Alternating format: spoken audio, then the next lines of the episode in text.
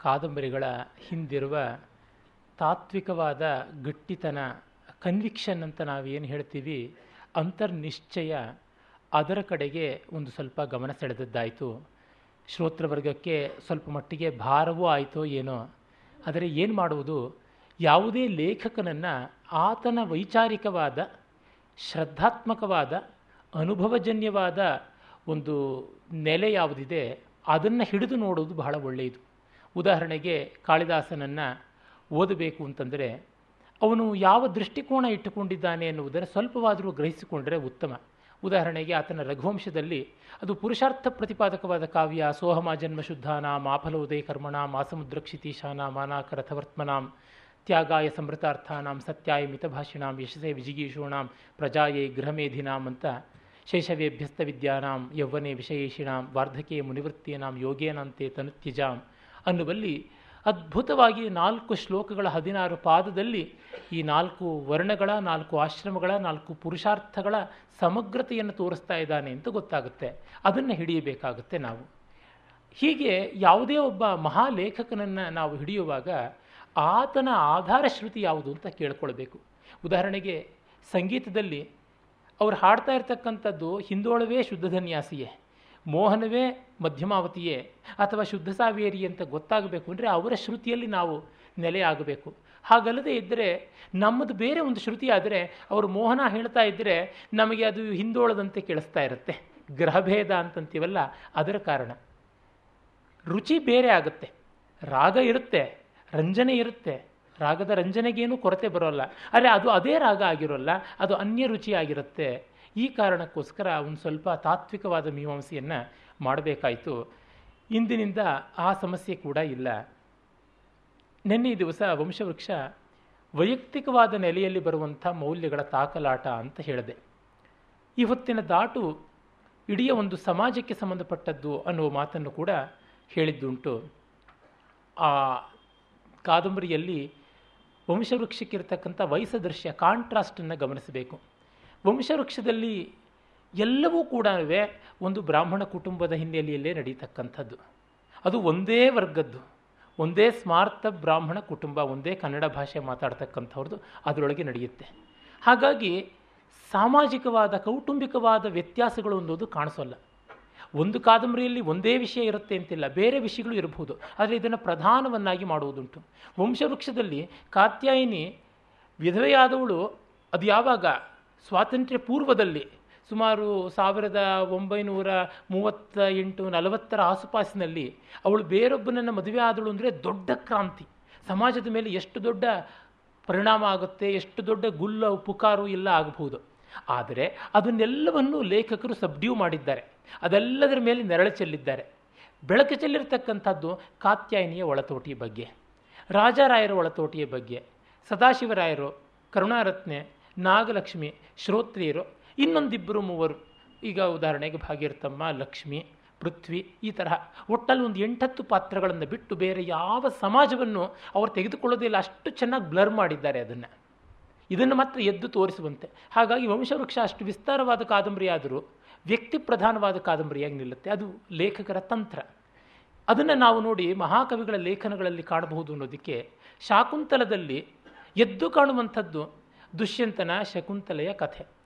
ಅದರ ಹಿಂದೆ ನಮಗೆ ಗೊತ್ತಾಗ್ತಾ ಇದೆ, ಅರಮನೆಯ ಸಂಸ್ಕೃತಿ ಬೇರೆ, ಗುರುಮನೆಯ ಸಂಸ್ಕೃತಿ ಬೇರೆ, ಕಾಡಿನ ಸಂಸ್ಕೃತಿ, ನಾಡಿನ ಸಂಸ್ಕೃತಿ, ಮತ್ತು ದೇವ ಮಾನವ ಲೋಕಗಳ ಸೇತುವೆಯಾಗಿರ್ತಕ್ಕಂಥ ಹೇಮಕೂಟದ ಒಂದು ಸಂಸ್ಕೃತಿ ಉಂಟು. ಇನ್ನೂ ಪ್ರಸ್ಫುಟವಾಗಿ ಮೃಚ್ಛಕಟಿಕದಲ್ಲಿ ನೋಡಬಹುದು. ವಸಂತ ಸೇನೆಯ ಒಂದು ರೂಪಾಜೀವ ಗಣಿಕೆಯ ಒಂದು ಹಿನ್ನೆಲೆಯ ಸಂಸ್ಕೃತಿ, ಶಕಾರನ ಒಂದು ಸಂಸ್ಕೃತಿಯೇ ಅಲ್ಲದೆ ಇರತಕ್ಕಂಥ ವಿಕೃತಿ, ಶರ್ವಿಳಕ, ಆರ್ಯಕ ಅವರ ರೀತಿ ನೇಪಥ್ಯದಲ್ಲೇ ನಿಲ್ತಕ್ಕಂಥ ಪಾಲಕ ಅವನದೊಂದು ರೀತಿ ರಾಜನದು. ಚಾರುದತ್ತ ಬ್ರಾಹ್ಮಣನಾದರೂ ವೈಶ್ಯವೃತ್ತಿಯನ್ನು ಅವಲಂಬಿಸಿರುವಂಥವನು. ಅದು ಒಂದು ರೀತಿ. ಅಂದರೆ ಈ ಎರಡು ಪಾತ್ರಗಳನ್ನು ವಸಂತ ಸೇನೆ ಚಾರುದತ್ತರನ್ನು ಮುಖ್ಯವಾಗಿ ತೆಗೆದುಕೊಂಡು ಅಲ್ಲಿ ನಡೆಯುವ ರಾಜ್ಯಕ್ರಾಂತಿಯನ್ನು ನೇಪಥ್ಯದಲ್ಲೇ ತೋರಿಸ್ತಾ ಬರ್ತಾನೆ. ಅದನ್ನು ಫೋಕಸ್ ಮಾಡಿ ಇದನ್ನು ಬ್ಲರ್ ಮಾಡಬಹುದು. ಇದನ್ನು ಫೋಕಸ್ ಮಾಡಿ ಅದನ್ನು ಬ್ಲರ್ ಮಾಡಬಹುದು. ಅದು ಅವರವರ ಲೇಖಕರ ರುಚಿಗೆ ಸಂಬಂಧಪಟ್ಟಿದ್ದಂಥದ್ದು. ಅವರು ಯಾವುದನ್ನು ಹೇಳಬೇಕು ಅಂತ ಹೊರಟಿದ್ದಾರೆ ಅಂತ ದರ್ಶನ ಒಂದೇ ಇರಬಹುದು. ಅದನ್ನು ಪ್ರದರ್ಶಿಸುವ ರೀತಿ ಬೇರೆ ಆಗುತ್ತೆ. ರಾಮಾಯಣ ಮಹಾಭಾರತ ತಗೊಂಡ್ರೆ ಮತ್ತು ಪ್ರಸ್ಫುಟವಾಗುತ್ತೆ. ರಾಮಾಯಣದಲ್ಲಿ ರಾಜಕೀಯ ಇಲ್ಲ ಅಂತ ಇಲ್ಲ. ಬೇಕಾದಷ್ಟು ರಾಜಕೀಯ ಬರುತ್ತೆ. ಆದರೆ ಆ ರಾಜಕೀಯವನ್ನೆಲ್ಲವನ್ನು ರಾಮನ, ಭರತನ ಔದಾರ್ಯ ಪೂರ್ಣವಾಗಿ ನೇಪಥ್ಯಕ್ಕೆ ತಳ್ತಾ ಇದೆ. ಅದೇ ಪ್ರೀತಿ, ವಾತ್ಸಲ್ಯ ಇತ್ಯಾದಿಗಳು ವ್ಯಕ್ತಿಗತವಾದಂಥ ಮನೋಧರ್ಮಗಳು ಮಹಾಭಾರತದಲ್ಲಿ ಎದ್ದು ಕಾಣಬಹುದು. ಆದರೆ ಅದನ್ನು ರಾಜಕೀಯ ಬ್ಲರ್ ಮಾಡಿ ಅದು ಮುಂದಕ್ಕೆ ಬರ್ತಾ ಇದೆ. ಅಲ್ಲಿ ಅದೂ ಇರುತ್ತೆ, ಇಲ್ಲಿ ಇದೂ ಇರುತ್ತೆ, ಅದರ ಪ್ರಪೋರ್ಷನ್ ಮಾತ್ರ ವ್ಯತ್ಯಾಸವಾಗ್ತಾ ಹೋಗುತ್ತೆ. ಆಯುರ್ವೇದದ ಪರಿಭಾಷೆಯಲ್ಲಿ ಹೇಳೋದಿದ್ದರೆ ಒಂದನ್ನು ಅನುಪಾನವಾಗಿ ಮಾಡಿ ಮತ್ತೊಂದನ್ನು ಪ್ರಧಾನ ಪಾನವನ್ನಾಗಿ ಮಾಡುವಂಥದ್ದು ಕಾಣಿಸುತ್ತೆ. ಹೀಗೆ ನೋಡಿದಾಗ ನಮಗೆ ಗೊತ್ತಾಗುತ್ತೆ, ಈಗ ಸಂಗೀತದಲ್ಲೂ ಆ ಥರ ಕಾಣಿಸ್ತೀವಿ. ಕಾರ್ಡ್ಸ್ ಅಂತ ಕೊಡುವಂಥದ್ದು ಸಿಂಪಥೆಟಿಕ್ ಆದ ಸ್ವರಗಳು. ಕೆಲವೊಮ್ಮೆ ಅದನ್ನು ಪ್ರಧಾನಕ್ಕೆ ಮಾಡಿಬಿಟ್ಟಿದ್ರು ಇದನ್ನು ಅಪ್ರಧಾನ ಮಾಡಬಹುದು. ತಾರಕದಲ್ಲಿ ಯಾವುದೋ ಒಂದು ಗಮಪನಿ ಸಗರಿಸ ಅನ್ನುವಂಥ ಒಂದು ಸ್ವರ ಪ್ರಸ್ತಾರವನ್ನು ಹೇಳ್ತಾ ಇದ್ದರೆ ಮಂತ್ರದಲ್ಲಿ ಅದನ್ನೇ ನುಡಿಯಬಹುದು. ಅದನ್ನು ಲೋಯರ್ ವಾಲ್ಯೂಮ್ನಲ್ಲಿ ಕೊಡಬಹುದು. ಹಾಗಲ್ಲದೆ ಉಲ್ಟಾ ಕೂಡ ಮಾಡಬಹುದು. ಇದು ಯಾತಕ್ಕೆ ಹೀಗೆ ಮಾಡಿದ್ದು ಅಂದರೆ ಅದು ಒಂದು ಉದ್ದೇಶ ಇರುತ್ತೆ. ಈ ಉದ್ದೇಶ ನೋಡಿದಾಗ ದಾಟುನಲ್ಲಿ ಯಾವುದೇ ಒಂದು ಕೆಲಸ ತೆಗೆದುಕೊಂಡ್ರು, ಅದು ಇಡೀ ಸಮಾಜದ ಮೇಲೆ ಏನು ಪರಿಣಾಮ ಬೀರ್ತಾ ಇದೆ, ಅದು ಸಮಾಜದ ಮಟ್ಟದಲ್ಲಿ ಹೇಗೆ ಗೊಂದಲ ತಾಳ್ತಾ ಇದೆ ಅನ್ನುವುದನ್ನೇ ನಾವು ನೋಡ್ತಾ ಬರ್ಬೋದು. ಪ್ರತಿ ಘಟನೆಯೂ ಹಾಗೆ ಕಾಣಿಸುತ್ತೆ. ಇಲ್ಲಿ ಗೊತ್ತಾಗುತ್ತೆ, ವಂಶವೃಕ್ಷವನ್ನೇ ಬರೆದ ವ್ಯಕ್ತಿ, ಅದನ್ನು ಬರೆದಂಥ ವ್ಯಕ್ತಿ, ಇದನ್ನು ಬರೆದರ ಅಂತ ಆಶ್ಚರ್ಯವಾಗುವಂತೆ ಇದೆ. ಆ ಚಾರ್ಲ್ಸ್ ಇಂಗ್ಲೀಷ್ನ ಪ್ರಸಿದ್ಧ ಮಿಸ್ಟಿಕ್ ಪೊಯೆಟ್ ವಿಲಿಯಂ ಬ್ಲೇಕ್ ಅವನ ಸಾಂಗ್ಸ್ ಆಫ್ ಎಕ್ಸ್ಪೀರಿಯನ್ಸ್ ಮತ್ತು ಸಾಂಗ್ಸ್ ಆಫ್ ಇನ್ನಸೆನ್ಸ್ ಅಂತ ಎರಡು ಕವನ ಸಂಗ್ರಹಗಳಲ್ಲಿ ಇವನು ಆ ದೇವರು ಲ್ಯಾಂಬ್ ಕುರಿಮರಿಯನ್ನು ಮಾಡಿದವನು, ಅವನೇ ಈ ಹುಲಿಯನ್ನು ಮಾಡಿದನ ಅಂತ. Did he made who made that lamb ಅಂತ ಹೇಳಿಬಿಟ್ಟಿದ್ರು. ಆ ಟೈಗರ್ ಟೈಗರ್ ಬರ್ನಿಂಗ್ ಬ್ರೈಟ್ ಅನ್ನುವ ಪ್ರಸಿದ್ಧವಾದ ಪದ್ಯದಲ್ಲಿ ನಾವು ಕಾಣ್ತೀವಿ. ಏನದು? ಲೇಖಕರಿಗೆ ಅಂಥ ಕೌಶಲ ಇರುತ್ತೆ. ಈಗ ಮೇಘದೂತದಂಥ ಸುಕುಮಾರ ಮನೋಹರವಾದ ಕವಿತೆಯನ್ನು ಬರೆದಂಥ ವ್ಯಕ್ತಿ ನಿಷ್ಠುರ ರಮಣೀಯವಾದಂಥ ಶಾಕುಂತಲವನ್ನು ಅದೇ ರೀತಿಯಾಗಿ ಕುಮಾರ ಸಂಭವವನ್ನು ಅದೊಂದು ರೀತಿಯಲ್ಲಿ ನೋಡಿದಾಗ ರಘುವಂಶವನ್ನು ಬರೆದಿರೋದು ಹೇಗೆ ಅಂತ ಅನಿಸುತ್ತೆ ಮಹಾಕವಿಗಳಿಗೆ ಅದು ಸಾಧ್ಯವಾಗುತ್ತೆ.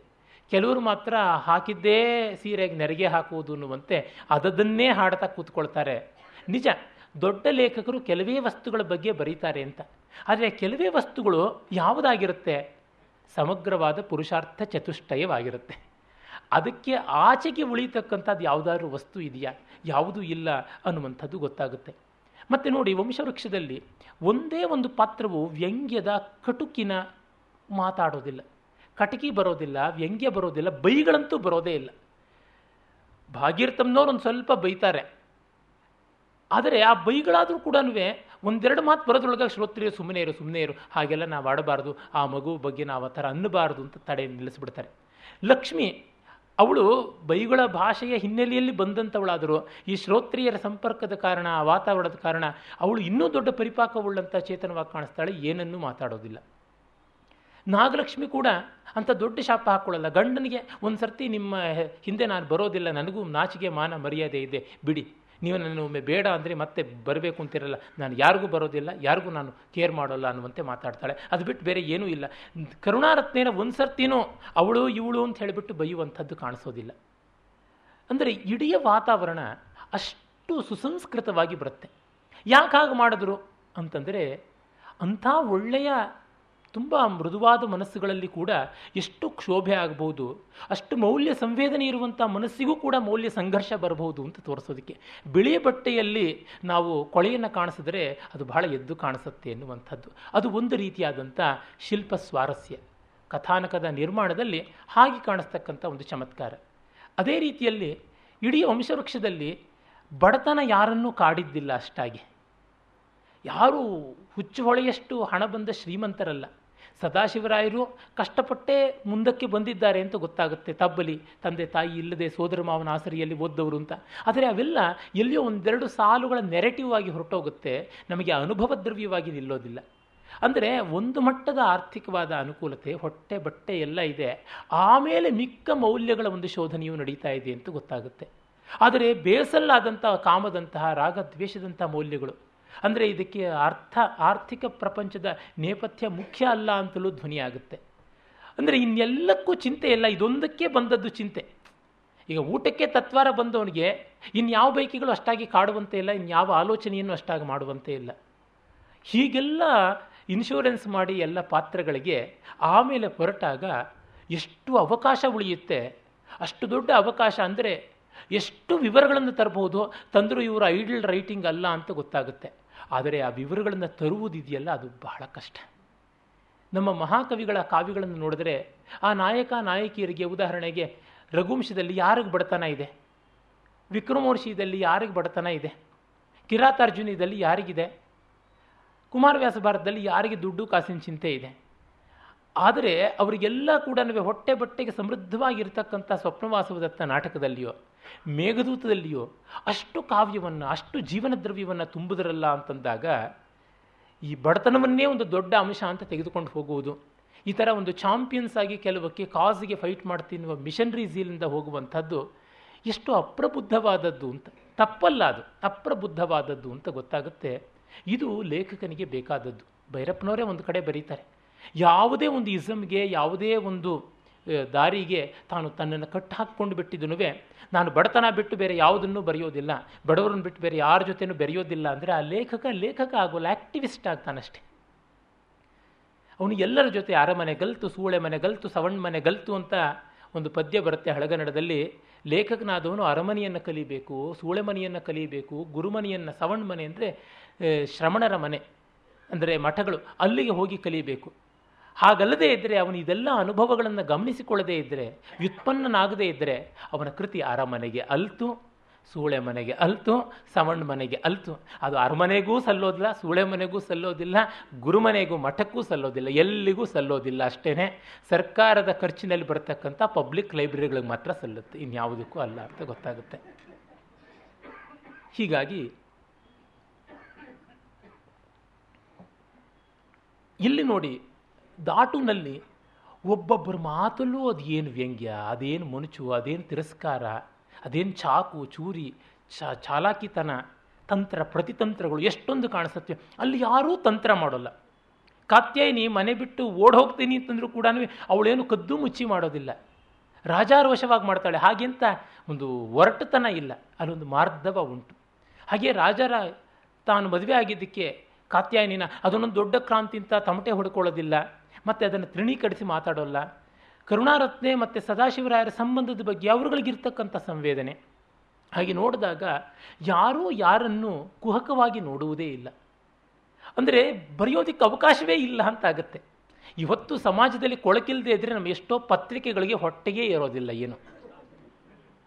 ಹಾಗೆ ಕಲ್ಮಶ ಇಲ್ಲದೇ ಇದ್ದ ಕಡೆಯಲ್ಲಿ ಬರೆಯೋದು ಎಷ್ಟು ಕಷ್ಟ ಇದೆ. ಕಾಳಿದಾಸನಿಗೆ ಎಷ್ಟು ಕಷ್ಟ ಇದ್ದಿರಬೇಕು? ಈ ಕಾಲದಲ್ಲಿ ಕಾಳಿದಾಸ ಇದ್ದರೆ ಬರೆಯೋಕ್ಕಾಗ್ತಾ ಇತ್ತಾ ಅಂತ ಅನಿಸುತ್ತೆ. ಖಂಡಿತ ಭೈರಪ್ಪರಂಥವ್ರಿಗೆ ಬರೆಯೋಕ್ಕೆ ಅವಕಾಶ ಇದೆ ಅಂದರೆ ಕಾಳಿದಾಸನಿಗೆ ಇನ್ನೂ ಇದ್ದೇ ಇದೆ ಅಂತ ಗೊತ್ತಾಗುತ್ತೆ. ಯಾರು ಮನುಷ್ಯನ ಮೂಲಭೂತವಾದಂಥ ಸ್ಥಾಯಿ ಭಾವಗಳನ್ನು ಹಿಡ್ಕೊಳ್ತಾರೋ, ಯೂನಿವರ್ಸಲ್ ಆದದ್ದು ಅವರಿಗೆ ಎಂದೂ ಅಳಿವಿಲ್ಲ. ಸರಸ್ವತ್ಯೈವೇಶ ಘಟಯತಿ ಅಂತ ಧ್ವನ್ಯಾಲೋಕದಲ್ಲಿ ಕಡೆಯಲ್ಲಿ ಆನಂದವರ್ಧನ ಹೇಳುವುದು ಅಲ್ಲಿ ಸತ್ಯವಾಗಿ ನಿಲ್ಲುತ್ತೆ. ಇರಲಿ. ಇಲ್ಲಿ ಯಾತಕ್ಕೆ ದಾಟುನಲ್ಲಿ ಹಾಗೆ ಮಾಡ್ತಾರೆ ಅಂದರೆ ಸಾಮಾನ್ಯ ಎರಡು ಮೂರು ಪಾತ್ರಗಳು ಒಟ್ಟೊಟ್ಟಿಗೆ ಸೇರಿಯೇ ಬರುತ್ತೆ. ಅಲ್ಲಿ ಒಂದೊಂದೇ ಪಾತ್ರದ ಮನತೋಟಿಯ ವಿಶ್ಲೇಷಣೆಗಳು ತಾನೇ ತಾನಾಗಿ ಪ್ರವಾಹದಂತೆ ಹೋಗ್ತಾ ಇರುತ್ತೆ. ಇನ್ನೊಬ್ಬರ ಜೊತೆ ಮಾತಾಡುವಾಗಲೂ ಕೂಡ ತಮಗೆ ತಾವೇ ಮಾತಾಡಿಕೊಂಡು ಇದು ಯುಕ್ತವೇ, ಇದು ಅಯುಕ್ತವೇ ಅಂತ ನೋಡಿಕೊಳ್ಳುವಂಥ ಒಂದು ಪರ್ಯಾವಲೋಕನ ಕಾಣಿಸುತ್ತೆ. ಸೆಲ್ಫ್ ಕರೆಕ್ಷನ್ ಎಲ್ಲ ಪಾತ್ರಗಳಲ್ಲಿಯೂ ತೋರ್ತಾ ಬರುತ್ತೆ. ಇಲ್ಲಿ ಹಾಗಲ್ಲ. ಯಾಕೆ? ಸಮಾಜ ಅಬ್ಸ್ಟ್ರಾಕ್ಟ್ ವ್ಯಕ್ತಿ ಕಾಂಕ್ರೀಟ್ ಅಯ್ಯೋ ಈ ಕಾಲ ಕೆಟ್ಟೋಯ್ತ್ರಿ, ಜನ ಕೆಟ್ಟವರು. ಅಂದರೆ ನಾವು ಹೌದು ಹೌದು ಅಂತೀವಿ. ಯಾವ ಜನ? ನಿಮ್ಮನೆಯವರು ಅಂತಂದರೆ ಪರ್ಟಿಕ್ಯುಲರೈಸ್ ಮಾಡಿಬಿಟ್ರೆ ಯಾರ್ರೀ ಕೆಟ್ಟವರು? ಎಲ್ರಿ ಏನು ಅಂತಂತೀವಿ. ನೀವು ಕೆಟ್ಟವರು ಅಂದರೆ ಮುಗದೆ ಹೋಗ್ಬಿಡ್ತು. ಅಂದರೆ ಯಾವುದನ್ನು ಮೂರ್ತವಾಗಿ ನಿರ್ದೇಶನ ಮಾಡೋಕ್ಕಾಗಲ್ವೋ, ಅದರ ಬಗ್ಗೆ ಯಾರು ಎಷ್ಟು ಬೈದರೂ ಪರವಾಗಿಲ್ಲ. ಏನು ತೊಂದರೆ ಆಗೋದಿಲ್ಲ. ಸೇಫ್ ಆಗಿರುವಂಥದ್ದು. ಅದರಿಂದ ವ್ಯಂಗ್ಯ, ವಿಡಂಬನೆ, ಕಟಕಿ ಎಲ್ಲವೂ ಧಾರಾಳವಾಗಿ ಬರ್ತವೆ ಮತ್ತು ಇಬ್ಬರು ಒಟ್ಟಿಗೆ ಸೇರಿ ಮಾತನಾಡುವಾಗ ಮೂರನೆಯವರ ಬಗ್ಗೆ ಅದಾಗಿರುತ್ತೆ ಅಂತ ಒಂದು ಗಾದೆಯೇ ಇರುತ್ತಲ್ಲ. ದಾಟುವಿನಲ್ಲಿ ಸಮೃದ್ಧವಾಗಿ ಅಂಥದ್ದು ಕಾಣಿಸಿಕೊಳ್ಳುತ್ತೆ. ಅರೆ ವಂಶವೃಕ್ಷದಲ್ಲಿ ಹೆಚ್ಚು ಬಾರಿ ಒಬ್ಬೊಬ್ಬರು ತಮ ತಮಗೆ ಹೇಳಿಕೊಳ್ಳುವಂತೆ ಕಾಣಿಸುತ್ತೆ. ಅದರಿಂದ ತನಗೆ ತಾನೇ ಹಾಡಿಕೊಳ್ಳುವಾಗ, ತಾನೇ ಮಾತಾಡ್ಕೊಳ್ಳುವಾಗ, ಅಂದರೆ ತಾನೇ ಆಲೋಚನೆ ಮಾಡುವಾಗ ಎಷ್ಟು ಬೇರೆಯವ್ರನ್ನ ಬೈಕೊಂಡ್ರು ನನ್ನ ಸ್ವರೂಪ ಏನು ಅಂತ ನನಗೆ ಗೊತ್ತಿರೋದ್ರಿಂದ ಆ ಬೈಗಳಲ್ಲಿ ಒಂದು ಹಿಡ್ತಾ ಇರುತ್ತೆ. ನಾನೇ ಆಲೋಚನೆ ಮಾಡಿ ನೋಡಿಕೊಂಡಿದ್ದೀನಿ ನನ್ನಲ್ಲಿ ನಾನು ಆಲೋಚನೆ ಮಾಡುವಾಗ ಯಾರನ್ನ ಎಷ್ಟು ಬೈಕೊಳ್ತೀನಿ? ಬೇರೊಬ್ಬರ ಜೊತೆ ಮಾತಾಡುವಾಗ ಎಷ್ಟು ಬೈಕೋತೀನಿ ಅಂದರೆ ಇನ್ನೊಬ್ಬರ ಜೊತೆ ಮಾತಾಡುವಾಗಲೇ ನನ್ನ ಬಾಯಿಂದ ಬೈಗಳ ಪ್ರಮಾಣ ಜಾಸ್ತಿ ಇರುತ್ತೆ. ಯಾಕೆಂದರೆ ನನ್ನದಾದ ವ್ಯಕ್ತಿತ್ವವನ್ನು ನಾನು ಮುಚ್ಚಿಟ್ಕೊಂಡಿರ್ತೀನಿ ಒಂದಷ್ಟು. ಪೂರ್ಣವಾಗಿ ತೆರೆಕೊಂಡಿರೋದಿಲ್ಲ. ಯಾರೇ ಆಗಲಿ ಮತ್ತೊಬ್ಬರ ಜೊತೆ ಮಾತಾಡುವಾಗ ತಮ್ಮದು ಖುಲ್ಲಾಂ ಖುಲ್ಲಾಂ ತೆಗೆಯದೆ ಒಂದು ಮಟ್ಟದ ಅಳತೆ ಇಟ್ಟುಕೊಂಡೇ ಇರ್ತಾರೆ. ಅರೆ, ಆಲೋಚನೆಗೆ ಬಂದಾಗ ತನಗೆ ತಾನು ಬೆತ್ತಲಾಗದೆ ತಪ್ಪುವುದಿಲ್ಲವಲ್ಲ? ಇದು ವ್ಯಕ್ತಿಗತವಾದ ಸ್ತರದಲ್ಲಿ ಮೌಲ್ಯಗಳ ಸಂಘರ್ಷ ಯಾವ ಆಯಾಮವನ್ನು ಪಡ್ಕೊಳ್ಳುತ್ತೆ ಅಂತ. ಇದು ಒಂದು ಅಮೋಘವಾದ ದೃಷ್ಟಿ, ಅಷ್ಟೇ ಉಜ್ವಲವಾದ ದೃಷ್ಟಿ ದಾಟುವುದು ಕೂಡ ದಾಟು ತುಂಬ ಗ್ರಾಸ್ ರೂಟ್ ಲೆವೆಲ್ ರಿಯಾಲಿಟಿ ಅಂತ ಅನಿಸುತ್ತೆ. ವಂಶವೃಕ್ಷ ಅಲ್ಲವೇ ಅದೂ ಹೌದು. ಆದರೆ ಎರಡು ಬೇರೆ ಬೇರೆ ಹಿನ್ನೆಲೆಯಿಂದ, ಬೇರೆ ಬೇರೆ ಬೆಳಕಿಂದ ಬಂದದ್ದು. ಯಾವ ಒಂದು ಅಂಶದಲ್ಲಿ ಒಂದನ್ನು ಇನ್ನೊಂದು ಹೋಲುವುದಿಲ್ಲ ಅಂತ ಅನಿಸುತ್ತಲ್ಲ. ನೋಡಿ, ಅಷ್ಟು ಕಾಂಟ್ರಾಸ್ಟನ್ನು ಒಬ್ಬ ವ್ಯಕ್ತಿ, ಲೇಖಕ ಮೇಂಟೈನ್ ಮಾಡೋದು ಬರವಣಿಗೆಯಲ್ಲಿ ತುಂಬ ಕಷ್ಟ. ಒಟ್ಟೊಂದಲ್ಲಿ ಬರೆದಿದ್ದು ಒಂದೇ ಮಾತ್ರ ಹೇಳಬೇಕು ಅಂದರೆ ಜೀವನ ಶೋಧನೆಯೇ ಸಾಹಿತ್ಯ ಅಂತ. ಅದು ಎಲ್ಲದರೊಳಗೂ ಇದೆ. ಹಾಗಾಗಿ ಅಷ್ಟು ಕಾದಂಬರಿಗಳು ಒಂದೇ ಅಂತ ಅನ್ಬೇಕು. ಎಲ್ಲ ಸೇರಿ ಹನ್ನೆರಡು ಸ್ವರಗಳ ಸಾಹಿತ್ಯ, ಸಂಗೀತ ಇರತಕ್ಕಂಥದ್ದು. ಅದೇ ಅಂತಂದರೆ ಒಂದು ಆಠಾಣ ರಾಗಕ್ಕೂ ಒಂದು ಶಾಹನ ರಾಗಕ್ಕೂ ಎಷ್ಟು ವ್ಯತ್ಯಾಸ ಇದೆ. ಒಂದು ದ್ವಿಜಾವಂತಿ ಅಥವಾ ಜೈಜೈವಂತಿ ರಾಗಕ್ಕೂ, ದರ್ಬಾರಿ ಕನ್ನಡ ರಾಗಕ್ಕೂ ಎಷ್ಟು ವ್ಯತ್ಯಾಸ ಇದೆ. ಆಗ ನಮಗೆ ಗೊತ್ತಾಗುತ್ತೆ, ಏನನ್ನು ನಿರ್ಮಾಣ ಮಾಡಬಲ್ಲ ಕವಿ ಅಂತ. ಯಾನೇವ ಶಬ್ದಾನ್ ವಯಮಾಲಪಾಮಹ ಯಾನೇವ ಚಾರ್ಥಾನ್ ವಯಮುಲ್ಲಿಖಾಮಹ ತೈರೇವ ವಿನ್ಯಾಸ ವಿಶೇಷ ಭವ್ಯೈರ್ ಉಲ್ಲಾಸಯಂತಹ ಕವಯೋ ಜಗಂತಿ ಅಂತ. ನಾವು ಬಳಸುವ ಶಬ್ದಗಳನ್ನೇ ಬಳಸುವುದು ಕವಿಗಳು. ನಾವು ಅದಕ್ಕಿಟ್ಟ ಅರ್ಥಗಳನ್ನೇ ಇಡುವುದು. ಆದರೆ ಒಟ್ಟು ಸೇರಿಸಿದ ಮೇಲೆ ನಮಗೆ ಊಹಾತೀತವಾದ ಪರಿಣಾಮ ಉಂಟು ಮಾಡಿಕೊಡುವಂಥದ್ದಾಗತ್ತೆ ಅಂತ. ತಾಟುವಿನ ಹೆಸರನ್ನು ಮೊದಲಿಗೆ ನೋಡೋಣ. ವಂಶವೃಕ್ಷ ಆ ಹೆಸರು ಕೂಡ ನೋಡಿ, ಎಷ್ಟು ಧ್ವನಿಪೂರ್ಣವಾಗಿರ್ತಕ್ಕಂಥದ್ದು. ವೃಕ್ಷ ಅನ್ನುವುದನ್ನು ದೊಡ್ಡ ಸಂಕೇತವಾಗಿ ತಗೊಂಡಿದ್ದಾರೆ. ವೃಕ್ಷ ಬೆಳೀತಾ ಇರುತ್ತೆ. ಜೊತೆಗೆ ವೃಕ್ಷ ಅಂತ ತಕ್ಷಣ ಅದಕ್ಕೆ ಮೂಲ, ಅದು ವಂಶ ಅಂದ ತಕ್ಷಣ ವಂಶದ ಮೂಲ ಬೀಜ ಅಂತ. ಆ ಬೀಜಕ್ಕೆ ಮೂಲ ವೃಕ್ಷ. ಹೀಗಾಗಿ ಬೀಜ ವೃಕ್ಷ ನ್ಯಾಯದಂತೆ ವಂಶಕ್ಕೆ ವ್ಯಕ್ತಿಯೋ ವ್ಯಕ್ತಿಗೆ ವಂಶವೋ ಗೊತ್ತೇ ಆಗೋದಿಲ್ಲ. ಆ ಸಂದಿಗ್ಧತೆಯೂ ಕೂಡ ಅಲ್ಲಿ ಕಾಣಿಸುತ್ತೆ. ಶ್ರೋತ್ರಿಯರಿಗೆ ಎಲ್ಲರೂ ವಂಶಕ್ಕೆ ಸೇರಿದ್ದು ಅಂತ ಒಂದು ಒಪ್ಕೊಂಡು ಬಿಟ್ಟಿದ್ದಾರೆ ಆದರೆ ಅದು ಯಾವ ವಂಶ? ಭೌತಿಕ ವಂಶವೇ, ಬೌದ್ಧಿಕ ವಂಶವೇ, ಭಾವುಕ ವಂಶವೇ, ಆರ್ಥಿಕವಾದ, ದ್ರವ್ಯಾತ್ಮಕವಾದ ವಂಶವೇ? ಎಂಥದ್ದು ತುಂಬ ಸಂಕೀರ್ಣವಾಗಿ ಉಂಟು. ಅದರ ಬಗ್ಗೆ ಗಮನ ಹರಿಸಬೇಕು. ಶ್ರೋತ್ರಿಯರು, ಹರಿಸೋಕ್ಕಾಗಿಲ್ಲ. ಆದರೆ ತಾವು ನಚ್ಚಿದ ಸತ್ಯ ಒಂದಿದೆಯಲ್ಲ, ಅದಕ್ಕೆ ತುಂಬ ಪ್ರಾಮಾಣಿಕರಾಗಿದ್ದಾರೆ. ಘನತತ್ವವೊಂದಕ್ಕೆ ದಿನರಾತ್ರಿ ಮನಸೋತು ನೆನೆಯುತ್ತದನೊಂದೇ ಇನ್ನೆಲ್ಲವನ್ನ ಬಿಟ್ಟು ಉಳಿದೆಲ್ಲ ಪೆರತನ್ನ ಅದರ ಅನುಸಂಧಿಯಲ್ಲಿ ಜೀವಭಾವವನ್ನು ಮರೆಯುವುದು ಹನುಮಂತನ ಉಪದೇಶ ಮಂಕುತಿಮ್ಮ ಅಂತ ಡಿ ವಿ ಜಿಯವರು ಹೇಳಿದಂತೆ. ಒಂದು ದೊಡ್ಡದಕ್ಕೆ ಶ್ರುತಿಯಾದರೆ ಗುರಿ ತಪ್ಪಿರಬಹುದು, ಆದರೆ ನಾವು ದಿಕ್ಕು ತಪ್ಪಿರೋದಿಲ್ಲ.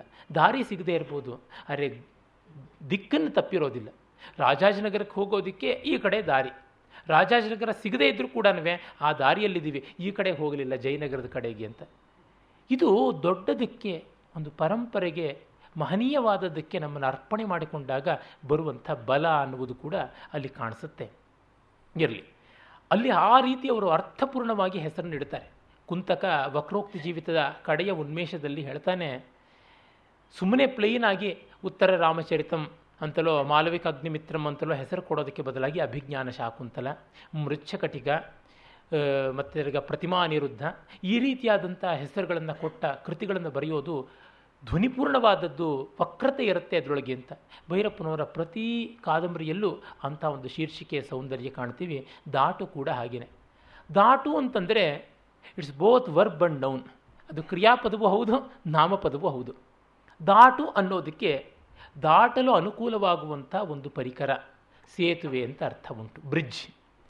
ಮತ್ತೊಂದು, ನೀನು ದಾಟು ಅಂತ ಮಧ್ಯಮ ಪುರುಷ ಏಕವಚನದಲ್ಲಿ, ಅದು ವಿಧಿಲಿಂಗ ಬೇಕೋ ಆಶೀರ್ಲಿಂಗ ಬೇಕೋ ಗೊತ್ತಾಗ್ತಿಲ್ಲ. ಒಟ್ಟಿನಲ್ಲಿ ವಿಧ್ಯರ್ಥಕವಾಗಿ ಅಂತ ಹೇಳಬೇಕು. ವಿಧಿಲಿಂಗ ರೂಪದಲ್ಲಿ ನೀನು ದಾಟು, ದಾಟೋಣವಾಗಲಿ ಅಂತಂದರೆ ಆಶೀರ್ ರೂಪ ಅಂತ ಅನ್ಬಹುದು. ಒಟ್ಟಿನಲ್ಲಿ ವಿಧ್ಯರ್ಥಕವಾಗಿ ದಾಟು ಅಂದರೆ ಯು ಕ್ರಾಸ್ ಅನ್ನುವಂಥ ಅರ್ಥ. ಅಂದರೆ ನೋಡಿ, ಕ್ರಿಯಾಪದವಾದಾಗ ಅದಕ್ಕೆ ಬರುವ ಶಕ್ತಿ ಎಷ್ಟು? ನಾಮಪದವಾಗಿ ಬಂದಾಗ ಅದಕ್ಕೆ ಉಳಿಯುವ ತಾಟಸ್ಥ್ಯ ಎಷ್ಟು ಅಂತ. ಇಲ್ಲಿ ಜಾತಿ ಸಮಸ್ಯೆಯ ಬಗ್ಗೆ ಹೇಳ್ತಾ ಇದ್ದಾರೆ ಭೈರಪ್ಪನವರು. ಈ ಜಾತಿ ಜಾತಿಗಳ ನಡುವೆ ಬ್ರಿಡ್ಜ್ ಇಲ್ಲ ಅಂತ. ಜಾತಿಗಳು ಇರಲಿ ಬೇಕಾದರೆ ವಿಭಾಗಗಳು ಅನುಕೂಲತೆಗಾಗಿ ಮಾಡಿಕೊಳ್ಳುವಂಥದ್ದು. ಆದರೆ ವಿಭಾಗಗಳು ವಾಟರ್ ಟೈಟ್ ಕಂಪಾರ್ಟ್ಮೆಂಟ್ಸ್ ಆಗದೆ ಒಂದಕ್ಕೆ ಮತ್ತೊಂದು ಪೂರಕವಾಗಿರಬೇಕು, ಅದಕ್ಕಾಗಿ ಒಂದು ದಾಟು ಬೇಕು ಅಂತ. ಅದು ಇಲ್ಲವೋ? ನಾವು ದಾಟಬೇಕಾಗುತ್ತೆ. ಆಗ ನೀನು ದಾಟು ಅನ್ನುವಂಥದ್ದು ಒಂದು ಸಂದೇಶ. ಅಂದರೆ ಒಂದರೊಳಗೆ ಕಾಣಿಸ್ತಕ್ಕಂಥದ್ದು ಪ್ರೇರಣೆ ಆದರೆ ಮತ್ತೊಂದರೊಳಗೆ ಕಾಣಿಸ್ತಕ್ಕಂಥದ್ದು ಆಜ್ಞೆ. ಒಂದರೊಳಗೆ ಇರುವುದು ಆಶಯವಾದರೆ ಮತ್ತೊಂದರೊಳಗೆ ಇರತಕ್ಕಂಥದ್ದು ಆಜ್ಞೆ ಅಂತ ಗೊತ್ತಾಗುತ್ತೆ. ಎರಡೂ ಸಮಯಾನುಸಾರವಾಗಿ ಹೊಂದಿಕೆಯಾಗತಕ್ಕಂಥ ಅರ್ಥಗಳು ಅಂತ ಕೂಡ ಗೊತ್ತಾಗುತ್ತೆ. ಸುಮಾರು ನಾನ್ನೂರೈವತ್ತು ಪುಟದ ಕಾದಂಬರಿ, ಸಣ್ಣ ಅಕ್ಷರದ ಕಾದಂಬರಿಗೆ ಎರಡೇ ಅಕ್ಷರದ ಹೆಸರಿಟ್ಟಿದ್ದಾರೆ. ಅದು ಒಂದು ವಿಡಂಬನೆಯ ವಿನೋದ ಮಾಡೋದುಂಟು ಕೆಲವರು ಸ್ನೇಹಿತರು. ಭೈರಪ್ಪನವರ ಕಾದಂಬರಿಗಳು ಎಷ್ಟು ದೊಡ್ಡವೋ ಅವುಗಳ ಹೆಸರು ಮಾತ್ರ ಅಷ್ಟೇ ಚಿಕ್ಕವು ಅಂತ. ಪರ್ವ, ನೆಲೆ, ಸಾಕ್ಷಿ, ಅಂಚು, ತಂತು, ಸಾರ್ಥ, ಹೀಗೆ ಹೋಗ್ತಾನೇ ಇರ್ತವೆ ಎರಡಕ್ಷರದ ಹೆಸರುಗಳು ಅಂತ. ಏನೇ ಆಗಲಿ ಅರ್ಥಪೂರ್ಣವಾದದ್ದು, ಧ್ವನಿಪೂರ್ಣವಾದದ್ದು. ನಾನು ನಿನ್ನೆ ಹೇಳಿದಂತೆ ವಂಶವೃಕ್ಷ ಸ್ವಾತಂತ್ರ್ಯ ಪೂರ್ವದಲ್ಲಿ ಮೈಸೂರು ನಂಜನಗೂಡುಗಳ ಆಸುಪಾಸಿನಲ್ಲಿ ನಡೆದದ್ದಾದರೆ ಇದು ನಡೀತಕ್ಕಂಥದ್ದು ಸ್ವಾತಂತ್ರ್ಯೋತ್ತರದಲ್ಲಿ, ನೆಹರು ಯುಗದಲ್ಲಿ ನಡೀತಕ್ಕಂಥದ್ದು. ಇದರ ಒಂದು ಪರಿಸರ ಎಲ್ಲ ಮುಖ್ಯವಾಗಿ ಬರತಕ್ಕಂಥದ್ದು ತುಮಕೂರು ಜಿಲ್ಲೆ. ಅಲ್ಲಿ ಒಂದು ಕಾಲ್ಪನಿಕವಾದ ಊರು ತಿರುಮಲಾಪುರ. ಮತ್ತು ತಿಪಟೂರು, ಮೈಸೂರು ಒಂದು ಸ್ವಲ್ಪ, ಬೆಂಗಳೂರು ಒಂದು ಸ್ವಲ್ಪ ಬರುತ್ತೆ. ಆದರೆ ಮುಖ್ಯವಾಗಿ ನಡೆಯೋದು ತಿರುಮಲಾಪುರವೇ.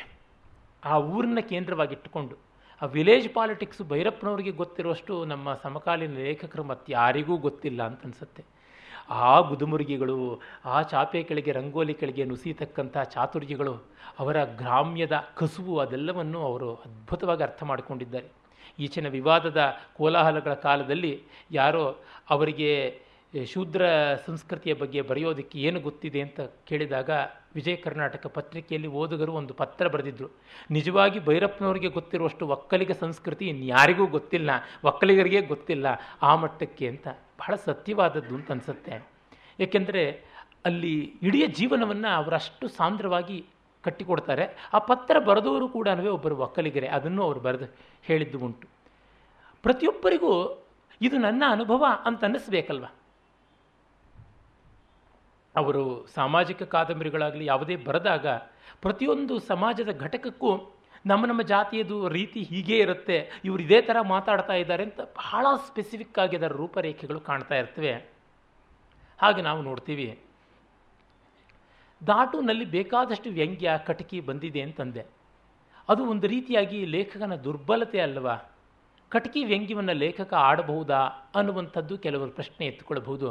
ಆದರೆ ಒಂದು ಎಲ್ಲಿಯೂ ಅವು ಲೇಖಕರ ಮಾತಾಗಿ ಬರೋಲ್ಲ. ಎಲ್ಲ ಪಾತ್ರಗಳ ಮಾತಾಗಿ ಬರುತ್ತೆ. ನಿನ್ನೆ ಪ್ರಸ್ತಾವಿಸಿದ್ದಂತೆ, ಅದು ಯಾವತ್ತೂ ಕವಿ ಪ್ರೌಢೋಕ್ತಿ, ಕವಿಯೇ ನೇರವಾಗಿ ನಿಂತು ನುಡಿಯುವ ಮಾತಾಗದೆ ಕವಿ ನಿಬದ್ಧ ಪ್ರೌಢೋಕ್ತಿ, ಅಂದರೆ ಪಾತ್ರದ ಮೂಲಕ ಬಂದದ್ದಾಗುತ್ತೆ. ಶೇಕ್ಸ್ಪಿಯರ್ನ ನಾಟಕಗಳಲ್ಲಿ ಅವನ ನಿಲುವು ಯಾವುದು ಅಂತಂದರೆ ಬಹಳ ಕಷ್ಟ ಹೇಳುವುದು. ಕಾರಣ ಯಾವ್ಯಾವ ಪಾತ್ರದ ನಿಲುವು ಏನಿದೆ ಅದನ್ನು ಪ್ರಾಮಾಣಿಕವಾಗಿ ಪ್ರತಿಬಿಂಬಿಸಿದ್ದಾನೆ, ಅದೆಲ್ಲವನ್ನು ಗ್ರಹಿಸಿಕೊಂಡಾಗ ನಮಗೆ ಒಟ್ಟಂದದ ಒಂದು ಜೀವನ ದರ್ಶನ ಸ್ಫುರಿಸುತ್ತೆ. ಅದು ವಾಚ್ಯವಲ್ಲ, ಧ್ವನಿ ಅಂತ. ಹಾಗೆ ಇಲ್ಲಿ ಕೂಡ ಕಾಣಿಸುತ್ತೆ. ಅದು ವೆಂಕಟರಮಣನವರಾಗಲಿ ಮೇಲಗಿರಿ ಗೌಡರಾಗಲಿ, ಬೆಟ್ಟಯ್ಯ ಆಗಲಿ, ಮೋಹನದಾಸ ಆಗಲಿ, ಯಾರೇ ಆಗಲಿ ಎಷ್ಟು ಕಹಿ ಕಟುಕಿಗಳು ಮಾತಾಡಿದ್ರೂ ಕೂಡ ಅದು ಭೈರಪ್ಪನವ್ರದ್ದು ಆಗಿರೋದಿಲ್ಲ. ಅವರು ಒಮ್ಮೆ ಸಂದರ್ಶನದಲ್ಲಿ ಹೇಳಿದ್ರು, ಭಿತ್ತಿಯಲ್ಲೂ ಬರೆದಿದ್ದಾರೆ, ಅವರ ಒಂದು ಆತ್ಮಕಥೆಯಿಂದಲೇ ವಿಸ್ತೃತವಾಗಿ ಬಂದಂಥ ಬದುಕಿನ ಅನುಭವದ್ದೇ ವಿಸ್ತೃತವಾದ ಆಯಾಮ ಎಕ್ಸ್ಟೆಂಡೆಡ್ ಫಾರ್ಮ್ಯಾಟ್ ಅನ್ನುವ ಗೃಹಭಂಗವನ್ನು ಮೊತ್ತ ಮೊದಲಿಗೆ ಅವರು ಬರೆಯೋದಕ್ಕೆ ಹೊರಟಾಗ ಸ್ವಲ್ಪ ಬರೆದ ಮೇಲೆ ಇದು ತುಂಬ ಕಹಿ ಆಯಿತು, ತುಂಬ ಕಾವಾಯಿತು ಪಾಕವಾಗಿಲ್ಲ ಅಂತ ಬಿಟ್ಟು ಆಮೇಲೆ ಅವರು ದೆಹಲಿಗೆ ಹೋದಾಗ ಬರೆದರು. ಆಗ ಅವರು ಹೇಳ್ತಾರೆ ನಂಜಮ್ಮನಿಗೆಷ್ಟೋ ಚನ್ನಿಗರಾಯನಿಗೂ ಅಷ್ಟೇ ಸಹಾನುಭೂತಿಯನ್ನು ದಕ್ಕಿಸಿಕೊಡಬಲ್ಲೆ ಆ ಒಂದು ಸಹಾನುಭೂತಿಯ ಮನಸ್ಸಿನಲ್ಲೇ ನಾನು ಬರೆಯಬಲ್ಲೆ ಅಂತ ಆದಮೇಲೆ ಬರೆದದ್ದು ಆಯಿತು ಅದಂತ. ಹೇಳ್ತಾರೆ. ಅಂದರೆ ಅದು ಬೇಕು ವ್ಯಾಸಭಾರತದಲ್ಲಿ ಕಾಣಿಸುತ್ತೆ. ದುರ್ಯೋಧನನ್ನು ಅವರು ಚಿತ್ರಿಸುವಾಗ ಯಾವ ಡಿಸ್ಪ್ಯಾಷನೇಟ್ ಔಟ್ಲುಕ್ ಇದೆ, ಭಗವಾನ್ ಶ್ರೀಕೃಷ್ಣನನ್ನು ಚಿತ್ರಿಸುವಾಗಲೂ ಅಷ್ಟೇ ಉಂಟು. ಇವನು ಮಾಡಿದ್ದು ಸರಿ, ಅವನು ಮಾಡಿದ ತಪ್ಪು ಅಂತ ಜಡ್ಜ್ಮೆಂಟಲ್ಲಾಗಿ ಹೋಗಲ್ಲ. ಅವ್ರು ಮಾಡಿದ್ದು ಏನು ಅಂತ ಹೇಳ್ತಾ ಹೋಗ್ತಾರೆ.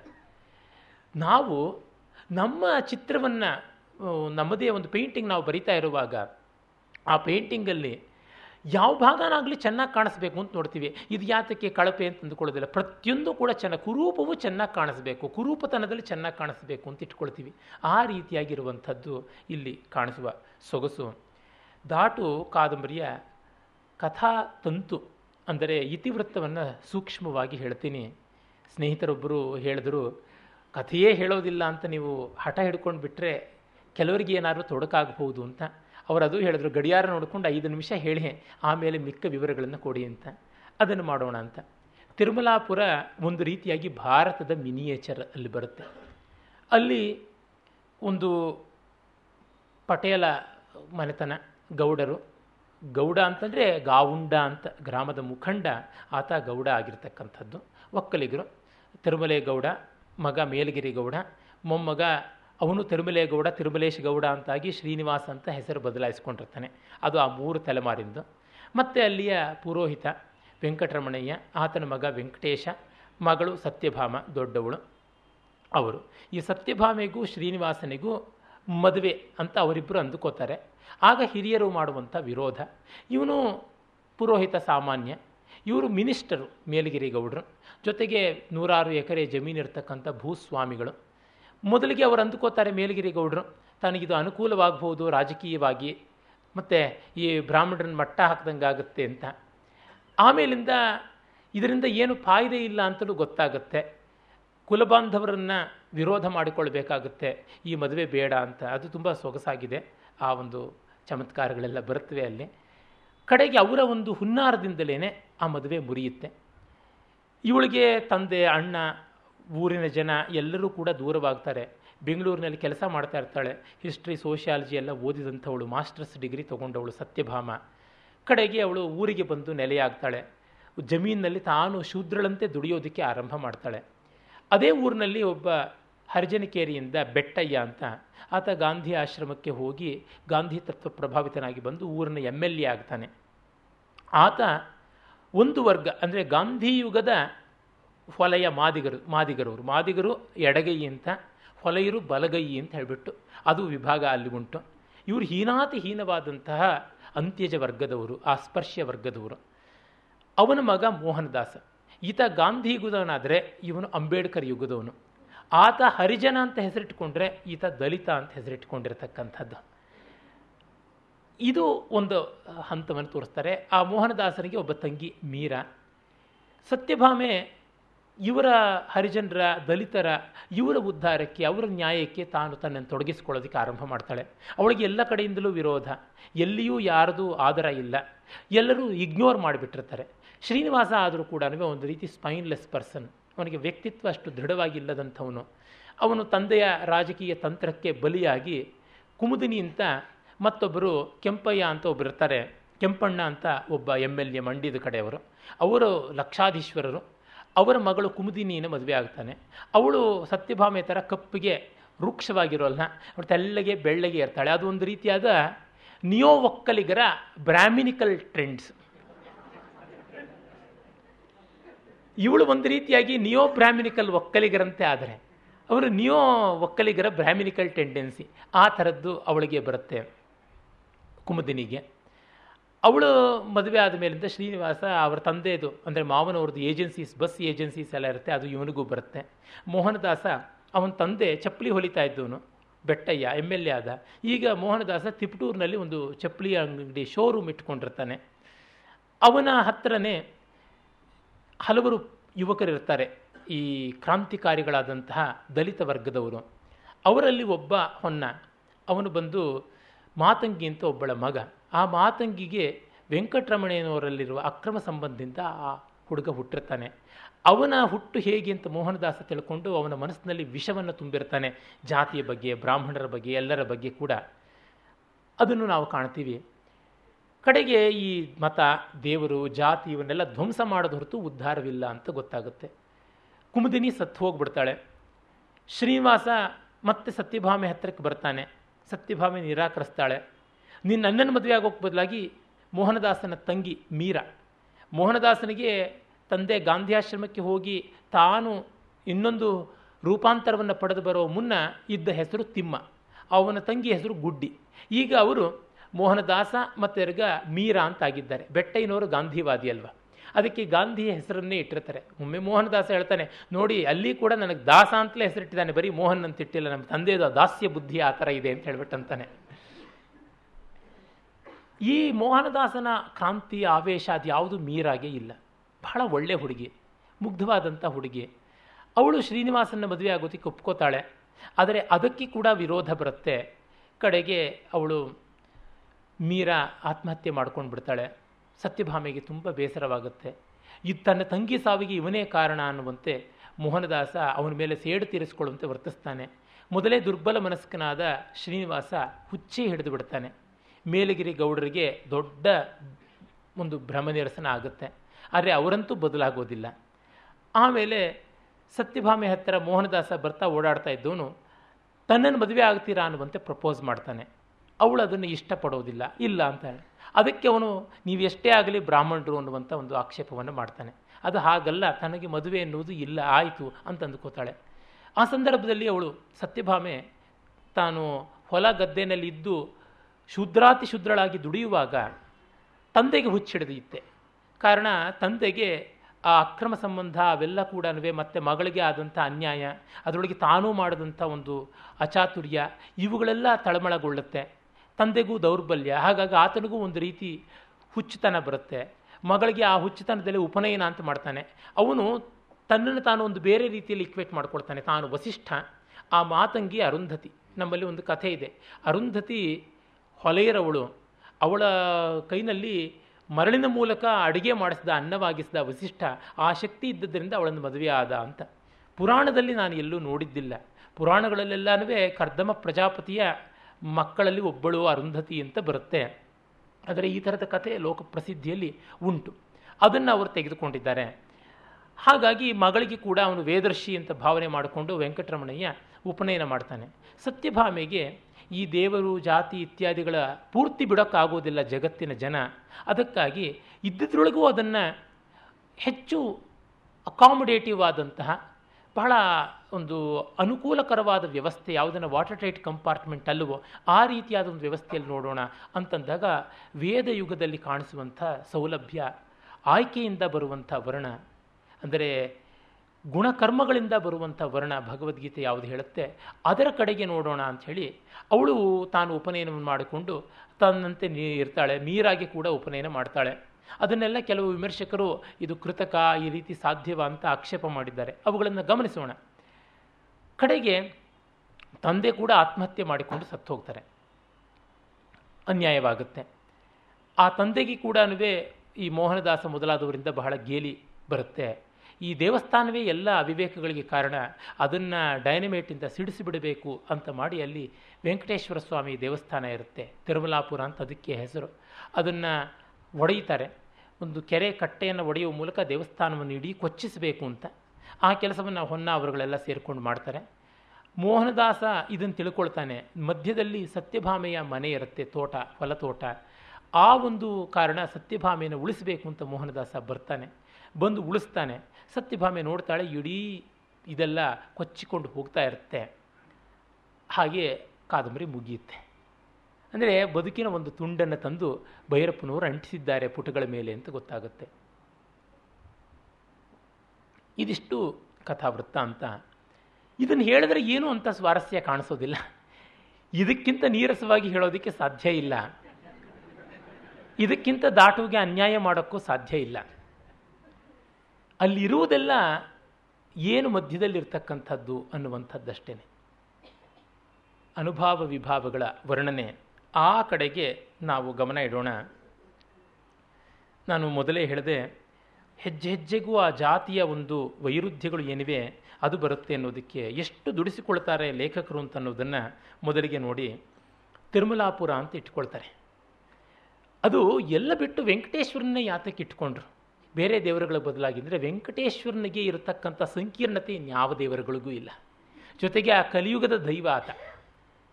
ಈಗಲೂ ತಿರುಪತಿಯಲ್ಲಿ ಅದು ಶಿವನೇ, ವಿಷ್ಣುವೇ, ಅದು ಹೋಗಲಿ, ಅದು ಶಕ್ತಿಯೇ, ಸ್ತ್ರೀಯೇ, ಪುರುಷನೇ ಅಂತಲೂ ಪ್ರಶ್ನೆ ಇದೆ.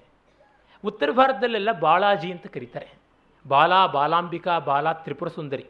ಶುಕ್ರವಾರ ವೆಂಕಟೇಶ್ವರ ಸ್ವಾಮಿಗೆ ಅಭಿಷೇಕ. ಶುಕ್ರವಾರ ಯಾರಿಗೆ ಅಭಿಷೇಕ ಮಾಡುವುದು? ಸ್ತ್ರೀ ದೇವತೆಯರಿಗೆ ಮಾಡುವುದು. ಮತ್ತು ವೆಂಕಟೇಶ್ವರ ಸ್ವಾಮಿಗೆ ಪಂಚೆ ಉಡಿಸೋದಿಲ್ಲ, ಸೀರೆಯನ್ನೇ ಉಡಿಸೋದು.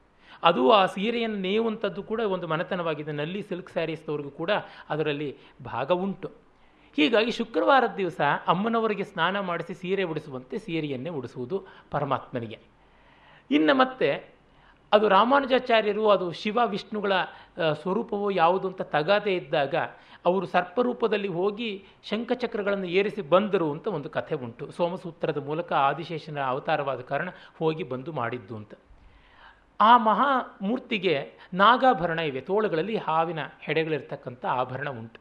ನಾಗಾಭರಣ ಶಿವನದಲ್ವೇ ಮತ್ತು ಕಟಿಕ ಹಸ್ತ ಅಥವಾ ಕಟಿಹಸ್ತ ಅಂತ ಯಾವುದು? ಸೊಂಟದ ಮೇಲೆ ಕೈ ಇಟ್ಕೊಂಡಂತೆ ಎಡಗೈ ಉಂಟು. ಅಲ್ಲಿ ಒಂದು ರಂಧ್ರ ಇದೆ ಅಂತ ನೋಡಿದವ್ರು ಹೇಳ್ತಾರೆ. ಅದು ಶೂಲವನ್ನು, ಶಕ್ತಿಯಾಯುಧವನ್ನು ಇಡುವಂತೆ ಅದು ಸುಬ್ರಹ್ಮಣ್ಯನೇ ಆಗಿರಬೇಕು ಅಂತ ಇನ್ನು ಕೆಲವರು ಹೇಳ್ತಾರೆ. ಮತ್ತೆ ತಿರ್ಗ, ಇನ್ನೂ ಬೇಕಾದಷ್ಟು ಸಮಸ್ಯೆಗಳು ಕಾಣುತ್ತವೆ. ಅದು ವರಾಹಸ್ವಾಮಿ ಮೊದಲಿದ್ದನ್ನು ಇಲ್ಲಿಗಲ್ ಎನ್ಕ್ರೋಚ್ಮೆಂಟ್ ಮಾಡಿದ್ದು ವೆಂಕಟೇಶ್ವರ. ಅದಕ್ಕೆ ವರಾಹಸ್ವಾಮಿ ಪಾಪ ಸೈಡ್ ಲೈನ್ ಆಗಿಬಿಟ್ಟು ನನಗೆ ಮೊದಲು ಬಂದು ನಿನ್ನ ಭಕ್ತರು ನೋಡದೇ ಇದ್ದರೆ ನಿನ್ನನ್ನು ನೋಡಿದ ಪುಣ್ಯ ಬರದೇ ಇರಲಿ ಅಂತ ವೆಂಕಟಾಚಲ ಮಹಾತ್ಮ್ಯದ ಕಥೆ ಎಲ್ಲ ಉಂಟು. ಅದು ಏನು?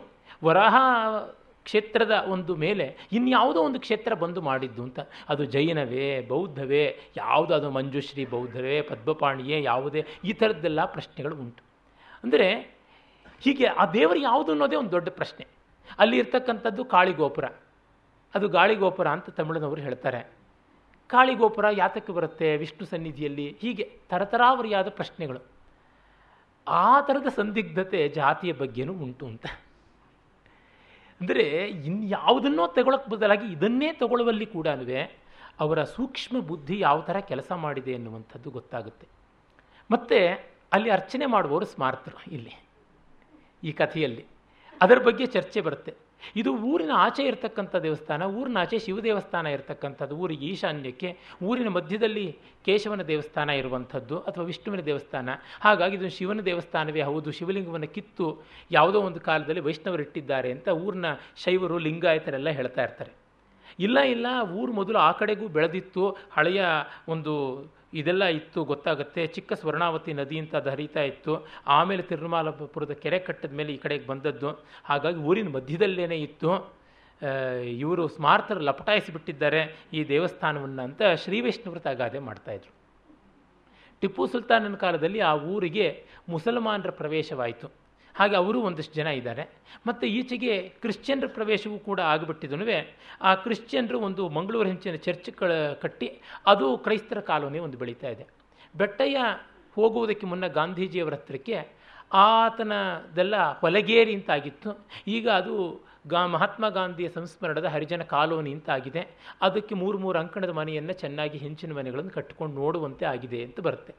ಬೆಟ್ಟಯ್ಯ ಊರು ಬಿಟ್ಟು ಹೋಗೋದಕ್ಕೆ ಕಾರಣ ಏನು? ಮೊದಲು ಅವನು ಬರೀ ಬೆಟ್ಟ, ಬೆಟ್ಟಿಗ. ಯಾಕೆ ಹೋದದ್ದು ಅಂತಂದರೆ ಅವನು ಮೀಸೆ ಜೋರಾಗಿ ಬಿಟ್ಟಿದ್ದ. ಅದು ಮೇಲಗಿರಿ ಗೌಡರ ತಂದೆ ತಿರುಮಲೇಗೌಡರಿಗೆ ಕೋಪ ಬಂತು. ಆಳುವ ಪ್ರಭುಗಳು ಬಿಡಬೇಕಾದಂಥ ಮೀಸೆ ಇವನು ಯಾಕೆ ಬಿಟ್ಟಿದ್ದಾನೆ ಅಂತ. ಬೆಳೆಸಿರೋದು ಮೀಸೆ ತಾನೇ ಸ್ವಾಮಿ, ಏನಾದರೆ ಏನು ಅಂತ ಇವನಂದಿದ್ದಕ್ಕೆ ಅವನು ಬಾರುಕೋಲಲ್ಲಿ ಕಟ್ಟಿ ಹೊಡೆಸಿಬಿಟ್ಟಿದ್ದನು ನಾಳೆ ಒಳಗಾಗಿ ನೀನು ಮೀಸೆ ಬಳಸ್ಕೊಳ್ಳದೆ ಇದ್ದರೆ ಉಚ್ಚೆನಲ್ಲಿ ಬಳಸ್ತೀನಿ ಮೀಸೆನ ಅಂತ ಹೇಳಿಬಿಟ್ಟಿನು ಅಂತಾರೆ. ಅದಕ್ಕೆ ಅವನು ರಾತ್ರಿ ರಾತ್ರಿ ಊರು ಬಿಟ್ಟು ಹೋದವನು ಎಂಟು ವರ್ಷ ಆದಮೇಲೆ ಬರ್ತಾನೆ. ಬಂದವನು ಗುಜರಾತಿ ಒಂದಷ್ಟು ಕಲ್ತ್ಕೊಂಡು, ಕನ್ನಡ ಕಲ್ತ್ಕೊಂಡು ಬಂದವನು ಚರಕಾದಲ್ಲಿ ನೂಲು ನೆಯೋದಕ್ಕೆ ಶುರು ಮಾಡ್ತಾ ತಾನು ತನ್ನ ಹೆಂಡತಿ ಬ್ರಹ್ಮಚರ್ಯ ಪರಿಪಾಲನೆ ಮಾಡೋದು ಟಿಪಿಕಲ್ ಗಾಂಧಿ ಅವತಾರ ಬರುತ್ತೆ. ಹೀಗೆ ಇಷ್ಟು ಸಂಕೀರ್ಣವಾಗಿ ಜಾತಿ ಮತಗಳದೆಲ್ಲ ಉಂಟು. ಅದಷ್ಟನ್ನು ಅವರು ಮೊದಲನೇ ಅಧ್ಯಾಯದಲ್ಲೇ ಕೊಡ್ತಾರೆ. ಅಂದರೆ ಈ ಜಾತಿಯ ಸಂಕೀರ್ಣತೆ ಎಂಥದ್ದು ಅನ್ನೋದು ಗೊತ್ತಾಗುತ್ತೆ. ಅವರ ಭಿತ್ತಿಯೊಳಗೆ ಒಂದು ಕಡೆ ಬರುತ್ತೆ. ಆಚಾರ್ಯ, ಶಂಕರಾಚಾರ್ಯ ಅಕ್ಕಸಾಲಿಗರು ಅಂತ. ಅದು ಶೃಂಗೇರಿ ಪೀಠ ನಮಗೆ ಸೇರಬೇಕಾಗಿತ್ತು ಅಂತ ಅಕ್ಕಸಾಲಿಗರು ವಿಶ್ವಕರ್ಮ ಬ್ರಾಹ್ಮಣರದು ಒಂದು ಆಕ್ಷೇಪ ಇತ್ತಂತೆ. ನನಗದು ಗೊತ್ತಿರಲಿಲ್ಲ ಭಿತ್ತಿಯನ್ನು ಓದ್ದಾಗಲೇ ಗೊತ್ತಾಯಿತು. ಏನಂತಂದರೆ ಶಂಕರಾಚಾರ್ಯರು ಪಾಪ ಅವರು ಅಕ್ಕಸಾಲಿಗರ, ಅಂದರೆ ವಿಶ್ವಕರ್ಮ ಬ್ರಾಹ್ಮಣರ ಇದರಿಂದಲೇ ಬಂದದ್ದು. ಆಚಾರ್ಯ ಅಂತ ಇಲ್ಲದೇ ಅವ್ರಿಗೆ ಹೇಗೆ ಹೆಸರು ಬರ್ತಾ ಇತ್ತು ಅಂತ. ಅದು ಬಹಳ ಮುಖ್ಯವಾದ ಕಂಟೆನ್ಷನ್ ಆಮೇಲೆ ಅವರೊಮ್ಮೆ ತಮ್ಮ ಪಾದುಕೇನ ತಮ್ಮ ಶಿಷ್ಯರು, ವಿಶ್ವಕರ್ಮ ಶಿಷ್ಯರು ಇದ್ದರು, ಬೇರೆ ಬ್ರಾಹ್ಮಣರು ಇದ್ದರು. ತೊಗೊಂಡು ಬನ್ನಿ ಅಂತಂದರೆ ವಿಶ್ವಕರ್ಮರ ಪಾಪ ಚಪ್ಪಲಿ ಹೇಗೆ ಮುಟ್ಟೋದು ಅಂತ ಮೆಟ್ಕೊಂಡು ಬಂದ್ರಂತೆ. ಅದೇ ಮತ್ತೊಂದು ಸರ್ತಿ ಇವರು ಬ್ರಾಹ್ಮಣರು ಮಠದ ಬಾಗಲವರೆಗೂ ಮೆಟ್ಕೊಂಡು ಬಂದು ಒಳಕ್ಕೆ ಮಾತ್ರ ಕೈಯಿಂದ ತೊಗೊಂಡು ಬಂದ್ರಂತೆ. ನೋಡಿದ್ರೆ ಆ ಸ್ವಜಾತಿಗಿಂತನೂ ಅವರೇ ಮೇಲಾಗಿದ್ದಾರೆ, ಅದಕ್ಕೆ ನಾನು ಅವರಿಗೆ ನನ್ನ ಶೃಂಗೇರಿ ಪೀಠ ಕೊಡ್ತೀನಿ ಅಂತ ಹೇಳ್ಬಿಟ್ಟು ಕೊಟ್ಟಿದ್ದು. ಮತ್ತು ಅದಕ್ಕೆ ಇದು ಯಾವುದು ಎಲ್ಲದಕ್ಕೂ ನಾವದು ಎಕ್ಸ್ಪೈರಿ ಡೇಟ್ ಅಂತ ಹೇಳ್ತೀವಲ್ಲ. ಹಾಗೆ ಆ ಶೃಂಗೇರಿ ಪೀಠದ ಬ್ರಾಹ್ಮಣ ಪರಂಪರೆಯ ಮುಂದುವರಿಕೆಗೂ ಒಂದು ಎಕ್ಸ್ಪೈರಿ ಡೇಟ್ ಇದೆ. ಅದು ಈಗ ಬಂದಿದೆ ಇನ್ನೊಮ್ಮೆ ಬರುತ್ತೆ ಅಂತ ಹೇಳ್ಬಿಟ್ಟು ಅದನ್ನು ಅವ್ರ ಊರಿನಲ್ಲಿ ಹೇಳ್ತಾ ಇದ್ರಂತೆ ಸಂತೇಶಿವರದಲ್ಲಿ ಯಾರೋ ಒಬ್ಬರು ಬೈರಪ್ಪನವರು ಅದನ್ನೆಲ್ಲ ಬರೀತಾರೆ. ಆ ಥರದ್ದೆಲ್ಲ ರಾಜಕೀಯವನ್ನು, ಜಾತಿ ತಕರಾರುಗಳನ್ನು ನೋಡಿದವರವರು ಅನುಭವಿಸಿದವರವರು ಹಾಗಾಗಿ ಇದಕ್ಕೆ ನಿಲ್ಲದ ಅಧಿಕೃತತೆ ಬಂದಿದೆ ಅಂದರೆ ತಪ್ಪಲ್ಲ. ಆರಂಭದಲ್ಲಿ ನೋಡಿ ವೆಂಕಟೇಶನಿಗೆ, ಅಂದರೆ ವೆಂಕಟರಮಣಯ್ಯನವರ ಮಗನಿಗೆ ಗಂಡು ಮಗು ಆಗಿದೆ, ಚೊಚ್ಚಲ ಗಂಡು ಮಗು ಅಂತ ಹೇಳಿ ನಾಮಕರಣದ ಉತ್ಸವ, ಊಟ ಎಲ್ಲ ಆಗಿದೆ. ಆಗ ಅಲ್ಲಿ ಪುಳಿಯೋಗರೆ ಮಾಡಿಸಿರ್ತಾನೆ. ಆಗ ಕುಪ್ಪಣ್ಣ ಹೇಳ್ತಾರೆ, ಪರವಾಗಿಲ್ಲ, ಪುಳಿಯೋಗರೆ ನಮ್ಮ ಜನದ ಹಾಗೇನೆ ಮಾಡಿದ್ದಾರೆ ಅಂತ. ಆಮೇಲೆ ವೆಂಕಟೇಶ ಹೇಳ್ತಾನೆ, ಟ್ರೇಡ್ ಸೀಕ್ರೆಟ್ ಎಲ್ಲ ಪತ್ತೆ ಮಾಡಿದ್ದೀವಿ ಅಂತ ಹೇಳಿಬಿಟ್ಟು. ಆಗ ಹಳೆ ಮನೆ ಮುಖ್ಯ ಪ್ರಾಣರಾಯರು ಅಯ್ಯಂಗಾರ ಪುಳಿಯೋಗರೆ, ಮಾಧ್ವರ ಬೇಳೆ ಹುಳಿ, ಸ್ಮಾರ್ತರ ಮಜ್ಜಿಗೆ ಹುಳಿ ಅಂದರೆ ಪ್ರಸಿದ್ಧ. ಬೂದುಗುಂಬಳಕಾಯಿ ಎಲ್ಲಿ ಸಿಕ್ತು ನಿಮಗೆ? ಇತ್ತೀಚೆಗೆ ಇತರೆ ಜನಗಳು ಬೂದುಗುಂಬಳಕಾಯಿ ತಿನ್ನೋಕೆ ಶುರು ಮಾಡಿಬಿಟ್ಟಿದ್ದಾರೆ ಅಂತ ಪಾಕಸಿದ್ಧಿಯ ಸಮನ್ವಯ ಸಿದ್ಧಾಂತದ ಜೊತೆಗೆ ಪ್ರಪಂಚ ಕೆಡುವುದರ ಕಡೆಗೆ ಕೂಡ ಸಂಭಾಷಣೆಯನ್ನು ಎಳೆದರು. ಅಂದರೆ ಸ್ಮಾರ್ತರಿದ್ದಾಗ ಮಾಧ್ವರ ಬಗ್ಗೆ ಅಯ್ಯಂಗಾರಗಳ ಬಗ್ಗೆ ಯಥೇಷ್ಟವಾಗಿ ಬೈಕೊಳ್ಳೋದು ಅಥವಾ ಆಡಿಕೊಳ್ಳೋದು ಆಗುತ್ತೆ. ಒಬ್ಬರು ಮಾತ್ವರು ಬಂದ್ರು ಅದಷ್ಟು ಅಯ್ಯಂಗಾರ ಕಡೆಗೆ ತಿರ್ಕೊಂಡು ಹೋಗುತ್ತೆ. ಅಯ್ಯಂಗಾರರು ಸೇರಿಕೊಂಡ್ರೆ ಬ್ರಾಹ್ಮಣೇತರರ ಬಗ್ಗೆ ಬರುವಂಥದ್ದು, ವಲಯ ವಿಸ್ತಾರವಾಗ್ತಾ ಹೋಗುತ್ತೆ. ಇದು ಹಿಂದೆ ಆಳ್ವಾರರು, ಮೊದಲ ಮೂವರು ಆಳ್ವಾರರು, ಪೂದ, ಪೊಯ್ಗೈ ಆಳ್ವಾರರು ಪೇಯಾಳ್ವಾರರು ಪೂದತ್ತಾಳ್ವಾರರು ಅಂತ ಅವರು ಎಲ್ಲಿಯೋ ಒಂದು ಕ್ಷೇತ್ರಕ್ಕೆ ಹೋಗಿದ್ದಾಗ ರಾತ್ರಿಯಾಗಿತ್ತು, ಒಬ್ಬರು ಮಲಗಿದ್ರು, ಇನ್ನೊಬ್ಬರು ಬಂದರು ನನಗೆ ಜಾಗ ಉಂಟಂದರೆ ಒಬ್ಬರಿಗೆ ಮಲಗೋಕ್ಕಿದೆ, ಇನ್ನಿಬ್ಬರಿಗೆ ಕೂತ್ಕೊಳ್ಳೋಕ್ಕಿದೆ ಬನ್ನಿ ಅಂದರು. ಇವರಿಬ್ಬರು ಕೂತು ಮಹಾವಿಷ್ಣುವಿನ ಗುಣಗಾನ ಮಾಡ್ತಾ ಇದ್ದಾಗ ಮತ್ತೊಬ್ಬರು ಬಂದು ನಮಗೆ ಉಂಟ ಆಶ್ರಯ, ಮಳೆ ಬೇರೆ ಬರ್ತಾ ಇದೆ, ಕತ್ತಲು. ಇಬ್ಬರಿಗೆ ಕುಳ್ಳಿರೋಕ್ಕಿದೆ ಮೂವರಿಗೆ ನಿಲ್ಲುವಷ್ಟಿದೆ ಅಂತಂದರು. ಅವರು ಬಂದು ನಿಂತ್ಕೊಂಡ್ರು. ಆಗ ಅವರಿಗೆ ಒಂದು ಇಕ್ಕಟ್ಟಿನ ಅನುಭವ ಆಯಿತಂತೆ. ಇನ್ನು ನಾಲ್ಕನೇವನು ಯಾರು ಅಂದರೆ ಸದಾ ಇರ್ತಕ್ಕಂಥ ಪರಮಾತ್ಮ, ಆ ತುರಿಯ, ಆತನನ್ನು ಮರೆತೀವಿ ಅಂತ. ಹಾಗಾಗಿ ತಿರುವಂದಾದಿ ಅಂತ ಅಂದಾದಿ ಪ್ರಬಂಧಗಳು. ಅಂದಾದಿ ಅಂದರೆ ಮುಕ್ತ ಪದಗ್ರಸ್ತ ಮುಗಿಸಿದ ಪದದಿಂದ, ಅಂದರೆ ಒಂದು ವಾಕ್ಯದ ಪದವನ್ನು ಮುಗಿಸಿದರೆ ಅಲ್ಲಿಂದ ಮುಂದಿನ ಪದವನ್ನು ಆರಂಭ ಮಾಡಿಕೊಂಡು ಬರವಣಿಗೆ ಮಾಡುವಂಥದ್ದು ಅದು ಮಾಡಿದ್ರು ಅಂತ ಪ್ರಸಿದ್ಧಿಯೇ. ಹಾಗೆ ಇದು ಒಂದು ವಿಪರೀತ ಕ್ರಮದಲ್ಲಿ ಒಬ್ಬೊಬ್ಬರು ಬಂದು ಸೇರಿಕೊಂಡಷ್ಟು ಬೇರೆಯವರ ಕಡೆಗೆ ಶಿಫ್ಟ್ ಆಗ್ತಾ ಹೋಗುತ್ತೆ. ಅದನ್ನು ಇಲ್ಲಿ ಅಷ್ಟು ಸೊಗಸಾಗಿ ತೋರಿಸ್ತಾರೆ. ಆ ತಕ್ಷಣವೇ ಕಲ್ಲಿಮನೆ ಶಾಮಣ್ಣನವ್ರು ಹೇಳ್ತಾರೆ, ಇನ್ನೂ ಒಂದು ಸಲ ಹೆಂಡತಿ ಕೊರಳಿನ ತಾಳಿ ಕೀಳಿಸೋ ತನಕ ತಿನ್ನಲಿ ಬಿಡಿ, ಎಷ್ಟು ದಿನ ಮೆರೆದಾರು? ಇದಕ್ಕೊಂದು ಹಿನ್ನೆಲೆ ಇದೆ. ಏನಂದರೆ ಈ ಬೂದುಗುಂಬಳಕಾಯನ್ನು ಒಕ್ಕಲಿಗರು ತಿಂತಾ ಇರಲಿಲ್ಲ ಮುಂಚೆ. ಅದಕ್ಕೆ ಇಲ್ಲಿಯ ಮತ್ತೊಬ್ಬರು ಗೌಡರು ಮುಂದೆ ಒಂದು ನಲವತ್ತೈವತ್ತು ಪುಟ ಆದಮೇಲೆ, ಈ ಬ್ರಾಹ್ಮರು ಹೊಸಿ ಚೆನ್ನಾಗೈತೆ ಬೂದುಗುಂಬಳಕಾಯಿ ಬೇರೆಯವ್ರಿಗೆ ಯಾತಕ್ಕೆ ಇದನ್ನು ಬಿಡೋಣ ಅಂತ ಅವರೇ ತಿನ್ನೋದಕ್ಕೆ ಮಾಡ್ಕೊಂಡವ್ರೆ ಅಂತ. ಕತೆ ಕಟ್ಟವ್ರೆ ಅಂತ ಹೇಳ್ಬಿಟ್ಟಂತ ಬರುತ್ತೆ. ಅದು ಯಾತಕ್ಕೆ ಆ ಕಥೆ ಬಂದದ್ದು? ಶ್ರೀರಾಮ ವನವಾಸಕ್ಕೆ ಹೋಗಿ ವಾಪಸ್ ಬಂದಾಗ ಭರತ ಪಾದುಕ ಪೂಜೆ ಮಾಡಿಕೊಂಡಿದ್ದ ಕರಸಂಗ್ರಹ ಏನೂ ಮಾಡಿರಲಿಲ್ಲ. ಬೊಕ್ಕಸ ಖಾಲಿಯಾಗಿತ್ತು ರಾಮ ಬಂದು ಅಲ್ಲಿ ಅದನ್ನೇ ಓದಬೇಕು. ಆಗಲೇ ಬಹಳ ಸ್ವಾರಸ್ಯ ಕಾಣಿಸ್ತಕ್ಕಂಥದ್ದು. ನನ್ನ ಒಂದು ಮಾತಿನಲ್ಲಿ ಆ ರೀತಿಯಾದಂಥ ರುಚಿ, ಖದರ್ ಯಾವುದೂ ಬರೋದಕ್ಕೆ ಸಾಧ್ಯ ಇಲ್ಲ. ಮೇಲಗಿರಿಗೌಡರು ಒಂದು ಎಲೆಕ್ಷನ್ ವ್ಯವಸ್ಥೆಗೋಸ್ಕರವಾಗಿ ಆ ಒಂದು ಕೆಲಸವನ್ನು ಮಾಡ್ತಾ ಇರ್ತಾರೆ. ಎಲ್ಲ ಒಕ್ಕಲಿಗರನ್ನು ಸೇರಿಸ್ಕೊಂಡಿರ್ತಾರೆ. ಆ ಸಂದರ್ಭದಲ್ಲಿ ಈ ಮಾತು ಬರುತ್ತೆ. ನಮ್ಮ ತಾಳಿ ಹೆಂಡತಿಯರ ತಾಳಿಯನ್ನೆಲ್ಲನೂ ಕಿತ್ತಾಕ್ಸುವಂಥ ಸ್ಥಿತಿ ಬಂದುಬಿಡುತ್ತೆ ಅಂತ ಹೇಳ್ಬಿಟ್ಟಿದ್ದಾನೆ ಆಗ ಅವ್ರ ಮೇಲಗಿರಿ ಗೌಡರು ಹೇಳ್ತಾರೆ, ಯಾರೋ ಒಬ್ಬ ವಿದ್ಯಾರ್ಥಿ ಕೇಳ್ತಾನೆ ಬಿ ಎಸ್ ಸಿ ಓದ್ತಾ ಇರ್ತಾನೆ, ಏನದು? ಅಂತ ಹೇಳ್ಬಿಟ್ಟಿದನುವೆ ಆಗ ಹೇಳ್ತಾರೆ, ನೋಡಪ್ಪ, ನೀನು ಹಿಸ್ಟ್ರಿ ಓದಿದ್ರೆ ಗೊತ್ತಾಗ್ತಾ ಇತ್ತು, ನಾನು ಹೇಳ್ತೀನಿ ಕೇಳು ರಾಮ ಕಾಡ್ಗೆ ಹೋಗಿ ಇತ್ಲಾಗ ದಶರಥನು ಸತ್ಮ್ಯಾಗೆ ಭರತನ ರಾಜ್ಯವಾಯಿತು ಮಂತ್ರಿ ಸುಮಂತ್ರ ಎಷ್ಟು ಹೇಳಿದ್ರು ಭರತ ಕಂದಾಯ ವಸೂಲು ಮಾಡಲಿಲ್ಲ. ರೈತರ ಹಣ ಕಿತ್ಕೊಂಡು ಕಷ್ಟ ಯಾಕೆ ಕೊಡಬೇಕು ಅನ್ನೋ ಧರ್ಮಬುದ್ಧಿ ಭರತ್ ಮಹಾರಾಜಂದು. ರೈತರೆಲ್ಲ ಅನುಕೂಲವಾಯಿತು. ಯುದ್ಧ ಮಾಡಿ ರಾವಣನ ಕೊಂದು ಲಂಕೆಯಿಂದ ಶ್ರೀರಾಮ ಅಯೋಧ್ಯೆಗೆ ಬಂದಲ್ಲ. ಅದ್ದೂರಿಯಿಂದ ಪಟ್ಟಾಭಿಷೇಕ ಮಾಡಿಸ್ಕೊಳ್ಳೋಕ್ಕೆ ಹಣ ಬೇಕಿತ್ತು. ಖಜಾನೆ ನೋಡಿದ್ರೆ ಖಾಲಿ.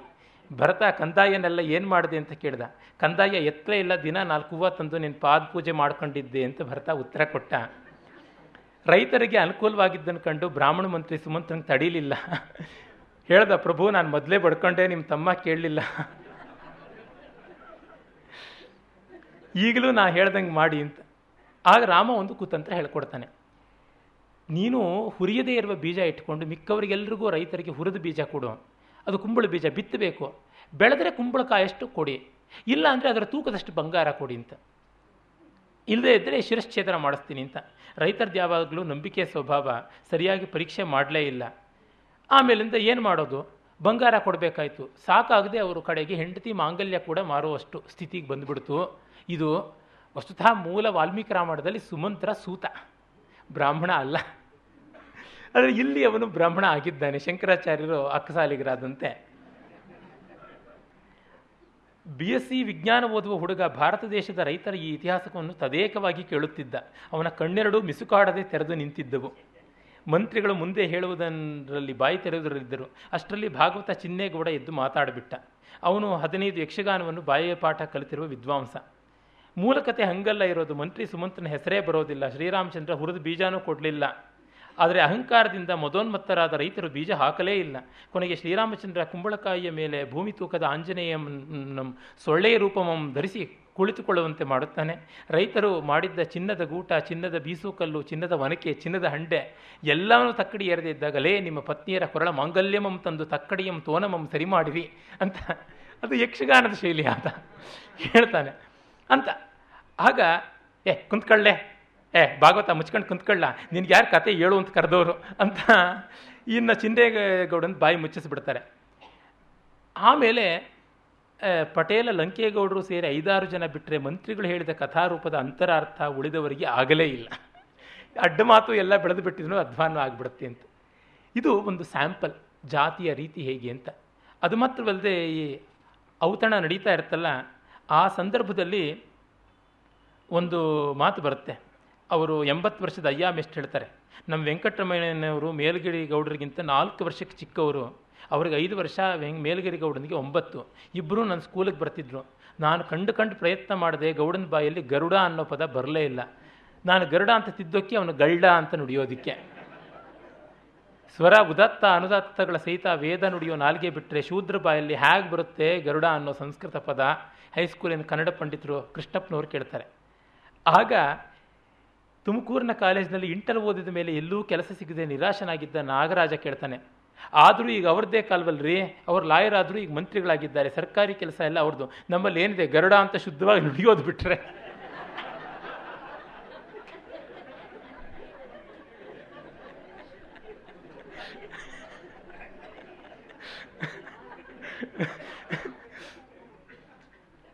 ಲೇಖಕರ ವ್ಯಂಗ್ಯಗಳು ಎಲ್ಲೂ ಇಲ್ಲ.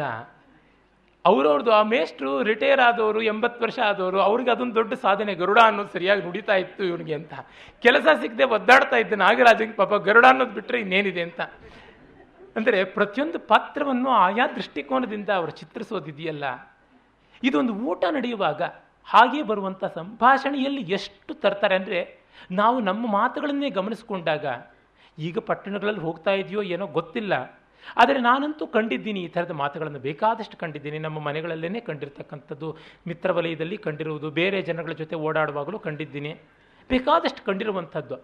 ಅಂದರೆ ಇದೆಲ್ಲ ಸಹಜ ಅನ್ನುವಂತೆ ಬರ್ತಾ ಇದ್ದದ್ದು. ಲೇಖಕ ಒಳ್ಳೆಯ ಕಲಾವಿದ ಇದನ್ನೇ ಮಾಡ್ತಾನೆ. ಯಾನೇವ ಶಬ್ದಾನ್ ವಯಮಾಲಪಾಮಹ ಅಂತ ಹೇಳಿದ್ರಲ್ಲ ನಮ್ಮ ಮನೇಲಿ ಒಬ್ಬರು ಊಟ ಮಾಡ್ತಾ ಇದ್ರು ಒಂದು ಸಂದರ್ಭದಲ್ಲಿ ಹೀಗೇ ಮಾತಾಡೋದನ್ನು ಇವರು ಅನಾಮತ್ತಾಗಿ ಎತ್ತುಕೊಂಡು ಸಂಜೀವಿನಿ ಪರ್ವತವನ್ನು ಹನುಮಂತ ತಂದಿಟ್ಟಂಗೆ ಇಟ್ಟಿದ್ದಾರಾ ಇಲ್ಲಿ ಅಂತ ಅನಿಸುವಂತೆ ಇದೆಯಲ್ವಾ? ಇದು ಅನುಭವ ಅಂತಂದರೆ. ಎಷ್ಟೋ ಜನ ವಿಮರ್ಶಕರು ಭೈರಪ್ಪನವರ ಅನುಭವದಿಂದ ಬರೆಯೋದಿಲ್ಲ, ಪುಸ್ತಕ ಪಾಠ ಒಪ್ಪಿಸ್ತಾರೆ ಅಂತಾರೆ. ಅವರ ಮಸ್ತಕದಲ್ಲಿ ಏನಿದೆಯೋ ನನಗಂತೂ ಗೊತ್ತಾಗ್ತಾ ಇಲ್ಲ. ಆಮೇಲೆ ಈ ಮಾತನ್ನು ಮೇಲಗಿರಿ ಗೌಡ ಕೂಡ ತನ್ನ ಹೆಂಡತಿ ರಂಗಮ್ಮನ ಹತ್ರ ಹೇಳ್ಕೋತಾನೆ. ನನಗೆ ಗರುಡ ಅನ್ನೋದಕ್ಕೆ ಬರೋದಿಲ್ಲ ಬರೋದಿಲ್ಲ ಅಂತ ಗೇಲಿ ಮಾಡ್ತಾ ಇದ್ರು. ಈಗ ಅವನು ಗರುಡ ಅಂತ ಹೇಳೋನು ಗರುಡಗಂಬದ ಮುಂದೆ ಗಂಟೆ ಇಟ್ಕೊಂಡು ಮಂಗಳಾರತಿ ಮಾಡ್ತಾ ಇದ್ದಾನೆ. ನಾನೀಗ ಗಲ್ಡ ಅನ್ನೋದು ಬಿಟ್ಟು ಗರುಡ ಅನ್ನೋದು ಹೇಳೋದು ಕಲ್ತ್ಕೊಂಡಿದ್ದೀನಿ, ಬಿ ಎ, ಬಿ ಎಲ್ ಓದ್ಬಿಟ್ಟು ಮಂತ್ರಿನೂ ಹಾಕಿ ಕುಂತಿದ್ದೀನಿ ಅಂತ ಹೇಳ್ಬಿಟ್ಟು ಅಂತಾರೆ. ಅಂದರೆ ಇದೆಲ್ಲ ಲೋಕದಲ್ಲಿ, ಜಾತಿಗಳಲ್ಲಿ ಇರ್ತಕ್ಕಂಥದ್ದು. ನಾವು ಈ ವ್ಯತ್ಯಾಸಗಳನ್ನು ನೋಡಬಾರ್ದು, ವೈಟ್ ವಾಶ್ ಮಾಡಿಬಿಡೋಣ ಅಂತ ಅವುಗಳನ್ನು ಬಿಚ್ಚು ಮನದಿಂದ ತೆರೆಯದೇ ಇದ್ದರೆ ತುಂಬ ತಪ್ಪಾಗುತ್ತೆ. ಅವನ್ನು ತೆಗೆದು ಬಗೆದು ನೋಡಬೇಕು. ಅವುಗಳ ಬಗ್ಗೆ ಆಗ್ರಹ ಬಿಟ್ಟು ಕಾಣುವಂಥ ಸ್ಥಿತಿಯೂ ಬರಬೇಕಾಗುತ್ತೆ. ಅವರು ಯಾವ ಜಾತಿಯ ಬಗ್ಗೆನೂ ಇಲ್ಲಿ ಪಕ್ಷಪಾತ ಮಾಡಿಲ್ಲ ಅನ್ನೋದು ಗೊತ್ತಾಗುತ್ತೆ. ಇದೆಲ್ಲ ನೋಡಿದ್ರೆ ಬ್ರಾಹ್ಮಣರನ್ನ ಗೇಲಿ ಮಾಡಿಲ್ವಾ ಅಂತ ಅನ್ಸೋದಿಲ್ವಾ? ಅದೇ ಸಂದರ್ಭದಲ್ಲಿ ಮೇಲಗಿರಿ ಗೌಡರ ತಂತ್ರ, ಪ್ರತಿತಂತ್ರಗಳು ಇವತ್ತಿನ ಗೌಡರಿಗೆ ಯಾವ ರೀತಿಯಲ್ಲೂ ಕಡಿಮೆ ಇಲ್ಲ. ಆ ಥರ ಮಾಡಿದ್ದಾರೆ. ಅಲ್ಲಿ ಮೇಲಗಿರಿ ಗೌಡರ ಮಗನಿಗೆ ಹುಚ್ಚಿಡಿಯುತ್ತೆ ನೋಡಬೇಕು ನಾವು.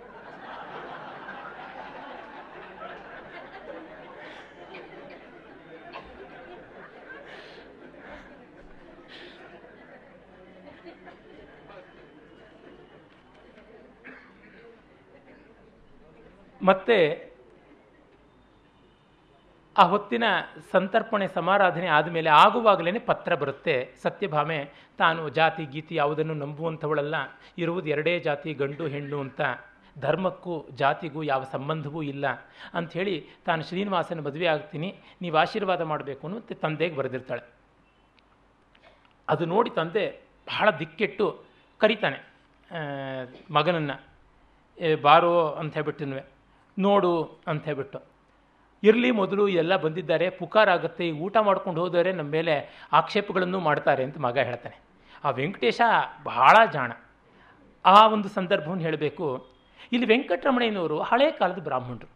ಅವ್ರಿಗೆ ಗೊತ್ತಿರೋದು ಒಂದೇ, ಮಡಿ, ಮೈಲಿಗೆ, ಮೇಲ್ಜಾತಿ, ಕೀಳ್ಜಾತಿ. ಅದು ಬಿಟ್ಟು ಅದರ ಮೂಲಕ ಪಡ್ಕೊಳ್ಬಹುದಾದ ಲೌಕಿಕವಾದ ಲಾಭ ಏನು ಅನ್ನೋದು ಅಷ್ಟಾಗಿ ಇಲ್ಲ. ಅಷ್ಟೋ ಇಷ್ಟೋ ಇದೆ, ಇಲ್ಲ ಅಂತಿಲ್ಲ. ಅವರಿಗೆ ಅನುಕೂಲ ಇದ್ದರೂ ಕೂಡ ದೇವಸ್ಥಾನದ ಪೂಜೆ ಬಿಡೋದು ಯಾತಕ್ಕೆ? ಎಂಟು ಎಕರೆ ಗದ್ದೆ, ಹತ್ತು ಎಕರೆ ಹೊಲ ಇದೆ ಅಂತ ಅನಿಸುತ್ತೆ. ಆದರೆ ಎಲ್ಲ ಕಡೆಗಳಲ್ಲೂ ಆ ವ್ಯವಹಾರವನ್ನೇ ಅವರು ಮುಂದೆ ಮಾಡ್ಕೊಂಡು ಬರೋಲ್ಲ. ಅದೇ ತರಹ ತಿರುಮಲೆ ಗೌಡರು ಅಂತ ಯಾರಿದ್ದಾರೆ, ಮೇಲ್ಗಿರಿ ಗೌಡರ ತಂದೆ, ವೃದ್ಧ ಪಟೇಲ್ರು, ಅವ್ರಿಗೂ ತಾವು ಒಕ್ಕಲಿಗರು ಅವ್ರದ್ದು ಇನ್ನೊಂದು ಕೇಸ್ ಬರುತ್ತೆ. ಅದು ಬಹಳ ಸ್ವಾರಸ್ಯಕಾರಿಯಾಗಿದೆ, ಈಗ ಅದನ್ನು ತಗೊಳ್ಬೇಕು. ಇದರಲ್ಲಿ ಯಾವುದು ಇಟ್ಕೊಳ್ಳೋಣ, ಯಾವುದು ಬಿಡೋಣ? ಬಹಳ ಸ್ವಾರಸ್ಯಕಾರಿಯಾದದ್ದು. ಅವರಿಗೆ ಜಾತಿಯ ಆಧಿಕ್ಯ ತುಂಬ ಉಂಟು. ಆದರೆ ತಂತ್ರ ಪ್ರತಿತಂತ್ರಗಳು ಮಗ ಮೇಲ್ಗಿರಿ ಗೌಡನ ತರಹ ಇಲ್ಲ. ಅಂದರೆ ಜಾತಿಯನ್ನು ಎಲ್ಲ ಹಂತಗಳಲ್ಲೂ ಲಾಭಕ್ಕೆ ಬಳಸ್ಕೊಳ್ಬೇಕು ಅನ್ನುವಂಥದ್ದು ಇಲ್ಲ. ಹೇಗೆ ವೆಂಕಟರಮಣಯ್ಯನವರು ಅದೇ ರೀತಿಯಾದಂಥದ್ದು ಇನ್ನೊಂದು ಮುಖ ಅನ್ನೋದು ಹೇಳ್ಬೋದು, ಒಕ್ಕಲಿಗರ ಇನ್ನೊಂದು ಮುಖವಾಗಿ ಅವರು ಕಾಣಿಸ್ಕೋತಾರೆ. ಆದರೆ ವೆಂಕಟೇಶ ಇದಾನಲ್ಲ ವೆಂಕಟರಮಣಯ್ಯನವ್ರ ಮಗ, ಅವನು ಎಸ್ ಎಲ್ ಸಿ ಫೇಲ್ ಆದವನು. ಮದುವೆ ಆಗದಿದ್ದೇ ಅವನು ಫೇಲ್ ಆಗೋದಕ್ಕೆ ಕಾರಣ ಅಂತ ಭೈರಪ್ಪನವರು ಹೇಳ್ತಾರೆ. ಅದು ಏನು ಅಂತ ಅವ್ರು ವಿವರಿಸಲ್ಲ, ನಾವೇ ಊಹೆ ಮಾಡಿಕೊಳ್ಬೇಕು. ಅವನು ಸತ್ಯಭಾಮೆಗಿಂತಲೂ ಓದಿನಲ್ಲಿ ಚುರುಕಲ್ಲ. ಅರೆ, ವ್ಯವಹಾರದಲ್ಲಿ ತುಂಬ ಚುರುಕು. ಅವನು ಒಂದು ಹೋಟೆಲ್ನ ಉಡುಪಿ ಕಡೆಯವರಿಂದ ಇಡಿಸಿರ್ತಾನೆ. ಹೋಟ್ಲಿಗೆ ದುಡ್ಡು ತಾನು ಸಪ್ಲೈ ಮಾಡ್ತಾ ಇರ್ತಾನೆ. ಅರೆ, ವ್ಯವಹಾರ ಎಲ್ಲ ಅವ್ರು ನೋಡ್ತಾ ಇರ್ತಾರೆ. ದಿವಸಕ್ಕೆ ಹದಿನೈದು ರೂಪಾಯಿ ಅವನಿಗೆ ತಂದು ಕೊಟ್ಬಿಡಬೇಕು. ಆ ಥರ ಮಾಡಿಕೊಂಡು ಅನ್ನ ವಿಕ್ರಯ ಮಾಡಿಲ್ಲ, ಆದರೂ ಮಾಡಿಸುವಂಥದ್ದು ಮಾಡ್ತಾ ಇದ್ದಾನೆ. ಬ್ರಾಹ್ಮಣರು ಅನ್ನ ವಿಕ್ರಯ ಮಾಡಬಾರ್ದು ಅಂತ ಒಂದು ಕೋಲಾಹಲ. ಇನ್ನೊಬ್ಬರ ಕೈನಲ್ಲಿ ಮಾಡಿಸ್ತಾ ಇರ್ತಕ್ಕಂಥದ್ದು. ಅದಲ್ಲದೆ ಊರಿನ ಪತ್ರಿಕಾ ಏಜೆನ್ಸಿ ತೊಗೊಂಡಿದ್ದಾನೆ. ಅಲ್ಲಿ ಏನು ಒಳತು ಕೆಡಕಾದರೂ ಪತ್ರಿಕೆ ರಿಪೋರ್ಟ್ ಮಾಡೋದು ಅವನೇನೆ. ಅಂದರೆ, ವಿಲೇಜ್ ಪಾಲಿಟಿಕ್ಸ್ ಯಾವುದಿದೆ, ಅಲ್ಲಿ ಒಳ್ಳೆ ಶಕುನಿಯ ಕೆಲಸವನ್ನು ಅವನು ಚೆನ್ನಾಗಿ ಮಾಡ್ತಾ ಇದ್ದಾನೆ. ಮತ್ತು ಸಾಂಪ್ರದಾಯಿಕವಾಗಿ ಪೂಜೆ, ಪುನಸ್ಕಾರ ಎಲ್ಲ ಕಲ್ತ್ಕೊಂಡಿದ್ದಾನೆ. ಒಂದಷ್ಟು ವೇದ, ಪುರಾಣ ಇತ್ಯಾದಿಗಳನ್ನು ಚೂರು ಪಾರು ಓದ್ಕೊಂಡಿದ್ದಾನೆ. ಅದು ಒಂದು ಸೆನ್ಸಸ್ನ ಸಂದರ್ಭ ಬರುತ್ತೆ, ಬಹಳ ಮಾರ್ಮಿಕವಾಗಿದೆ. ಆ ಸಂದರ್ಭದಲ್ಲಿ ಎಲ್ಲರಿಗೂ ಅನುಕೂಲವಾಗುವಂತೆ ಇವನು ಶಾಸ್ತ್ರಗಳನ್ನು ಹೊಸಿದು ಇಡ್ತಾನೆ ಇಂಥದ್ದೆಲ್ಲ ಮಾಡುವವನು, ಬಹಳ ಧೂರ್ತ. ಅಂದರೆ, ಈ ಒಬ್ಬ ಬ್ರಾಹ್ಮಣ ಮೆಟೀರಿಯಲಿಸ್ಟ್ ಆದರೆ ಏನಾಗ್ತಾನೆ ಅನ್ನೋದನ್ನು ಅದ್ಭುತವಾಗಿ ವೆಂಕಟೇಶನ್ ಪತ್ರದಲ್ಲಿ ತೋರಿಸಿದ್ದಾರೆ. ಒಬ್ಬ ಶೂದ್ರ ಮೆಟೀರಿಯಲಿಸ್ಟ್ ಆದರೆ ಏನಾಗುತ್ತಾನೆ ಅನ್ನೋದನ್ನು ಮೇಲಗಿರಿ ಗೌಡರ ಪಾತ್ರದಲ್ಲಿ ತೋರಿಸಿದ್ದಾರೆ. ಅದೇ ತರಹ ದಲಿತ. ಹರಿಜನ ಹೊಲಯ ಅಂತ ಏನು ಬೇಕಾದರೂ ಕರೀರಿ, ಹೆಸರುಗಳಲ್ಲಿ ಏನೂ ಇಲ್ಲ. ಅಲ್ಲಿ ನಮಗೆ ಗೊತ್ತಾಗುತ್ತೆ, ಬೆಟ್ಟ ಬೆಟ್ಟಯ್ಯನಾದ. ಮತ್ತು ಅವನ ಮಗ ಮೋಹನದಾಸ. ಬೆಟ್ಟಯ್ಯನಿಗೆ ಪರಂಪರೆಯ ವಿಧಿ ನಿಷೇಧಗಳನ್ನು ಊರಿನ ಮಟ್ಟಕ್ಕೆ ಪಾಲಿಸ್ತಾನೆ. ವೆಂಕಟರಮಣಯ್ಯನವರು ಬಸ್ಸಲ್ಲಿ ಕೂತಿದ್ದರೆ ಅವ್ರ ಸೀಟ್ಗಿಂತ ಐದು ಸೀಟ್ ಹಿಂದೆ ತಾನು ಕೂತ್ಕೋತಾನೆ. ಮತ್ತೆ ತಿರ್ಗಾ ಅವ್ರ ಮಗಳನ್ನು ಬೈಯೋದಿಕ್ಕೆ ಅಂತ ಅವರೇ ಬೆಂಗಳೂರಿಗೆ ಹೋಗಿರ್ತಾರೆ. ಅವಳು ಈ ಥರ ಅನಿಷ್ಟದ ಕೆಲಸ ಮಾಡ್ತಾಳಲ್ಲ ಅಂತ ಹೇಳಿಬಿಟ್ಟಿದ್ವಿ ಆಗ ದಾರಿ ಏನು ಬೆಳಗ್ಗೆಯಿಂದ ಏನು ತಿಂದಿರೋಲ್ಲ, ಹಿಂದಿನ ದಿವಸ ಸಂತರ್ಪಣೆಯಲ್ಲಿ ಪತ್ರ ಬಂದಿದ್ದರಿಂದ ಊಟನೂ ಮಾಡಿರೋದಿಲ್ಲ. ಹಸ್ತ್ಕೊಂಡಿರ್ತಾರೆ. ಸ್ವಾಮಿಯವರು ನೀವೇನಾದರೂ ತಿನ್ನಬೇಕು ಅಂತ ಹೇಳ್ತಾರೆ. ಕಡೆಗೆ ತಿಪ್ಟೂರಲ್ಲೋ ಎಲ್ಲೋ ಬಸ್ಸು ನಿಂತಾಗ ಅಲ್ಲಿ ಒಬ್ಬ ಹಣ್ಣಿನ ಅಂಗಡಿಯವನ ಮೂಲಕ ಹಣ್ಣನ್ನು ಕೊಡಿಸಿ ಇವ್ರ ಕೈ ಕೊಡಿಸ್ತಾರೆ. ಭೈರಪ್ಪನವ್ರು ಎಷ್ಟು ಸೂಕ್ಷ್ಮವಾಗಿ ಗಮನಿಸ್ತಾರೆ, ತಾನು ಕೊಟ್ಟರೆ ತಿನ್ನೋದಿಲ್ವಲ್ಲ, ಮಡಿ ಹೊರಟೋಗುತ್ತೆ ಅಂತ. ಅವನು ಕೊಟ್ಟವನೊಬ್ಬ ಸಾಬಿ ಹಣ್ಣು ಮಾರೋರು ಸಾಮಾನ್ಯವಾಗಿ ಮುಸಲ್ಮಾನರೇ ಹೆಚ್ಚಾಗಿದ್ದದ್ದು. ಜೊತೆಗೆ ಈ ಬ್ರಾಹ್ಮಣರಿಗೆ ಸಾಬರು ಮೈಲಿಗೆ ಇಲ್ಲ. ಇದು ಬಹಳ ವಿಲಕ್ಷಣವಾದ ಕಾಂಟ್ರಾಸ್ಟ್ಗಳು, ಕಾಂಟ್ರಡಿಕ್ಷನ್ಗಳು. ಮತ್ತೆ ಇನ್ನೂ ಒಂದು ಬರುತ್ತೆ. ಆ ಊರಿನಲ್ಲಿ ಹರಿಜನರನ್ನ ದೇವಸ್ಥಾನಕ್ಕೆ ಪ್ರವೇಶ ಮಾಡಿಸಬೇಕು ಅಂತ ಮೇಲಗಿರಿ ಗೌಡರು ಎಂ ಎಲ್ ಎ ಆಗಿರ್ತಾರೆ ಇನ್ನು. ಬೆಟ್ಟಯ್ಯ ಎಂ ಎಲ್ ಎನೂ ಆಗಿರೋಲ್ಲ. ಆದರೆ ಗಾಂಧಿ ಆಶ್ರಮದಿಂದ ಬಂದು ಹೊಸದು. ಗೌರ್ಮೆಂಟಿಂದಲೂ ಆರ್ಡರ್ ಬರುತ್ತೆ. ಆಗ ದೇವಸ್ಥಾನವನ್ನು ಈ ಹೊಲೆಯರ ಪ್ರವೇಶದಿಂದ ಮೈಲಿಗೆ ಆಗದಂತೆ ಕಾಪಾಡಬೇಕು ಅಂತ ಇಡೀ ಊರಿನ ಮೇಲ್ಜಾತಿಯವರೆಲ್ಲ ಸಂಘಟಿತರಾಗ್ತಾರೆ. ಆಗ ನಿಮಗೆ ನಾವು ಇದ್ದೀವಿ ಸಪೋರ್ಟ್ ಅಂತ ಸಾಬರು ಬರ್ತಾರೆ. ಅರೆ ಕ್ರಿಶ್ಚಿಯನ್ರು ಮಾತ್ರ ಬರೋದಿಲ್ಲ. ಅವರಿಗೆ ಗುರುಗಳು ಮೊದಲೇ ಎಚ್ಚರಿಕೆ ಕೊಟ್ಟಿರ್ತಾರೆ, ನೀವು ತಟಸ್ಥವಾಗಿರಬೇಕು ಅಂತ. ಬಹಳ ಕ್ಯಾಲ್ಕುಲೇಟಿವ್ ಅವರು ಕನ್ವರ್ಷನ್ಗೆ ಕಾದಿದ್ದಾರೆ ಎನ್ನುವಂಥದ್ದು ಧ್ವನಿ. ಈ ಥರದ್ದು ಎಷ್ಟೆಷ್ಟು ಸೂಕ್ಷ್ಮಗಳನ್ನು ಇವರು ಇಟ್ಟಿದ್ದಾರೆ ಅಂದರೆ ಒಂದೊಂದು ವಾಕ್ಯದಲ್ಲೂ ಕಾಣಿಸ್ತಾ ಹೋಗುತ್ತೆ. ಇರಲಿ, ಇನ್ನು ಇತ್ತ ಕಡೆಗೆ ಬಂದಾಗ ನಮಗೆ ಮೋಹನದಾಸ ನನ್ನ ತಂದೆ ಬೆಟ್ಟಯ್ಯ, ಅವನು ಅಷ್ಟು ಮಡಿ ಮೇಲಿಗೆ ಪಾಲಿಸ್ತಾ ಇರ್ತಾನೆ. ಅದೇ ಬೆಂಗಳೂರಿಗೆ ಬಂದಾಗ ಮೇಲಗಿರಿ ಗೌಡ್ರ ಮನೆಗೆ ಹೋಗ್ತಾನೆ, ಒಂದೇ ಸೋಫಾದಲ್ಲಿ ಕೂತ್ಕೋತಾನೆ, ಅಲ್ಲಿ ಕಾಫಿ ಬರುತ್ತೆ, ತಗೋತಾನೆ. ಮೇಲಗಿರಿ ಗೌಡ್ರು ಬೆಂಗಳೂರಿನಲ್ಲಿ ಮಡಿ ಮೇಲಿಗೆ ಪಾಲಿಸ್ತಾ ಇರೋದಿಲ್ಲ. ಅವರು ತಿರುಮಲಾಪುರದಲ್ಲಿ ಮಾತ್ರ ಮಡಿ ಮೇಲಿಗೆ ಪಾಲಿಸ್ತಾ ಇರ್ತಾರೆ. ತಿರುಮಲಾಪುರಕ್ಕೆ ಬಂದ ತಕ್ಷಣ ಊರಾಚೆನೇ ಆ ಬೆಟ್ಟಯ್ಯ ಕಾರಿಂದ ಎಳ್ಕೊಂಡು ಬಿಡ್ತಾನೆ. ಅಲ್ಲಿವರೆಗೂ ಒಟ್ಟಿಗೆ ಒಂದೇ ಕಾರಲ್ಲಿ ಬೆಟ್ಟಯ್ಯ ಮತ್ತು ಮೇಲಗಿರಿ ಗೌಡರು ಬಂದಿರ್ತಾರೆ. ಅನುಕೂಲ ಸಿಂಧುವಾಗಿ ಅಲ್ಲಿಗೆ ಅಲ್ಲಿ ತಕ್ಕಂತೆ ನಡ್ಕೊಳ್ಬೇಕು, ಇಲ್ಲಿಗೆ ಇಲ್ಲಿ ತಕ್ಕಂತೆ ನಡ್ಕೊಳ್ಬೇಕು, ಇದೆಲ್ಲ ನಮ್ಮಲ್ಲಿ ನೋಡ್ತಾನೆ ಇರ್ತೀವಿ ಜಾತಿಯ ವಿಷಯಗಳಲ್ಲಿ. ಅದನ್ನು ಅವರು ತೋರಿಸ್ತಾರೆ. ಬೆಟ್ಟಯ್ಯ ಅದನ್ನು ಒಪ್ಕೊಂಡಿದ್ದಾನೆ. ಅವನು ವೆಂಕಟೇಶನ್ ಹೋಟೆಲ್ಗೆ ಹೋದರೆ ಗಾಜಿನ ಲೋಟದಲ್ಲಿ ಸಪ್ಲೈಯರ್ ತಂದು ಕೊಡಲ್ಲ, ಕಾಫಿ ಕ್ಲೀನರ್ ತಂದು ಕೊಡ್ತಾ ಇರ್ತಾನೆ. ಆದರೆ ಬೇರೆ ಯಾರು ಜನರು ಹೋದರೆ ಅವರ ಬಟ್ಲನ್ನು ಅವರೇ ತೊಗೊಂಡು ಹೋಗಬೇಕು. ದಕ್ಷಿಣ ಕನ್ನಡದಲ್ಲೆಲ್ಲ ನಾನು ಕೇಳಿದ್ದೀನಿ, ಅಲ್ಲಿ ಕೊರವರು ಎಲ್ಲನೂ ಬಂದರೆ ಚಿಪ್ಪಿನಲ್ಲಿ ಮೇಲಿಂದ ಹುಯ್ತಾ ಇದ್ದಿದ್ದು ಕಾಫಿಯೋ, ಟೀನೋ ಅಂತ ಹೇಳಿಬಿಟ್ಟಿದ್ದು ಆ ಥರದ್ದು ಒಂದು ಪರಿಸ್ಥಿತಿ. ಇಲ್ಲಿ ಅವರು ತಾವು ಬಂದಾಗ ಮಾತ್ರ ಗಾಜು. ಅಂದರೆ ಏನರ್ಥ? ಆರ್ಥಿಕವಾಗಿ, ಸಾಮಾಜಿಕವಾಗಿ ಮುಂದೆ ಬಂದಾಗ ಆ ಮಡಿ ಮೈಲಿಗೆಗಳು ತಾನಾಗಿ ಕಡಿಮೆ ಆಗ್ತಾ ಬರುತ್ತವೆ ಅನ್ನೋದು ಗೊತ್ತಾಗುತ್ತೆ. ಅದೇ ಮೋಹನ್ ದಾಸ ಹೋಟ್ಲೊಳಗೆ ಹೋಗ್ಬಿಟ್ಟು ನುಗ್ತೀನಿ ಅಂತ ಬರ್ತಾನೆ.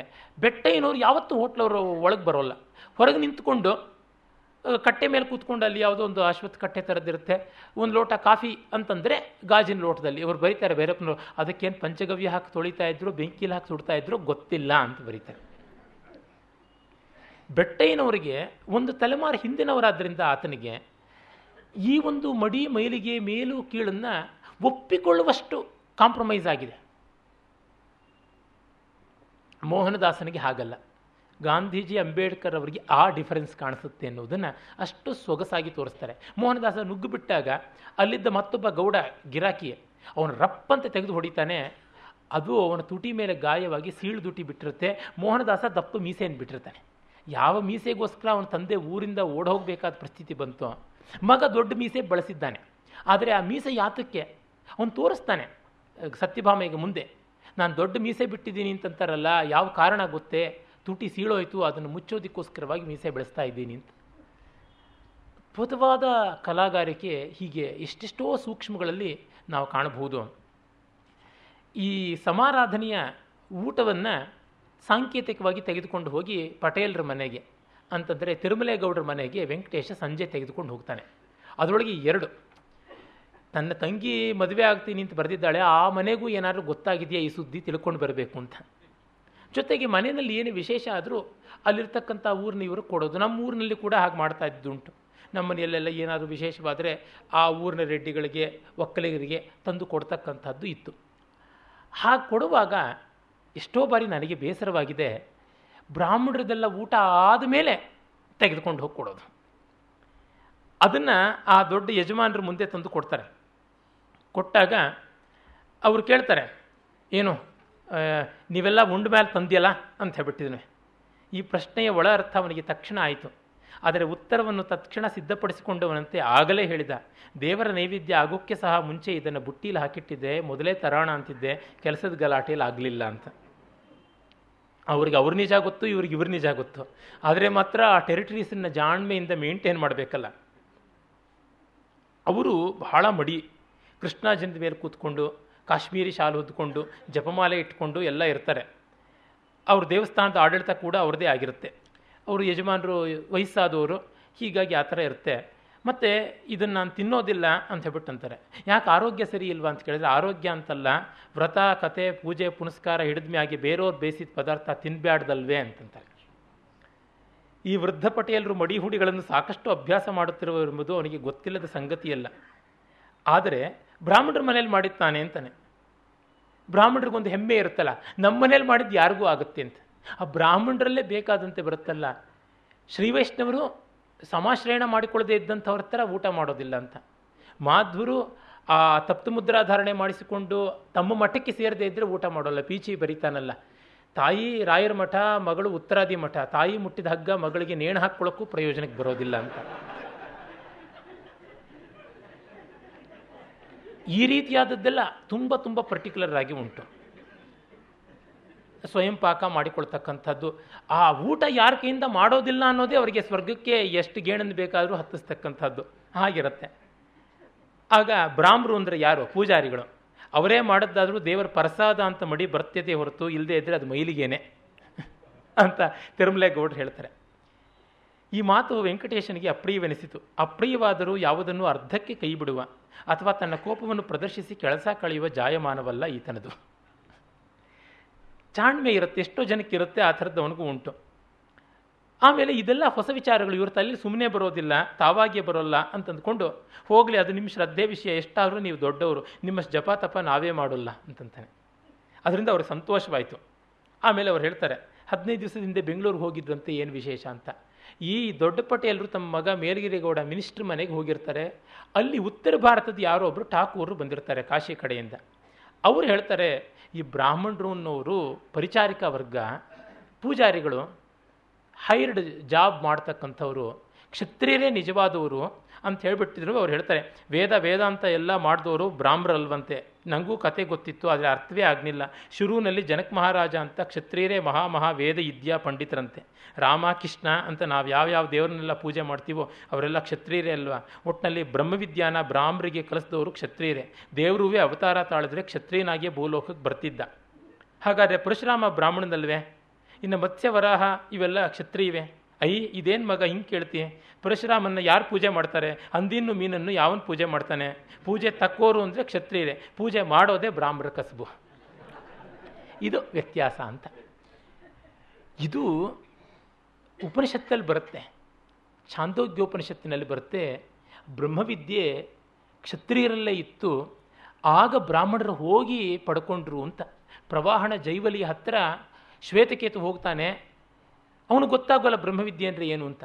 ಆಗ ಅವನ ತಂದೆ ಆರುಣಿ ಉದ್ದಾಲಕ ಆರುಣಿಯನ್ನು ಕೇಳ್ತಾನೆ, ಅಪ್ಪ, ನನಗೂ ಅದು ಗೊತ್ತಿಲ್ಲ ಹೋಗ್ಬಿಟ್ಟು ಪ್ರವಾಹಣ ಜೈವಲಿಯ, ಕಾಲಿಡ್ಕೊಳ್ಳೋಣ, ಜೀವಲನ ಮಗ ಜೀವಲನ ಮಗ ಜೈವಲಿ ಪ್ರವಾಹಣ ಅಂತ ಅವನ ಹೆಸರು ಪ್ರವಾಹಣ ಜೈವಲಿ ಹತ್ತಿರಕ್ಕೆ ಹೋಗಿ ಕಲಿತರು ಅಂತ.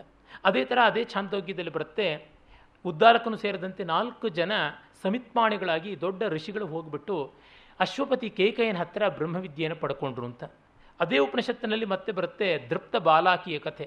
ಜಂಬಗಾರನಾದಂಥ ಬಾಲಾಕಿ ಅನ್ನೋ ಬ್ರಾಹ್ಮಣ ಬ್ರಹ್ಮ ಅಂದರೆ ಏನು ಅಂತ ಹೇಳ್ತೀನಿ ಅಂತ ಅಜಾತಶತ್ರುವಿನ ಹತ್ತಿರಕ್ಕೆ ಹೋಗಿ, ಕಡೆಗೆ ಅಜಾತಶತ್ರುವೇ ಅವನಿಗೆ ಉಪದೇಶ ಮಾಡಿ ಕಳಿಸುವಂತೆ ಆಗುತ್ತೆ. ಹೀಗೆ ಈ ಮೂರು ಕಥೆಗಳು ಬರ್ತವೆ. ಜನಕ ವಸ್ತುತಃ ಯಾಜ್ಞವಲ್ಕಿನ ಹತ್ರವೇ ಬ್ರಹ್ಮವಿದ್ಯೆಯನ್ನು ಕಲ್ತ್ಕೋತಾನೆ. ಹಾಗಾಗಿ ಕ್ಷತ್ರಿಯರು ಬ್ರಾಹ್ಮಣರ ಹತ್ರ ಕಲಿತರು ಅಂತ ಅಲ್ಲಿ ಬರುತ್ತೆ. ಇದನ್ನು ಇಟ್ಕೊಂಡು ಭಗವತ್ ಶರಣ ಉಪಾಧ್ಯಾಯರು ಸೇರಿದಂತೆ ಅನೇಕರು ಈ ವೇದವಿದ್ಯೆ ಬೇರೆ ಪ್ರೀಸ್ಟ್ ಕ್ರಾಫ್ಟ್ ಅಂದರೆ ಕರ್ಮ ಇತ್ಯಾದಿ, ಅದೆಲ್ಲ ಈ ಬ್ರಾಹ್ಮಣರಿಗಿತ್ತು. ಆದರೆ ವೇದಾಂತ ವಿದ್ಯೆ ಎನ್ನುವ ಬ್ರಹ್ಮವಿದ್ಯೆ ಮಾತ್ರ ಕ್ಷತ್ರಿಯರದೇ ಆಗಿತ್ತು. ಅದನ್ನು ಬ್ರಾಹ್ಮಣರು ಲಪಟಾಯಿಸಿದರು ಅಂತ ಬರೆದಿದ್ದಾರೆ.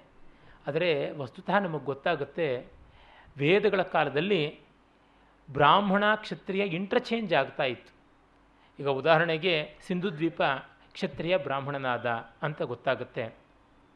ಮತ್ತು ತಿರ್ಗ ನಮಗೆ ತಿಳಿದಂಥ ಪ್ರಸಿದ್ಧವಾದ ವಿಶ್ವಾಮಿತ್ರನ ಕಥೆ ಇದ್ದೇ ಇದೆ ಸಿಂಧು ದ್ವೀಪ ಮಹರ್ಷಿಯ ವಂಶದಲ್ಲಿ ಬಂದಂಥವನು. ಹಾಗೆ ನೋಡಿದಾಗ ಇನ್ನೂ ಹಲವು ಕಾಣಿಸ್ಕೊಳ್ಳುತ್ತೆ. ಉದಾಹರಣೆಗೆ ಶಂತನುವಿನ ಅಣ್ಣ ದೇವಾಪಿ, ಅವನು ತಾನು ರಾಜನಾದ ಪ್ರತಿಪ ಮಹಾರಾಜನ ದೊಡ್ಡ ಮಗ, ಅವನು ರಾಜನಾಗದೆ ಅವನು ಋಷಿಯಾದ ಅಂತ ಹೇಳಿಬಿಟ್ಟಿದ್ವಿ ಹೀಗಾಗಿ ಕ್ಷಾತ್ರ, ಬ್ರಾಹ್ಮ ಇಂಟರ್ಚೇಂಜ್ ಆಗುವಂಥದ್ದು ಅನೇಕ ಬಾರಿ ಕಂಡುಬರುವಂಥದ್ದಾಗಿದೆ. ಕೊಡು, ಕೊಳ್ಳುವುದು ಎಲ್ಲ ಇದ್ದದ್ದೇನೆ. ಆದರೆ ಈ ಒಂದು ಗ್ರಂಥಗಳು ಬರೆದವರು ಬೇಕು ಅಂತಲೇ ಡಿ ಡಿ ಕೋಸಾಂಬಿ ಅವರೆಲ್ಲ ಸೇರಿಕೊಂಡು ಕ್ಷಾತ್ರ ಬ್ರಾಹ್ಮಗಳ ಮಧ್ಯೆ ಒಂದು ಕ್ಲೀವೇಜ್ ತರಬೇಕು ಅಂಥೇಳಿ ಬ್ರಹ್ಮವಿದ್ಯೆ ಇವರದು ಅಂತ. ವಸ್ತುತಃ ಈ ಉಪನಿಷತ್ತುಗಳಲ್ಲಿ ಅತ್ರ ರಚಃ, ಅತ್ರ ಮಂತ್ರಾಹ, ಅತ್ರ ಮಂತ್ರವು ಅಂತೆಲ್ಲ ಹೇಳಿ ಸಂಹಿತೆ ಇದೆ ಬೇಕಾದಷ್ಟು ಬರುತ್ತೆ ಎಷ್ಟೆಷ್ಟೋ ಮಂತ್ರಗಳು ಸಂಹಿತೆಯ ಮಂತ್ರಗಳೆಲ್ಲ ಅನುವೆ ಬ್ರಾಹ್ಮಣರು ಅಂತ ಅನಿಸಿಕೊಂಡ ಋಷಿಗಳು ಕಂಡವರದೇ ಹಾಗಾಗಿ ಅದೇ ವೇದಾಂತದಲ್ಲಿ ಕೂಡ ಕಾಣಿಸುವಂಥದ್ದು. ಋಗ್ವೇದದ ಅಲ್ಪಸ್ತವ ಅನ್ನುವಂಥ ನಾ ಅಸ್ಯವಾಮೀಯವಾಗಲಿ, ನಾಸದೀಯವಾಗಲಿ ಹಿರಣ್ಯಗರ್ಭ ಸೂಕ್ತವಾಗಲಿ ಮತ್ತು ಅಥರ್ವವೇದದಲ್ಲಿ ಬರತಕ್ಕಂಥ ಸ್ಕಂಭ ಉಚ್ಛಿಷ್ಟ ಮೊದಲಾದ ಸೂಕ್ತಗಳನ್ನು ನೋಡಿದರೆ ವೇದಾಂತ ಅನ್ನುವುದು ಅದೇ ಇನ್ನೇನು ಅಲ್ಲ ಅಂತ ಸ್ಪಷ್ಟವಾಗಿ ಗೊತ್ತಾಗುತ್ತದೆ. ವಾಮದೇವನಿಗೆ ತಾಯಿಯ ಗರ್ಭದಲ್ಲಿದ್ದಾಗಲೇ ಜ್ಞಾನೋದಯವಾಯಿತು, ಅವನು ಬ್ರಾಹ್ಮಣ. ಹೀಗಾಗಿ ಬ್ರಹ್ಮವಿದ್ಯೆ ಕ್ಷತ್ರಿಯರಾಗಿತ್ತು, ಬ್ರಾಹ್ಮಣರು ಲಪಟಾಯಿಸಿದರು. ಅವೆಲ್ಲ ಅಲ್ಲ. ಯಾರಿಗೆ ತಿಳಿದಿದ್ದರೆ ಅವ್ರ ಹತ್ರ ಹೋಗಿ ಕಲಿತಾ ಇದ್ರು. ಈಗ ಜಾನಶ್ರುತಿ ಮಹಾರಾಜ ರೈಕ್ವನ ಹತ್ರ ಹೋಗಿ ಕಲಿತ. ರೈಕ್ವ ಶೂದ್ರನ, ಜಾನಶ್ರುತಿ ಮಹಾರಾಜ, ಅವನು ರಾಜನೇ ಶೂದ್ರನೇ, ಶೂದ್ರನಾದ ರಾಜನೇ ಕ್ಷತ್ರಿಯನೇ ಅಂತ ದೊಡ್ಡ ಚರ್ಚೆ ಉಂಟು. ಶಂಕರರೇನೋ ಅವನು ಶೂದ್ರನಲ್ಲ, ಕ್ಷತ್ರಿಯ ಅಂತ ಬರೀತಾರೆ. ಆದರೆ ಆಧಾರಗಳನ್ನು ನೋಡಿದ್ರೆ ಅವನು ಶೂದ್ರನೂ ಆಗಿರಬೇಕೇನೋ ಅಂತ ಅನಿಸುತ್ತೆ. ಈ ತರಹದ ಒಂದು ಫ್ಲೆಕ್ಸಿಬಿಲಿಟಿ ಇದ್ದಂಥದ್ದು ಅಂತ ಗೊತ್ತಾಗುತ್ತೆ. ಜ್ಞಾನಕ್ಕೆ ಯಾರನ್ನೂ ಆಶ್ರಯಿಸಬಹುದಾದದ್ದು. ಆ ಕಾರಣ ನಾವು ಇದು ಮೇಲೂ ಅದು ಕೀಳು ಅನ್ನುವಂತೆ ಇರಲಿಲ್ಲ ಅನ್ನುವುದು ವೇದ ಉಪನಿಷತ್ತುಗಳ ಯುಗದಲ್ಲಿ ಕಾಣಿಸುತ್ತದೆ. ಆದರೆ ಇವರು ಆ ಠಾಕೂರ್ ಹೇಳಿದ್ದನ್ನು ಬಳಸ್ಕೊಂಡಿದ್ದಾರೆ. ಅಂದರೆ ಭೈರಪ್ಪನವ್ರ ವ್ಯಾಸಂಗ ಎಷ್ಟು ವಿಸ್ತಾರವಾಗಿ ಹರಡಿಕೊಂಡಿದೆ ನೋಡಿ, ಅದನ್ನು ನಾವು ಗಮನಿಸಬೇಕು. ಆಮೇಲೆ ಅದಕ್ಕೋಸ್ಕರವಾಗಿ ಅವರು ಬಿಗುಮಾನ ಮಾಡ್ತಾರೆ. ಅಂದರೆ ತಿರುಮಲೇಗೌಡರಿಗೆ ತಮ್ಮ ಮೊಮ್ಮಗ ಬ್ರಾಹ್ಮಣರ ಹುಡುಗಿಯನ್ನು ಮದುವೆ ಆಗೋದು ಯಾಕೆ ಇಷ್ಟ ಇಲ್ಲ ಅಂದರೆ, ನಾವು ಕೀಳು ಜಾತಿಯಿಂದ ಹೆಣ್ಣನ್ನು ತರಬಾರದು ಅಂತ. ಅದೇ ರಂಗಮ್ಮ, ಮೇಲಗಿರಿಗೌಡರ ಹೆಂಡತಿ ಅವಳಿಗೆ ಈ ಸುದ್ದಿ ಗೊತ್ತಾದ ತಕ್ಷಣ, ಅಯ್ಯಯ್ಯೋ, ಬೇಡ, ಖಂಡಿತ ಬೇಡ ಇದು ಅಂತ ಗಲಾಟೆ ಮಾಡ್ತಾಳೆ. ಅದು ಬಹಳ ಸೊಗಸಾಗಿರ್ತಕ್ಕಂಥ ಪ್ರಸಂಗ. ಆರಂಭದಲ್ಲಿ ಅದು ಬರುತ್ತೆ. ಅವಳು ಗಂಡ ಹೇಳಿದ ತಕ್ಷಣ ಹೌಹಾರಿದಳು. ಮನೆ ಆಳಾಗ ಕೆಲಸ ಅಂತ ಅಂತಾಳೆ. ಯಾಕೆ ಹಂಗಂತೀಯ? ಎಲ್ಲ ಒಂದು ಅಂತ ಏಟು ಅಂದರೂ ಕತ್ತೆ ಕತ್ತೆಯ, ಕುದುರೆ ಕುದುರೆಯ. ಅಂದರೆ ಇದರಲ್ಲಿ ಕತ್ತೆ ಯಾರು ಕುದುರೆ ಯಾರು ಅಂತ ಅಂತ ಮೇಲ್ಗಿರೇಗೌಡರು ಕೇಳ್ತಾರೆ. ತನ್ನ ಹೋಲಿಕೆ ಅರ್ಥದ ಎಡವಟ್ಟು ಈಗ ಆಕೆಗೆ ಹೊಳೆಯಿತು. ಬ್ರಾಹ್ಮಣರನ್ನು ಕುದುರೆ ಎಂದರೆ ತಮ್ಮನ್ನು ಕತ್ತೆ ಎಂದುಕೊಂಡಂತೆ ಆಯಿತು. ಈ ಅಪಮಾನಕ್ಕೆ ಆಕೆ ಸಿದ್ಧಳಿಲ್ಲ. ಬೇಡ, ತಮ್ಮನ್ನೇ ಕುದುರೆ ಎಂದುಕೊಂಡು ಬ್ರಾಹ್ಮಣರನ್ನು ಕತ್ತೆ ಮಾಡಿದರೆ ಹೇಗೆ? ಹಾಗೆ ಮಾಡುವುದು ಸಾಧ್ಯ ಇಲ್ಲ. ಏಕೆಂದರೆ ಓದಿನಲ್ಲಿ, ಅಡಿಗೆಯಲ್ಲಿ, ಹಾಡು ಹಸಿಯಲ್ಲಿ ಚೆನ್ನಾಗಿ ಮಾತನಾಡುವುದರಲ್ಲಿ ಸಹ ಅವರೇ ತಮಗಿಂತ ಮುಂದು ಎಂದು ಆಕೆಯ ನಂಬಿಕೆ. ಅದನ್ನು ತಾನೊಬ್ಬಳಲ್ಲ, ಯಜಮಾನರೂ ಒಪ್ಪುತ್ತಾರೆ. ಮತ್ತು ಆ ಮೇಲಗಿರಿಗೌಡರು ತಮ್ಮ ಆಫೀಸ್ನಲ್ಲಿದ್ದ ಒಬ್ಬ ಟೈಪಿಸ್ಟ್ ಬ್ರಾಹ್ಮಣರನ್ನು ಇಟ್ಕೊಂಡಿದ್ವಂತೆ ಅವರ ದರ್ಪದಿಂದ ಹೇಳ್ಕೊಳ್ತಾ ಇದ್ದಂತೆ, ಬ್ರಾಹ್ಮಣರನ್ನೆಲ್ಲ ಮುಗಿಸ್ಬಿಟ್ಟಿದ್ದೀನಿ ಅಂತ ಹೇಳ್ಬಿಟ್ಟು. ಅದು ಊರಿನಲ್ಲಿ ಒಂದು ಪುಕಾರು. ಆಮೇಲೆ ಅವರು, ಅವಳು ಹೇಳ್ತಾಳೆ, ನಾನೇನು ಅಂದೆ ಅಂತ ತಿವಿದು ಕೇಳಬೇಡಿ. ಐದು ಬೆಳ್ಳು ಒಂದೇ ಸಮ ಇರಾಕುಲ್ಲ ಅಂತ. ಅಂದರೆ ನಾವು ಕಿರುಬೆರಳು, ಅವರು ಉದ್ದ ಬೆರಳು ಅಂತ ಏನೋ. ನಿಮ್ಮ ಕೊಟ್ಟು ಮಾತಾಡೋಕ್ಕಾಗೋಕ್ಕಿಲ್ಲ ಅವರವರೇ ನಾವು, ನಾವೇ ಇಂಥದ್ದೆಲ್ಲ ಮಾಡಿದ್ರೆ ಮನೆ ಹಾಳಾಯ್ತದೆ. ಮೇಲಗಿರಿ ಗೌಡರ, ಲಾಯರಿ ಚಾಣಾಕ್ಷತನ ನೋಡಿ ಎಂಥದ್ದಾಗಿರುವಂಥದ್ದು ಅಂತ. ಹೇಳಿದ್ರೆ, ನಿಂಗೆ ತಿಳಿಯೋಕ್ಕಿಲ್ಲ ನಿನ್ನ ಗೊಡ್ಡು ಪುರಾಣ ಬಿಡೋಕ್ಕಿಲ್ಲ. ಅದು ಹೆಂಗೆ ಅವರು ನಮಗಿಂತ ಮೇಲು? ನಾನು ಪೂಜಾರಿ ವೆಂಕಟರಮಣಯ್ಯ ಒಂದೇ ಜೊತೆಯಲ್ಲಿ ಓದ್ತಿದ್ವು. ಕನ್ನಡ ನನ್ನ ಬಾಯಾಗಿ ನೆಟ್ಟಗೆ ಹೊರಳ್ತಿರ್ಲಿಲ್ಲ. ಮೇಷ್ಟ್ರು ಗರುಡ ಅನ್ನು ಅಂತಂದ್ರು, ಅವನು ಸರಿಯಾಗಂದ ನಾನು ಗಲ್ಡ ಅಂದೆ. ನಾನು ಎಷ್ಟು ಆಡ್ಕೊಂಡ್ರು ಗೊತ್ತಾ? ನನಗೆ ಈಗ ಗೊತ್ತಾಯ್ತದೆ, ಮೇಷ್ಟ್ರು ಅವರು ಒಂದು ಜಾತಿಯವರು ಒಂದೇ ಥರ ಮಾತಾಡ್ತಾರೆ. ಅದಕ್ಕೆ ಅವ್ರು ಹೇಳ್ದಂಗೆ ಇವನು ಅಂದ್ಬಿಟ್ಟ. ಅವ್ರ ಜಾತಿಯವರು ಉಚ್ಚಾರ ಮಾಡಿದ್ದೆ ಯಾಕೆ ಕರೆಕ್ಟ್ ಆಗಬೇಕು? ಗಲ್ಡ ಅಂತ ಯಾಕೆ ಆಗಬಾರ್ದು?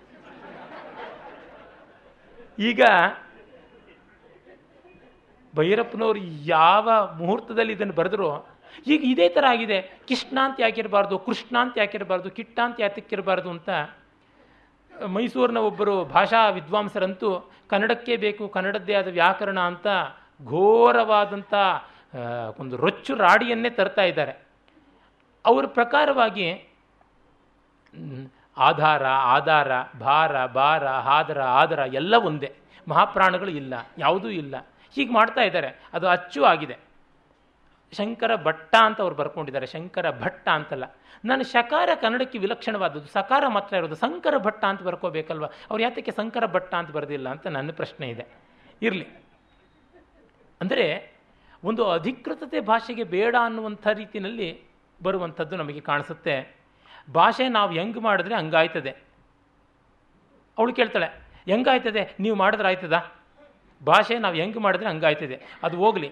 ಈಗ ನಾನು ಅವರಂಗೆ ಶುದ್ಧವಾಗಿ ಕನ್ನಡ ಮಾತಾಡೋದಿಲ್ವಾ? ಭಾಷಣಕ್ಕೆ ನಿಂತ್ಕೊಂಡ್ರೆ ಅದು ಯಾವನು ಬೆಳ್ಮಳಿಸ್ಲಿ ಗರುಡ ಅಂದವನು ಗರುಡಗಂಬಕ್ಕೆ ಮಂಗಳಾರತಿ ಮಾಡ್ಕೊಂಡು ಪೂಜಾರಿಯಾಗಿ ಉಳ್ದ. ಗರುಡ ಅಂದ ನಾನು ಬಿ ಎ ಬಿ ಎಲ್ ಮಾಡಿ ಲಾಯರ್ ಆಗಿ ಎಂ ಎಲ್ ಎ ಆಗಿ, ಈಗ ಮಂತ್ರಿ ಆಗಿದ್ದೀನಿ. ನಮಗಿಂತ ಅವ್ರ ಮೇಲೆ ಯಾಗಂತೀಯ ಮ್ಯಾಲೋ ಕೆಳಗೋ. ಅವ್ರು ಬೇರೆ ನಾವು ಬೇರೆ ಜಾತಿ, ಮತ ಅಂತ ದೇವರು ಮಾಡಿರೋದು ಸುಳ್ಳಲ್ಲ. ಇಲ್ಲದನ್ನು ಮಾಡಾಕೊಂಡ್ರೆ ಹೊಂಟ್ರೆ ಒಳ್ಳೇದಾಗೋಕ್ಕಿಲ್ಲ ಹೀಗಾಗಿ ಅವಳು ಬೇಡ ಅಂತಂತಾಳೆ. ಆದರೆ ಮಗ ಹತ್ತು ಕರೆದು ರಂಪ ಮಾಡಿದಾಗ, ಸತ್ತೇ ಹೋಗ್ಬಿಡ್ತೀನಿ ಅಂತಂದಾಗ, ಹೋಗಲಿ ಪರವಾಗಿಲ್ಲ ಅಂತ ಒಪ್ಕೊಂಡು ಬಿಡ್ತಾಳೆ. ಇದು ಭೈರಪ್ಪನವರು ತೋರಿಸುವ ಸಂಕೀರ್ಣತೆ. ಅಂದರೆ ಎಜುಕೇಷನ್ ಒಂದು ಬಂದುಬಿಟ್ರೆ ಮನುಷ್ಯ ಉದ್ಧಾರ ಆಗ್ತಾನೆ ಅಂತಲೂ ಹೇಳೋಕ್ಕಾಗೋದಿಲ್ಲ. ಕರಪ್ಟ್ ಮೈಂಡ್ಗೆ ಯಾವ ಸಾಧನವೂ ಕರಪ್ಟ್ ಆಗುತ್ತೆ ಅಂತ ತೋರಿಸೋದು. ರಂಗಮ್ಮನಿಗೆ ಎಜುಕೇಷನ್ ಇಲ್ಲದೆ ಇದ್ದರೂ ಮೂಲಭೂತವಾದ ಒಳ್ಳೆತನ ಇದೆ. ಇನ್ನೊಂದು ಸಂದರ್ಭ ಹೇಳ್ತೀನಿ. ಮಗಳು ಬೇರೊಂದು ಜಾತಿಯ ಹುಡುಗನ ಮದುವೆ ಮಾಡಕ್ಕೆ ಹೊರಟಿದ್ದಾಳೆ ಅಂತ ವೆಂಕಟರಮಣವರು ಸಂಕಟದಿಂದ ಹೊರಟಿದ್ದಾರೆ. ಆಮೇಲೆ ಆ ಮಗಳು ಇರೋದು ಎಲ್ಲಿ ಅಂತ ಗೊತ್ತಿಲ್ಲ. ಅವರು ಕೇಳ್ತಾರೆ ಬೆಟ್ಟಯ್ಯನ ನೀನು ಆ ಬಸವನಗುಡಿ ಅಂತ ಎಲ್ಲೋ ಅವಳಿದ್ದಾಳೆ ಬಿಟ್ಬಿಡು ನನ್ನನ್ನು ಅಂತ. ಎರಡು ಆಟೋ ಮಾಡ್ಕೊಂಡು ಹೋಗೋದು. ಮಡಿ ಅಲ್ವಾ? ಆ ಆಟೋ ಡ್ರೈವರ್ ಏನಾದರೂ ಪರವಾಗಿಲ್ಲ. ಗೊತ್ತಿಲ್ಲವಲ್ಲ ಗೊತ್ತಿಲ್ಲದೆ ಇದ್ದರೆ ತಿಳಿಯೋದಕ್ಕೆ ದೋಷವಿಲ್ಲ. ದೊಡ್ಡ ಸೂತ್ರ ಇದ್ದೇ ಇದೆ. ಹೋಗ್ತಾರೆ. ಆಗ ಹೋಗುವಾಗ ದಾರಿನಲ್ಲಿ ಅವರು ಹೇಳ್ಕೊಳ್ತಾರೆ ಪ್ರಯಾಣದಲ್ಲೇನೆ, ನನ್ನ ಮಗಳು ಹೀಗೆ ಮಾಡಿದ್ದಾಳೆ, ನೀನಾದರೂ ಅವಳು ಕುಟ್ಟೆ ಒಂದು ಸ್ವಲ್ಪ ಬುದ್ಧಿ ಹೇಳು ಅಂತ.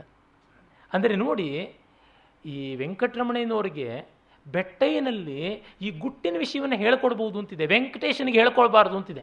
ಹತ್ತು ಜನರ ಮುಂದೆ ತಾನು ಕೀಳಾಗಬಾರ್ದು ಅಂತ. ಅವನಿಗೆ ಅಕ್ರಮ ಸಂಬಂಧಗಳು ಇವೆ, ಬೇರೆ ಜಾತಿಯವರ ಜೊತೆ. ಆದರೆ ತಾನು ಇಳಿದದ್ದು ಬೇರೆಯವರಿಗೆ ಗೊತ್ತಾಗಬಾರ್ದು ಅಂತ. ಇವರಿಗೆ ಹಳೆ ಕಾಲದ ಮಡಿ ಬ್ರಾಹ್ಮಣನಾದರೂ ಕೂಡ ಒಬ್ಬ ಹೊಲಿಯರವನ ಜೊತೆಗೆ ತಮ್ಮ ಅಂತರಂಗದ ಸಂಕಟ ಹೇಳ್ಕೊಡ್ತಾರೆ. ಬೆಟ್ಟಯ್ಯನವ್ರಿಗೆ ಅಷ್ಟೇ ಸಹಾನುಭೂತಿ ಇದೆ. ಈತ ಹಸ್ಕೊಂಡು ಹೋಗ್ತಾನಲ್ಲ ಹಾರೋಯ್ಯ ಅಂತ ತಾನು ಹಣ್ಣನ್ನು ಸಾಬ್ರಕೆನಲ್ಲಿ ಕೊಡಿಸ್ತಾರೆ ಪಾಪ. ಆಮೇಲಿಂದ ಮಗಳ ಹತ್ರಕ್ಕೆ ಕರ್ಕೊಂಡು ಹೋಗ್ತಾರೆ. ಮಗಳು ಹೇಳೋದೆಲ್ಲ ಸರಿ ಅಂತಂತಾರೆ. ಅಂದರೆ ಪಾಪ ಆ, ಆ ಮಗಳು ಆ ರೀತಿಯಾಗಿ ವರ್ತಿಸ್ತಾಳೆ. ತುಂಬ ಗಂಭೀರವಾಗಿದ್ದರೂ ಕೂಡ ಸಾಕಾಗೋದಿಲ್ಲ. ಆಮೇಲೆ ಅಲ್ಲಿ ಬಹಳ ಚೆನ್ನಾಗಿ ಮತ್ತು ಒಂದು ಸಂದರ್ಭ ಬರುತ್ತೆ. ಆ ಮಾತು, ರೀತಿ ಎಷ್ಟು ತೀಕ್ಷ್ಣವಾದದ್ದು, ಹೇಗೆ ಅಂತನ್ನೋದಕ್ಕೆ ನೋಡಿ, ಆ ಮಗ ವೆಂಕಟೇಶನಿಗೆ, ನೀನು ಹೋಗ್ಬಿಟ್ಟು ಸತ್ಯಭಾಮೆಗೆ ಬುದ್ಧಿ ಹೇಳು ಅಂತ ಹೇಳ್ಬಿಟ್ಟು ಅಂತಾರೆ ಆದರೆ ಅವನು ಹೇಳ್ತಾನೆ, ಅವಳ ಕೈನಲ್ಲಿ ವಾದ ಮಾಡಿ ಗೆಲ್ಲೋಕ್ಕಾಗೋಲ್ಲ ಅಂತ. ಎಕ್ಕಡ ಮೆಟ್ಕೊಂಡು ಹೋಗೋಕ್ಕಿಲ್ವೇನಾ? ಅಂತ ಕೇಳ್ತಾರೆ ತಂದೆ. ಎಕ್ಕಡ ಹೊಡೆದ್ಬಿಟ್ಟು ಬಾ ಅಂತ. ಮುಟ್ಟಾಳ ಸೂಳೆ ಮಗನೇ ಅಂತ ಅವನನ್ನೇ ಬೈದರು. ಆಮೇಲೆ ಅವರೇ ಹೋಗಿರ್ತಾರೆ. ಅಂದರೆ ಮನೆ ಒಳಗಡೆ ಕೆಟ್ಟ ಕೆಟ್ಟ ಮಾತುಗಳು ಬೈಕೊಳ್ಳೋದು ಮತ್ತೊಂದು, ಮಗಳನ್ನು ರಪರಪ ಅಂತ ಚಪ್ಪಲಿಲೇ ಹೊಡೆದು ಬಿಡ್ತಾರೆ. ಆ ಚಪ್ಪಲಿ ಹೊಲೇರಿಕೇರಿಯಿಂದ ತಯಾರಾಗಿ ಬಂದಿದ್ದು. ಮೆಟ್ಕೊಳಕ್ಕೆ ಮೇಲಿಗೆ ಇಲ್ವಂತೆ, ಅಲ್ಲಿ ಬರುತ್ತೆ ಮತ್ತೆ. ಕಾಲಿಗೆ ಸೋಕಿಸ್ಬೋದು, ಮೇಲೆ ಸೋಕಿಸ್ಬಾರ್ದು ಅಂತ ಹೇಳ್ಬಿಟ್ಟಿದ್ವಿ ಆದರೆ ಬೆಟ್ಟಯ್ಯನ ಜೊತೆಗೆ ತಮ್ಮ ಸಂಕಟ ಹೇಳಿಕೊಳ್ಳೋಷ್ಟು ಸಲಿಗೆ ಇದೆ. ಜಾತಿಗಳಲ್ಲಿ ಇದೂ ಒಂದು ಉಂಟು. ಬೇರೆ ಬೇರೆ ಅಂತ ಹಿಂದಿನವರು ದೂರವೂ ಇಟ್ಟಿರ್ಬೋದು. ಇಟ್ಟಿದ್ದು ಸರಿ ಅಂತಲ್ಲ. ಆದರೆ ಅವರಿಗಿದ್ದ ಪರ್ಸನಲ್ ಆದಂಥ ಆತ್ಮೀಯತೆ ಇತ್ತಲ್ಲ. ಒಬ್ಬರ ಸಂಕಟ ಮತ್ತೊಬ್ಬರು ಹಂಚಿಕೊಳ್ತಾ ಇದ್ರು, ಹೇಳ್ತಾ ಇದ್ರು. ನಾನೇ ಕಂಡದ್ದುಂಟು. ನಮ್ಮಜ್ಜಿ ಕಪ್ಪಿಗೆ ಯಾರಾದರೂ ಇದ್ದರೆ ಸಾಕು. ಏಮ್ರಾ, ವಾಡ್ ಮಾಲೋಡ್ ಏಮ್ರಾ, ನೀನು ಸ್ನಾನ ಚೆಯ್ಯಾಲಿ ಅಂತ ಅಂದ್ಬಿಡೋರು ಅವನು ಹೊಲೇನೇನೋ, ನಾನು ಸ್ನಾನ ಮಾಡಬೇಕು, ಇವಾಗ ಹೋಗಿ ಅಂತ. ಅಷ್ಟು ಮಟ್ಟಿಗೆ ಮಡಿಯಿದ್ದವರಾದರೂ ಕೂಡ ಅವರಿಗೆ, ಒಬ್ಬ ಇದ್ದ ಎಲ್ಲಪ್ಪ ಅಂತ. ಅವನು ಏಳರಾಗಿ ಮುದ್ದೆ ತಿಂತಾ ಇದ್ದ. ಏಳು ರಾಗಿ ಮುದ್ದೆ, ಅದಕ್ಕೆ ಸರಿತೂಕವಾದಂಥ ಹುಳಿಯೋ, ಗೊಜ್ಜೋ ಯಾವುದೋ ಒಂದು ಅದನ್ನು ಇವ್ರು ಮಾಡಿ ಹಾಕೋರು. ಯಾಕೆ? ಏನಾದ್ರು ದುಡ್ಡು ಕೊಟ್ಟು ಕಳಿಸ್ಬೋದಲ್ಲ ಅಂದರೆ ಆ ದುಡ್ಡಿಗೆ ಅವ್ನಿಗೆ ಹೊಟ್ಟೆ ತುಂಬೋದಿಲ್ಲ, ಇಷ್ಟು ಮಾಡಿ ಹಾಕಬೇಕು, ಅವನ ಜೀವಕ್ಕೆ ಒಳ್ಳೇದಾಗುತ್ತೆ ಅಂತಂತ ಇದ್ರು. ಈ ಆಯಾಮವೂ ಇರುತ್ತೆ ಜಾತಿಯಲ್ಲಿ ಅಂತ. ಹೀಗೆ ಒಂದನ್ನು ನಿರಾಕರಿಸುವುದಾಗಲಿ, ಅಂಗೀಕರಿಸುವುದಾಗಲಿ ಸಗಟಾಗಿ ಆಗಬಾರ್ದು ಗ್ರಾಸ್ ಆಗಿ ನೋಡುವಂಥದ್ದಲ್ಲ. ಸೂಕ್ಷ್ಮ ಸೂಕ್ಷ್ಮವಾಗಿ ಪರಿಶೀಲನೆ ಮಾಡಬೇಕು. ಸುಮ್ಮನೆ ಒಂದು ಉದ್ಘೋಷ ಮಾಡಿಬಿಟ್ರೆ ಜಾತಿ ಹೋಗೋದು ಇಲ್ಲ, ಜಾತಿ ನಿಲ್ಲೋದು ಇಲ್ಲ. ಆ ಎಳೆಗಳನ್ನು ನಾವು ಗಮನಿಸುವಂತೆ ಮಾಡಬೇಕು. ನೆನ್ನೆನೆ ಹೇಳಿದೆ, ಸಾಹಿತ್ಯ ಯಾವ ಪರಿಹಾರವನ್ನು ಕೊಡಲ್ಲ. ಆದರೆ ಪರಿಹಾರವನ್ನು ನಾವು ಹುಡುಕಬೇಕು ಅನ್ನುವ ಒಂದು ತಿಳುವಳಿಕೆಯನ್ನು ಕೊಡುತ್ತೆ. ಅದರಿಂದಲೇ ನನಗೆ ಕೃಷ್ಣಮೂರ್ತಿಯವರ, ಡಾಕ್ಟರ್ ಕೆ ಕೃಷ್ಣಮೂರ್ತಿಯವರೊಂದು ಮಾತು ನೆನಪಾಗುತ್ತೆ. The purpose of art may not be to serve our souls but it makes our souls worth saving ಅಂತ. ಅದ್ಭುತವಾದ ಮಾತು. ಕಲೆ ಆತ್ಮೋದ್ಧಾರ ಮಾಡದೇ ಇರ್ಬೋದು. ಆದರೆ ಆತ್ಮ ಅನ್ನೋದಿದೆ, ಅದಕ್ಕೆ ಉದ್ಧಾರ ಅನ್ನೋದು ಬೇಕಿದೆ ಎನ್ನುವ ತಿಳಿವನ್ನು ಕೊಡುತ್ತೆ. ಅಂಥದ್ದನ್ನು ಇವರು ಮಾಡೋಕ್ಕೆ ಹೋಗ್ತಾರೆ. ಸಂದೇಶಗಳು, ಉಪದೇಶಗಳು ಬರುವಂಥದ್ದೇ ಅಲ್ಲ. ಆನಂದ ನಿಶ್ಯಂದಿಷು ರೂಪಕೇಶು ವ್ಯುತ್ಪತ್ತಿ ಮಾತ್ರಂ ಫಲಮಲ್ಪ ಬುದ್ಧಿ ಯೋಪೀತಿಹಾಸಾದಿ ವದಾಹ ಸಾಧು ತಸ್ಮೈ ನಮ ಸ್ವಾದು ಪರಾಂಗುಖಾಯ ಅಂತ ಹೇಳಿ ಧನಂಜಯ ದಶರೂಪಕದಲ್ಲಿ ತಿಳಿಸ್ತಾನೆ. ಆನಂದವನ್ನು ಕೊಡ್ತಕ್ಕಂಥ ಕಲೆಯಲ್ಲಿ ಉಪದೇಶವನ್ನು ಬಯಸೋಕ್ಕೆ ಹೋಗುವಂಥ ಮೂರ್ಖ ಇದ್ದರೆ ಅವನಿಗೆ ಈಗಲೇ ನಮಸ್ಕಾರ. ಅವನು ಬೇಡ. ಅವನ ಸ್ವಾದು ಪರಾಂಗುಖ ಆನಂದಕ್ಕಿಂತ ದೊಡ್ಡ ಸಂಸ್ಕಾರ ಯಾವುದೂ ಇಲ್ಲ. ಆನಂದ ಜ್ಞಾನವೂ ಹೌದು. ಅದು ಒಂದು ದೊಡ್ಡ ಸುಖಾನುಭವವೂ ಹೌದು ಅಂತ. ಇದು ನಮಗೆ ಗೊತ್ತಾಗುತ್ತೆ. ಇದನ್ನು ಓದುವಾಗ ತುಂಬ ಸಂತೋಷವಾಗುತ್ತೆ. ಬಹಳ ಸಂತೋಷವಾಗುತ್ತೆ. ಅದೇ ಸಂದರ್ಭದಲ್ಲಿ ನಮ್ಮ ನಮ್ಮ ಬದುಕಿನ ಬಗ್ಗೆ, ನಮ್ಮ ರೀತಿ ನೀತಿಗಳ ಬಗ್ಗೆ ಒಂದು ಇಂಟ್ರಾಸ್ಪೆಕ್ಷನ್ನು ಬರುತ್ತೆ. ಇದು ನಮ್ಮ ಬಗ್ಗೆ ನಮಗೆ ಅಸಹ್ಯವನ್ನು ಬೆಳೆಸೋಲ್ಲ. ಹಾಗೆಂತ ನಾವು ಮಾಡಿದ್ದೆಲ್ಲ ಸರಿ ಎನ್ನುವ ಬುದ್ಧಿಯನ್ನು ಬೆಳೆಸೋದಿಲ್ಲ. ಸಾಕ್ಷಿಭಾವ ಅಂತಂದರೆ ಇದು ಅಂತ ಗೊತ್ತಾಗುತ್ತೆ.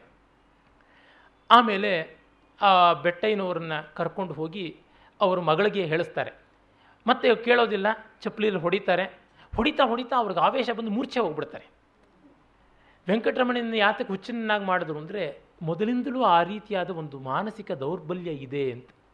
ಹಿ ಕಾಂಟ್ ವಿತ್ ಸ್ಟ್ಯಾಂಡ್ ಟೆನ್ಷನ್ ಹಾಗಾಗಿ ಬಹಳ ಬೇಗ breakdown nervous breakdown ಆಗ್ತಾ ಇದೆ. ಅದಕ್ಕೆ ಆತ ಹುಚ್ಚ ಆದ. ಶ್ರೀನಿವಾಸನಿಗೂ ಆ ಥರ ನಿರ್ಧಾರ ಮಾಡೋಕ್ಕಾಗದಿರೋ ಹ್ಯಾಮ್ಲೆಟ್ ಮೈಂಡ್ ಇದೆ. ಹ್ಯಾಮ್ಲೆಟ್ ಹುಚ್ಚಿನಂತೆ ನಟಿಸ್ದ, ಇವನು ಹುಚ್ಚನೇ ಆಗಿಬಿಟ್ಟ. ಭೈರಪ್ಪನವರ ಕಾದಂಬರಿಗಳಲ್ಲಿ ಅವರೆಲ್ಲ ಲೆಕ್ಕ ಹಾಕಿಡ್ತಾರೆ ಮೊದಲೇ ಎಲ್ಲ ಪ್ಲಾಟ್ ಮಾಡಿರ್ತಾರೆ ಅಂತ ಕೆಲವರು ಆಕ್ಷೇಪ ಮಾಡ್ತಾರೆ. ಪ್ಲಾಟ್ ಮಾಡದೆ ಕಾದಂಬರಿಯನ್ನು ಕಥೆನ ಬರೆಯೋದು ಹೇಗೆ ಅಂತ ಗೊತ್ತಾಗೋದಿಲ್ಲ. ಒಂದು ಪಡ್ಪೋಷಿ ಅಫಿಷಿಯಲ್ ಲೆಟ್ರ್ ಬರೀಬೇಕಾದ್ರೆ ಒಂದು ಡ್ರಾಫ್ಟ್ ಮಾಡಬೇಕು. ಆಮೇಲಿಂದ ಅಪ್ರೂವ್ಡ್ ಅಂತ ಸೈನ್ ಆದಮೇಲಿಂದ ಫೇರ್ ಆಗಿರ್ತಕ್ಕಂಥದ್ದು ಮಾಡುವುದು. ಹಾಗಿದ್ದಾಗ ಈ ಪ್ಲಾಟ್ ಇಲ್ಲದೆ ಆಲೋಚನೆ ಮಾಡದೆ ಹೇಗೆ ಮಾಡುವುದು? ಒಬ್ಬರು ಅದಕ್ಕೆ ಹೇಳ್ತಾರೆ ಪಾತ್ರಗಳನ್ನು ತಮ್ಮಂತೆ ಬೆಳೆಯೋದಕ್ಕೆ ಬಿಡೋದಿಲ್ಲ ಅಂತ. ಅದೇನು ಬೀದಿನಲ್ಲಿ ಬಿಸಾಕಿರ್ತಕ್ಕಂಥ ಅನಾಥ ಪಿಂಡುಗಳ, ತಾವೇ ಅಲ್ಲಿ ಇಲ್ಲಿ ಎಂಜಲೆಲೆಯನ್ನು ಹಿಕ್ಕೊಂಡು ತಿನ್ನೋದಕ್ಕೆ. ಇವನು ಬರವಣಿಗೆನಲ್ಲಿ ತಾನೇ ಬೆಳಿಬೇಕು, ಇವನು ಪೇಪರ್ನ ಇಂಕಿನ ಮೂಲಕ ತಾನೇ ಅವ್ರು ಬೆಳಿಬೇಕು. ಇವನು ಮನೋಬುದ್ಧಿಗಳ ಆಲೋಚನೆಯಿಂದ ತಾನೇ ಬೆಳಿಬೇಕು. ತಾನೇ ಬೆಳೆಯೋದಿಲ್ವಂತೆ. ಅದು ಎಂಥದ್ದು ಈ ಥರದ ಮಾತುಗಳಿಗೂ ಅರ್ಥ ಇರುತ್ತೆ ಅನ್ನೋದಾದರೆ ಅದು ಇನ್ನೆಂಥ ಭಾಷೆಯೋ ಇನ್ನೆಂಥ ವಿಮರ್ಶಕರು ನನಗಂತೂ ಅರ್ಥವಾಗೋದಿಲ್ಲ. ಇರಲಿ. ಮತ್ತು ಅಲ್ಲಿಗೆ ಬಂದರೆ ರಂಗಮ್ಮನ ಸ್ವಭಾವವನ್ನು ನೋಡಿ, ಬೆಟ್ಟಯ್ಯನವರನ್ನು ನೋಡಿ, ವೆಂಕಟರಮಣಯ್ಯ ನೋಡಿ, ಇವರೆಲ್ಲ ಪರಮಾತ್ಮನ ತುಂಡುಗಳು ಪೂರ್ಣವಾಗಿ ಸಾಧು ಸಚ್ಚರಿತ್ರರು, ಅರುಂಧತಿ ವಸಿಷ್ಠರಂಥ ಅವರ ಅವತಾರ ಅಂತ ಅಲ್ಲ. ಆದರೆ ಸಾಮಾನ್ಯವಾದ ಮಾನವ ಭಾವಗಳು ಇವೆ. ಒಂದು ಒಳ್ಳೆತನ ಒಂದು ವರ್ತನೆ ಅನ್ನುವಂಥದ್ದು ಇದೆ. ಮಿತಿಗಳು ಬೇಕಾದಂಗೆ ಇವೆ ಅಂತ ಗೊತ್ತಾಗುತ್ತೆ. ಅದು ಮಾತ್ರವಲ್ಲ, ಮುಂದೆ ಇವಳಿಗೆ ಈ ಥರ ಶೂದ್ರ ಹುಡುಗನ ಮದುವೆ ಆಗೋಕೆ ಹೊರಟಿದ್ದಾನೆ ಅಂತ ಗೊತ್ತಾಗಿ ಅವಳು ಹೇಳ್ಕೊಂಡಿರ್ತಕ್ಕಂಥ ಅವಳು ವಾಸ ಮಾಡುವ ರೂಮ್ನವರು ಕೇಶವ ಅಯ್ಯಂಗಾರ್ ಅಂತ ಏನೋ ಆ ಅಯ್ಯಂಗಾರರು. ಆ ನಾಮ ಮೊದಲುಗೊಂಡು ಇವರು ವರ್ಣನೆ ಮಾಡ್ತಾರೆ. ಆ ಪಕ್ಕದಿಂದ ಮತ್ತೊಬ್ಬರು ಅವರು ಸುಬ್ಬರಾಯರು ಅಂತ, ಮತ್ತು ಅವ್ರ ಹೆಂಡತಿ ಒಬ್ಬರು ಬಾಯಿ, ಅವರು ಕೂಡ ಅವ್ರ ಮುದ್ರೆ ಅಂಗಾರ, ಅದನ್ನೆಲ್ಲ ವರ್ಣಿಸ್ತಾರೆ ಭೈರಪ್ಪನವರು. ಅವರು ಕದ್ದು ಮುಚ್ಚಿ ಬಂದು ನೋಡುವಂಥದ್ದು. ನೀನು ಯಾರ್ಯಾರನ್ನೋ ಆಟೋದಲ್ಲಿ ಕರೆಸ್ಕೊಂಡು ಬಂದು ಶೇಕ್ ಹ್ಯಾಂಡ್ ಕೊಟ್ಟಿದ್ದೀಯಾ? ಅದಕ್ಕೆ ಇವತ್ತೇ ಮನೆ ಬಿಡಬೇಕು ಅಂತ ಹೇಳೋದು ಹೀಗೆಲ್ಲ ಬರುತ್ತೆ. ಇಲ್ಲಿ ಇನ್ನು ಇವಳು ದೇಶೀಯವಾದಂಥ ಯಾವುದೋ ಒಂದು ಕಾಲೇಜಲ್ಲಿ ಕೆಲಸ ಮಾಡ್ತಾ ಇರ್ತಾಳೆ. ಆ ಕಾಲೇಜಿನ ಇವರು ಪ್ರಿನ್ಸಿಪಾಲ್ರು. ಅವರೊಬ್ಬರು ರಿಟೈರ್ಡ್ ಪ್ರೊಫೆಸರು ಅವರಿಗೆ ತಮ್ಮ ಪ್ರೊಫೆಸರ್ಗಿರಿ ಕಾಲದಲ್ಲಿ ಪ್ರಮೋಷನ್ ಕೊಡದೆ ತುಂಬ ಅನ್ಯಾಯ ಮಾಡ್ತಾರೆ ಬ್ರಾಹ್ಮಣರು ಅಂತ. ಅದಕ್ಕೆ ಅವರಿಗೆ ಒಂದು ಕಹಿ ಬಂದಿರುತ್ತೆ. ಇವಳು ಹೇಳ್ತಾಳೆ, ಜಾತಿಗಳಲ್ಲಿ ಭೇದ ಇಲ್ಲ, ಎಲ್ಲ ಕೂಡ ಒಂದೇನೆ ಅಂತ. ಅದೆಲ್ಲ ಈಗ ಹೇಳ್ಬೋದು, ನಾನು ಬೇಕಾದಷ್ಟು ಸಫರ್ ಮಾಡಿದ್ದೀನಿ ಅಂತ. ಆ ಸಂದರ್ಭದಲ್ಲಿ ತುಂಬ ಮಾರ್ಮಿಕವಾದಂಥ ಒಂದು ಮಾತು ಬರುತ್ತೆ. ಅವಳು ಎಷ್ಟು ಸೊಗಸಾಗಿ ಅದನ್ನು ನಿರ್ವಾಹ ಮಾಡ್ತಾಳೆ ಅಂತನ್ನುವುದು ನಮಗೆ ಗೊತ್ತಾಗುತ್ತೆ. ಅವಳಿಗೆ ಅವರು ಎಚ್ಚರ ಹೇಳ್ತಾರೆ. ಏನಾದರೂ ನೋಡು ನೀನು ಈ ತರಹ ಮಾಡಬಾರ್ದು ಇದು ತಪ್ಪಾಗುತ್ತೆ ಅಂತ. ರಿಟೈರ್ ಆಗೋಕೆ ಇನ್ನೂ ಎರಡು ವರ್ಷ ಇರುವಾಗ ನನ್ನನ್ನು ಆ್ಯಕ್ಟಿಂಗ್ ಅಸಿಸ್ಟೆಂಟ್ ಪ್ರೊಫೆಸರ್ ಮಾಡಿದರು. ನನ್ನ ಸ್ಟೂಡೆಂಟೇ ಒಬ್ಬ ಶತದಡ್ಡ. ಅವನ ಹೆಸರು ನಾನು ಹೇಳೋಲ್ಲ. ಹೇಳದಿದ್ರೂ ನಿಮಗೆ ಗೊತ್ತಾಗುತ್ತೆ. ಶೂದ್ರಲ್ಲಿ ಒಂದು ವಿಶಿಷ್ಟ ಒಳಪಂಗಡಕ್ಕೆ ಸೇರಿದವನು. ನಮ್ಮ ಪಂಗಡದಲ್ಲಿ ಯಾರೂ ಗೆಜೆಟೆಡ್ ಪೋಸ್ಟ್ನಲ್ಲಿಲ್ಲ. ಆದ್ದರಿಂದ ಇದನ್ನು ನನಗೆ ಕೊಡಬೇಕು ಅಂತ ಮೇಲೆ ಹೋಗಿ ಹೇಳಿಕೊಂಡ ನನ್ನನ್ನು ರಿವರ್ಟ್ ಮಾಡಿ ಆ ಜಾಗನ ಅವನಿಗೆ ಕೊಟ್ಟರು. ಅವನು ಹೆಡ್ ಆಫ್ ದಿ ಡಿಪಾರ್ಟ್ಮೆಂಟ್ ಆಗಿ ನಾನು ಅವನ ಕೈ ಕೆಳಗೆ ಕೆಲಸ ಮಾಡಬೇಕಾಯಿತು. ಹೆಂಡತಿ ಇಲ್ದಿದ್ರೆ, ಇನ್ನೂ ಸೆಟ್ಲಾಗದ ಮಕ್ಕಳು ಇಲ್ದಿದ್ರೆ ಆವತ್ತೇ ರಾಜೀನಾಮೆ ಒಗೆದು ಮನೆಗೆ ಬರ್ತಿದ್ದೆ. ಏನು ಮಾಡ್ತೀರಾ? ಸಂಸಾರಸ್ಥನ ಜೀವನ ಕಷ್ಟ. ಎಷ್ಟೋ ಜನ ಮೇಲ್ವರ್ಗದ ಜಾತಿಯವರು ಅವ್ರಿಗೆ ಅನುಭವ ಆಗಿದೆ. ಅದನ್ನು ಅವ್ರು ಬರೀತಾರೆ. ಅವಳಿಗೆ ವ್ಯಸನ ಆಗುತ್ತೆ. ಆದರೆ ಇದು ಅಪರೂಪದ ಘಟನೆ ಅಲ್ಲ. ಹಲವು ವರ್ಷಗಳಿಂದ ಸರ್ಕಾರದ ಸಾರ್ವಜನಿಕ ಸೇವೆಯ ನೀತಿಯಾಗಿದೆ. ಈ ಬಗ್ಗೆ ಅವಳು ಹಲವು ಸಲ ಆಲೋಚನೆ ಮಾಡಿದ್ದಾಳೆ. ಅವಳ ಅಭಿಪ್ರಾಯ ಬೇರೆಯೇ ಆಗಿದೆ. ಆದರೆ ಅದನ್ನು ಹೇಳಿದರೆ ಬ್ರಾಹ್ಮಣರಿಗೆ ರುಚಿಸೋದಿಲ್ಲ. ಅವಳು ಹೇಳ್ತಾಳೆ ನಾವು ಹಾಗೆ ಮಾಡಬಾರ್ದು. ಸಾವಿರಾರು ವರ್ಷಗಳಿಂದ ಅವರಿಗೆ ವಿದ್ಯೆ ಅಧಿಕಾರದ ಅವಕಾಶ ಇರಲಿಲ್ಲ. ಈಗ ಅವಕಾಶ ಸಿಕ್ಕಿರುವಾಗ ಸ್ವಲ್ಪ ಘಾತಕತನ ತೋರಿಸ್ತಾರೆ. ಅದು ಸ್ವಾಭಾವಿಕವೇ ಅಂತ. ಅವ್ರಿಗೆ ಬೀಗ್ ಬಂದಿದೆ. ಹಾಗಾಗಿ ಅವರು ಬಹಳ ಸಂಕುಚಿತವಾಗಿ ವರ್ತಿಸ್ತಾರೆ. ಆಗತ್ತೆ. ಹಿಂದೆ ಗುಂಡಪ್ಪಗೌಡ ಅಂತ ಒಬ್ಬ ಮಿನಿಸ್ಟರ್ ಇದ್ದರು ಅವ್ರು ಹೇಳ್ತಿದ್ರಂತೆ, ನಮ್ಮ ಹೆಂಗಸರೆಲ್ಲರೇ ಬ್ರಾಹ್ಮಣರ ಮನೇಲಿ ಹೋಗ್ಬಿಟ್ಟಿದ್ರು, ಮುಸರೆ ತಿಕ್ಕಿದ್ರು. ನಮ್ಮ ಮನೆಗಳಲ್ಲೆಲ್ಲ ನಮ್ಮ ತಮಿಳು ಭಾಷೆಯಲ್ಲಿ ಕೆಲಸದವಳಿಗೆ ಶೂದ್ರಿಚ್ಚಿ ಅಂತ ಹೇಳ್ತಾ ಇದ್ರು. ಅಂದರೆ ಶೂದ್ರ ವರ್ಗದಿಂದಲೇ ಕಸಮುಸರೆ ಮಾಡೋಳು ಬರೋದು. ಹಾಗಾಗಿ ಕೆಲಸದಾಳು ಅಂತ ಹೇಳ್ತಾ ಇರಲಿಲ್ಲ ಶೂದ್ರಿಚ್ಚಿ ಅಂತ ಹೇಳ್ತಾ ಇದ್ರು ತಮಿಳಿನಲ್ಲಿ, ನಮ್ಮ ಮನೆ ತಮಿಳಿನಲ್ಲಿ. ನಮಗಾಗೇನು ಗೊತ್ತಾಗ್ತಾ ಇರಲಿಲ್ಲ. ಶೂದ್ರ ಮಾತ್ರ ಬಿಟ್ಟು ಬೇರೆ ಯಾರೂ ಕೆಲಸ ಮಾಡೋದಿಲ್ಲ ಗುಂಡಪ್ಪ ಗೌಡರು ನಾನು ಹುಟ್ಟೋಕ್ಕೆ ಮುಂಚೆನೇ ಬ್ರಾಹ್ಮಣರ ಬೋಡಮ್ಮಂದ್ರ ಮನೇಲಿ ಬಂದುಬಿಟ್ಟು ಮುಸ್ರೆ ತಿಕ್ಕಬೇಕು ಅಂತ ಅನ್ನೋರಂತೆ. ಅದನ್ನು ಮೊತ್ತ ಮೊದಲು ನಮ್ಮ ತಂದೆ ಹೇಳ್ಕೊಂಡು ನೊಂದಿದ್ರು. ನನಗೂ ಆಗ ಬೇಜಾರಾಗಿತ್ತು. ಆದರೆ ಈಗ ಅಮೇರಿಕಾಗೆ ಹೋದಂಥ ಬ್ರಾಹ್ಮಣರ ಹುಡುಗರು ಏಡ್ ಸಿಗಲಿಲ್ಲ ಅಂತಂದರೆ ಎಷ್ಟೋ ಬಾರಿ ಕಾಲೇಜ್ ಕೆಫೆಟೋರಿಯಾದಲ್ಲಿ ಆಚೆ ಕಡೆ ಈಚೆ ಕಡೆ ಡಿಶ್ ವಾಷಿಂಗ್ ಕೆಲಸಕ್ಕೆ ಸೇರಿದ್ದಾರೆ ಅಂತ ಇಪ್ಪತ್ತು ವರ್ಷಗಳ ಕೆಳಗೇನೆ ನಾನು ಕೇಳಿದ್ದೆ. ಮ್ಲೇಚ್ಛರ ಎಂಜಲ್ ಪಾತ್ರೆಗಳನ್ನು ತೊಳಿಬಹುದು. ನಮ್ಮದೇ ಹಿಂದೂ ಸನಾತನ ಧರ್ಮದ ಭಾಗವಾದಂಥ ಶೂದ್ರ ಮನೇಲಿ ಹೋಗ್ಬಿಟ್ಟು ಕಸಬಸರೆ ಮಾಡೋದು ಸಂಕೋಚನ. ಅದು ಒಂದು ಹೈಟೆಕ್ ಜಾಬ್ ಆದರೆ ಮಾಡೋದಿಲ್ವಾ? ಮಾಡ್ತೀವೋ ಏನೋ? ಅಂದರೆ ಈಗ ಆ ಥರದ್ದು ಮಾಡ್ತಾ ಇದ್ದಾರೆ. ಈಗ ಬ್ರಾಹ್ಮಣ ವರ್ಗ ಅಂತ ಹೇಳ್ಕೊಂಡವ್ರು ಎಷ್ಟೋ ಜನ ಹೋಟ್ಲಲ್ಲಿ ಸಪ್ಲೈಯರು, ಕ್ಲೀನರ್ಗಳು ಆಗಿರೋದು ಸಾಧ್ಯ. ಇರುವಂಥ ಸಂಭವನೀಯತೆ ಅಲ್ಲಿಗಳಿಯಲ್ಲ ಬಂದಿದೆ. ಆದರೆ ಅದಕ್ಕೊಂದು ಐವತ್ತು ವರ್ಷ ಬೇಕು. ಗುಂಡಪ್ಪನವ್ರ ಕನಸು ಈಗ ನನಸಾಗ್ಬೋದು. ಗುಂಡಪ್ಪ ಗೌಡರ ಕನಸು. ಅಂದರೆ ಅದಾದ ತಕ್ಷಣವೇ ಜಾತಿ ಪದ್ಧತಿ ನಿರ್ಮೂಲನವಾಯಿತು ಅಂತಲ್ಲ. ಇಷ್ಟು ಸಂಕೀರ್ಣವಾಗಿದೆ.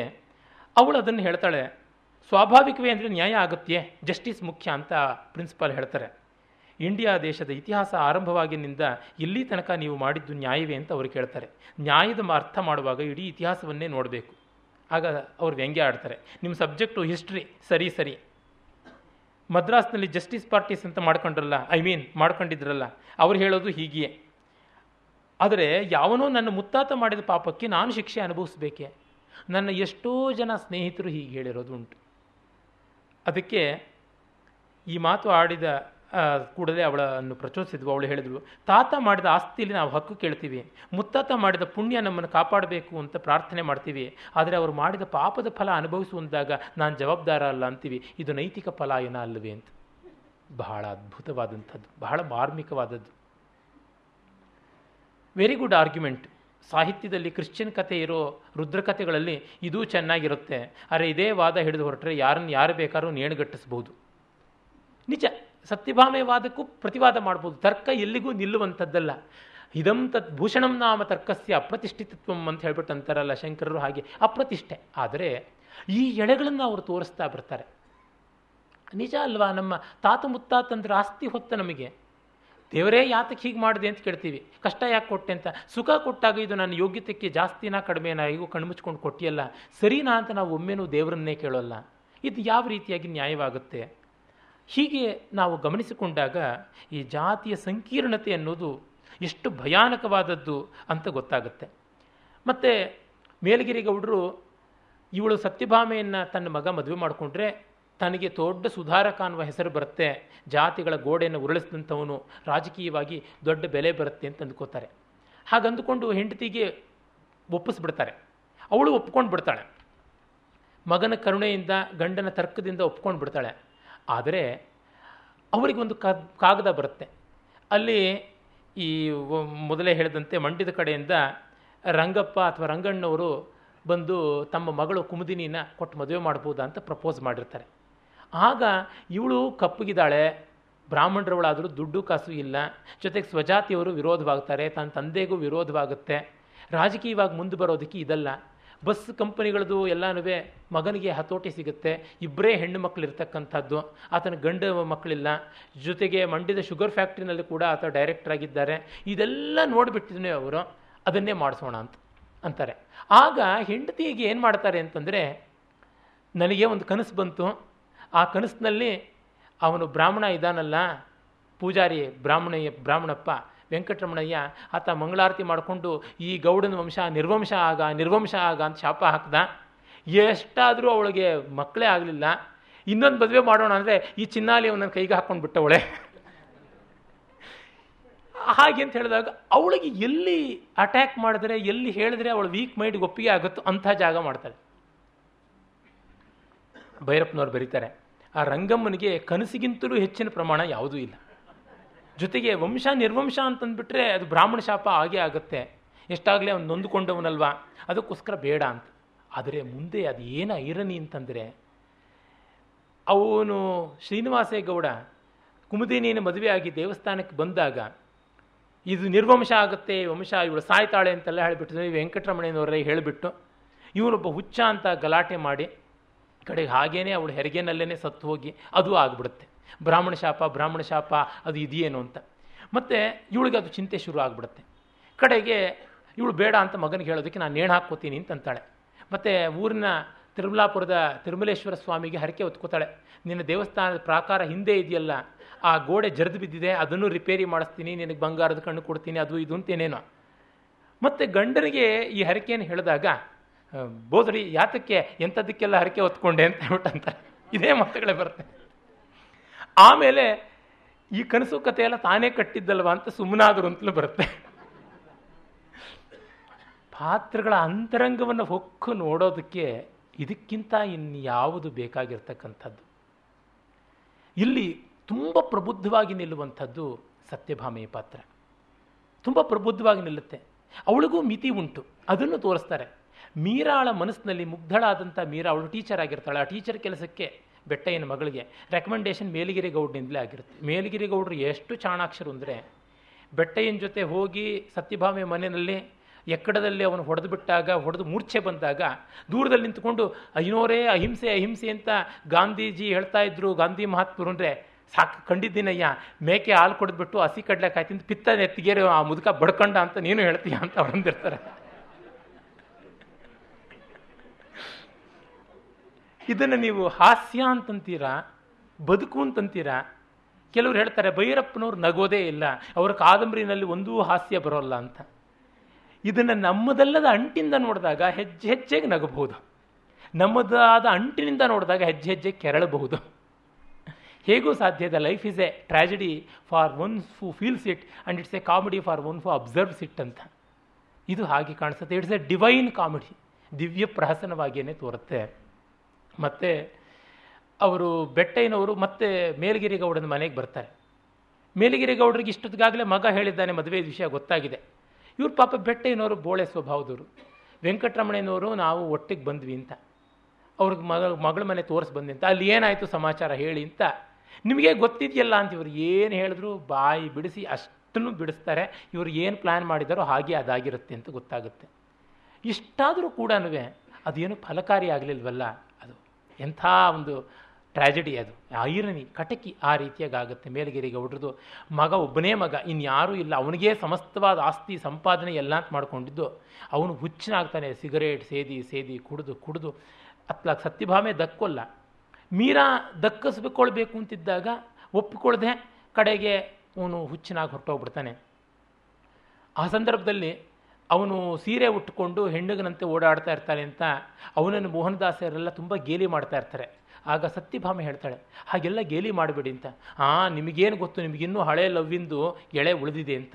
ಮೋಹನದಾಸನಿಗೊಂದು ಒಳ್ಳೆ ಹಿಡನ್ ಅಜೆಂಡಾ ಒಂದು ರೀತಿಯಾಗಿ ಏನಂದರೆ, ಇವಳು ಇನ್ನೂ ಶ್ರೀನಿವಾಸನಲ್ಲಿ ಪ್ರೀತಿ ಇಟ್ಟಿದ್ದಾಳೆ, ತನ್ನ ಮೇಲೆ ಇಟ್ಟಿಲ್ಲ ಅಂತ ಹೇಳಿಬಿಟ್ಟು. ಅಲ್ಲಿ ಬೇಕಾದಷ್ಟು ಬ್ರಾಹ್ಮಣ, ಶೂದ್ರ, ಹೊಲೆಯ ಈ ಎಲ್ಲ ಆ್ಯಂಗ್ಯುಲಾರಿಟೀಸು ಬರುತ್ತೆ. ಆ ಮೋಹನದಾಸನಿಗೊಮ್ಮೆ ಹೇಳ್ತಾಳೆ, ನಿಮ್ಮ ಐಡಿಯಾಲಜಿನೆಲ್ಲ ನಾನು ವ್ಯವಸ್ಥಿತವಾದ ರೀತಿಯಲ್ಲಿ ಒಂದು ಪುಸ್ತಕವಾಗಿ ಬರ್ಕೊಡ್ತೀನಿ, ಪ್ರಿಂಟ್ ಮಾಡಿಸೋಣ ಅಂತ. ಇವನು ಮೊದಲು ಇವಳು ಬಹಳ ಬ್ರಾಹ್ಮಣ್ಯದ ಆಧಿಕ್ಯವನ್ನು ತೋರಿಸ್ತಾ ಇದ್ದಾಳೆ. ಹೆಚ್ಚಂದರೆ ಶೂದ್ರನ್ನು ಒಪ್ಪುತ್ತಾಳೆ ನಮ್ಮಂಥ ಹೊಲೆಯರನ್ನು ಒಪ್ಪೋದಿಲ್ಲ, ಅಂಬೇಡ್ಕರ್ ಕ್ರಾಂತಿಯನ್ನು ಇವಳು ಒಪ್ಪಲ್ಲ ಅಂತ. ಅವನು ಹೇಳ್ತಾ ಇರ್ತಾರೆ ಇಕ್ಕಬೇಕು ಒದಿಬೇಕು ಅಂತ. ಮಾದಿ, ಹೊಲೆ ಮಾದಿಗರ ಹಾಡು ಇಕ್ಕರಲ್ರ ಬದಿಲ್ರಲ್ರ ಅಂತ ಇದೆಯಲ್ಲ, ಅದೇ ಭಾಷೆಯಲ್ಲೇ ಬರುತ್ತೆ ಇಲ್ಲಿ. ಸಿದ್ಧಲಿಂಗಯ್ಯನವ್ರು ಬರೆದಂಥದ್ದು. ಹಾಗೆ ಮಾಡಬೇಕು ಅಂತ. ತಗೊಂಡು ಇಕ್ಕಬೇಕು ಎಲ್ರಿಗೂ ಸರಿ ಹೋಗುತ್ತೆ ಅಂತ. ಆಗ ಇವಳು ಹೇಳ್ತಾಳೆ, ಹಾಗೆಲ್ಲ ಮಾಡಿ ಕ್ರಾಂತಿ ಆಗುವಂಥದ್ದಲ್ಲ.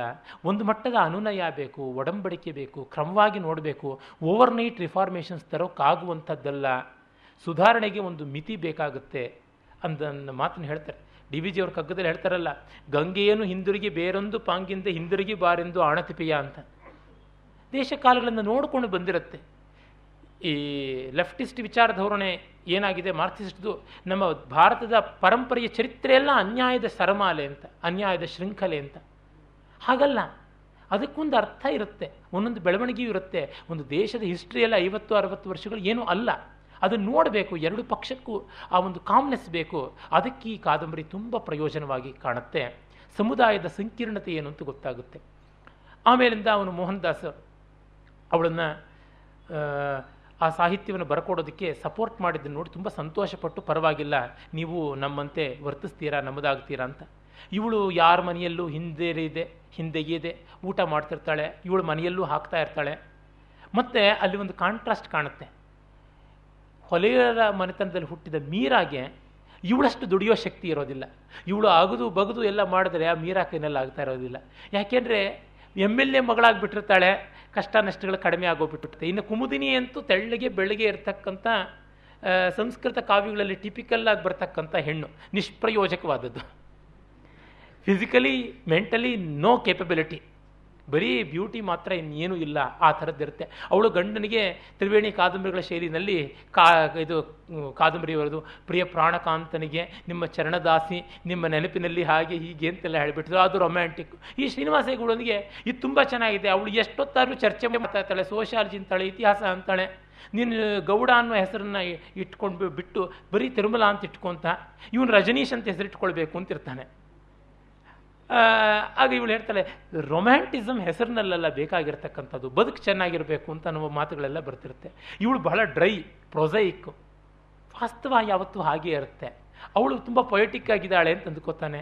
ಅವರದ್ದು ಒಂದು ರೀತಿಯಾದ ಒಂದು ವೀಕ್ ಮೈಂಡ್ ವೆಂಕಟೇಶಂದು ಧೂರ್ತವಾದ ಮೈಂಡ್ ತಂದೆ ವೆಂಕಟರಮಣನವರು ಏನು ಮಾಡ್ತಾರೆ, ತಮ್ಮ ಆಸ್ತಿಯಲ್ಲಿ ಸಾಕಷ್ಟು ಭಾಗನ ಇವಳಿಗೆ ಬರೆದು ಬಿಡ್ತಾರೆ ಇವಳಿಗೆ ಮದುವೆ ಆಗಲಿಲ್ಲ, ಹೀಗೆ ಪುಕಾರ ಆಗ್ಬಿಟ್ಟು ಇವಳು ಬದುಕೆ ಬೀದಿ ಪಾಲಾಗ್ಬಿಡ್ತು ಅಂತ. ವೆಂಕಟೇಶ ಏನು ಅಂದ್ಕೊಂಡಿರ್ತಾನೆ? ತಂಗಿ ಅದನ್ನು ತನಗೇ ಕೊಡ್ತಾಳೆ ಅಂತ ಅಂದ್ಕೊಂಡಿರ್ತಾನೆ. ಅವಳು ತಾನು ಇಟ್ಕೊಂಡು ತಾನು ಅದನ್ನು ಬದುಕಿಗೆ ರೂಢಿಸ್ಕೊಳ್ಬೇಕು ಅಂತ ನೋಡಿದಾಗ ತಕ್ಷಣವೇ ಅವನ ಕೋಪ ಬಂದ್ಬಿಡುತ್ತೆ. ಅವನೇನು ಮಾಡ್ತಾನೆ? ಹೆಂಡತಿನ ಮಾವನ ಮನೆ ಕಳಿಸ್ಬಿಡ್ತಾನೆ. ನೀನು ನಿನ್ನ ಪಾಲಿನ ಆಸ್ತಿನ ಕಿತ್ಕೊಂಡು ಬಾ ನಿಮ್ಮ ತವ್ರ ಮನೆಯಿಂದ ಅಂತ. ಅಂದರೆ ಧೂರ್ತತೆಗೆ ಯಾವ ಜಾತಿಯೂ ಇಲ್ಲ ಅನ್ನುವಂಥದ್ದು ಕೂಡ ಕಾಣಿಸ್ತಾ ಬರುತ್ತೆ. ಮುಂದೆ ಒಮ್ಮೆ ಮೋಹನದಾಸ, ನೀವೆಷ್ಟಾದ್ರೂ ಮೇಲ್ಜಾತಿಯವರು ಕಂಡ್ರಿ? ನಮ್ಮ ಬಗ್ಗೆ ನಿಮಗೆ ಸಹಾನುಭೂತಿ ಇಲ್ಲ, ನಮ್ಮ ಒದ್ದಾಟ ನಿಮಗೆ ಗೊತ್ತಾಗೋಲ್ಲ ಅಂತ.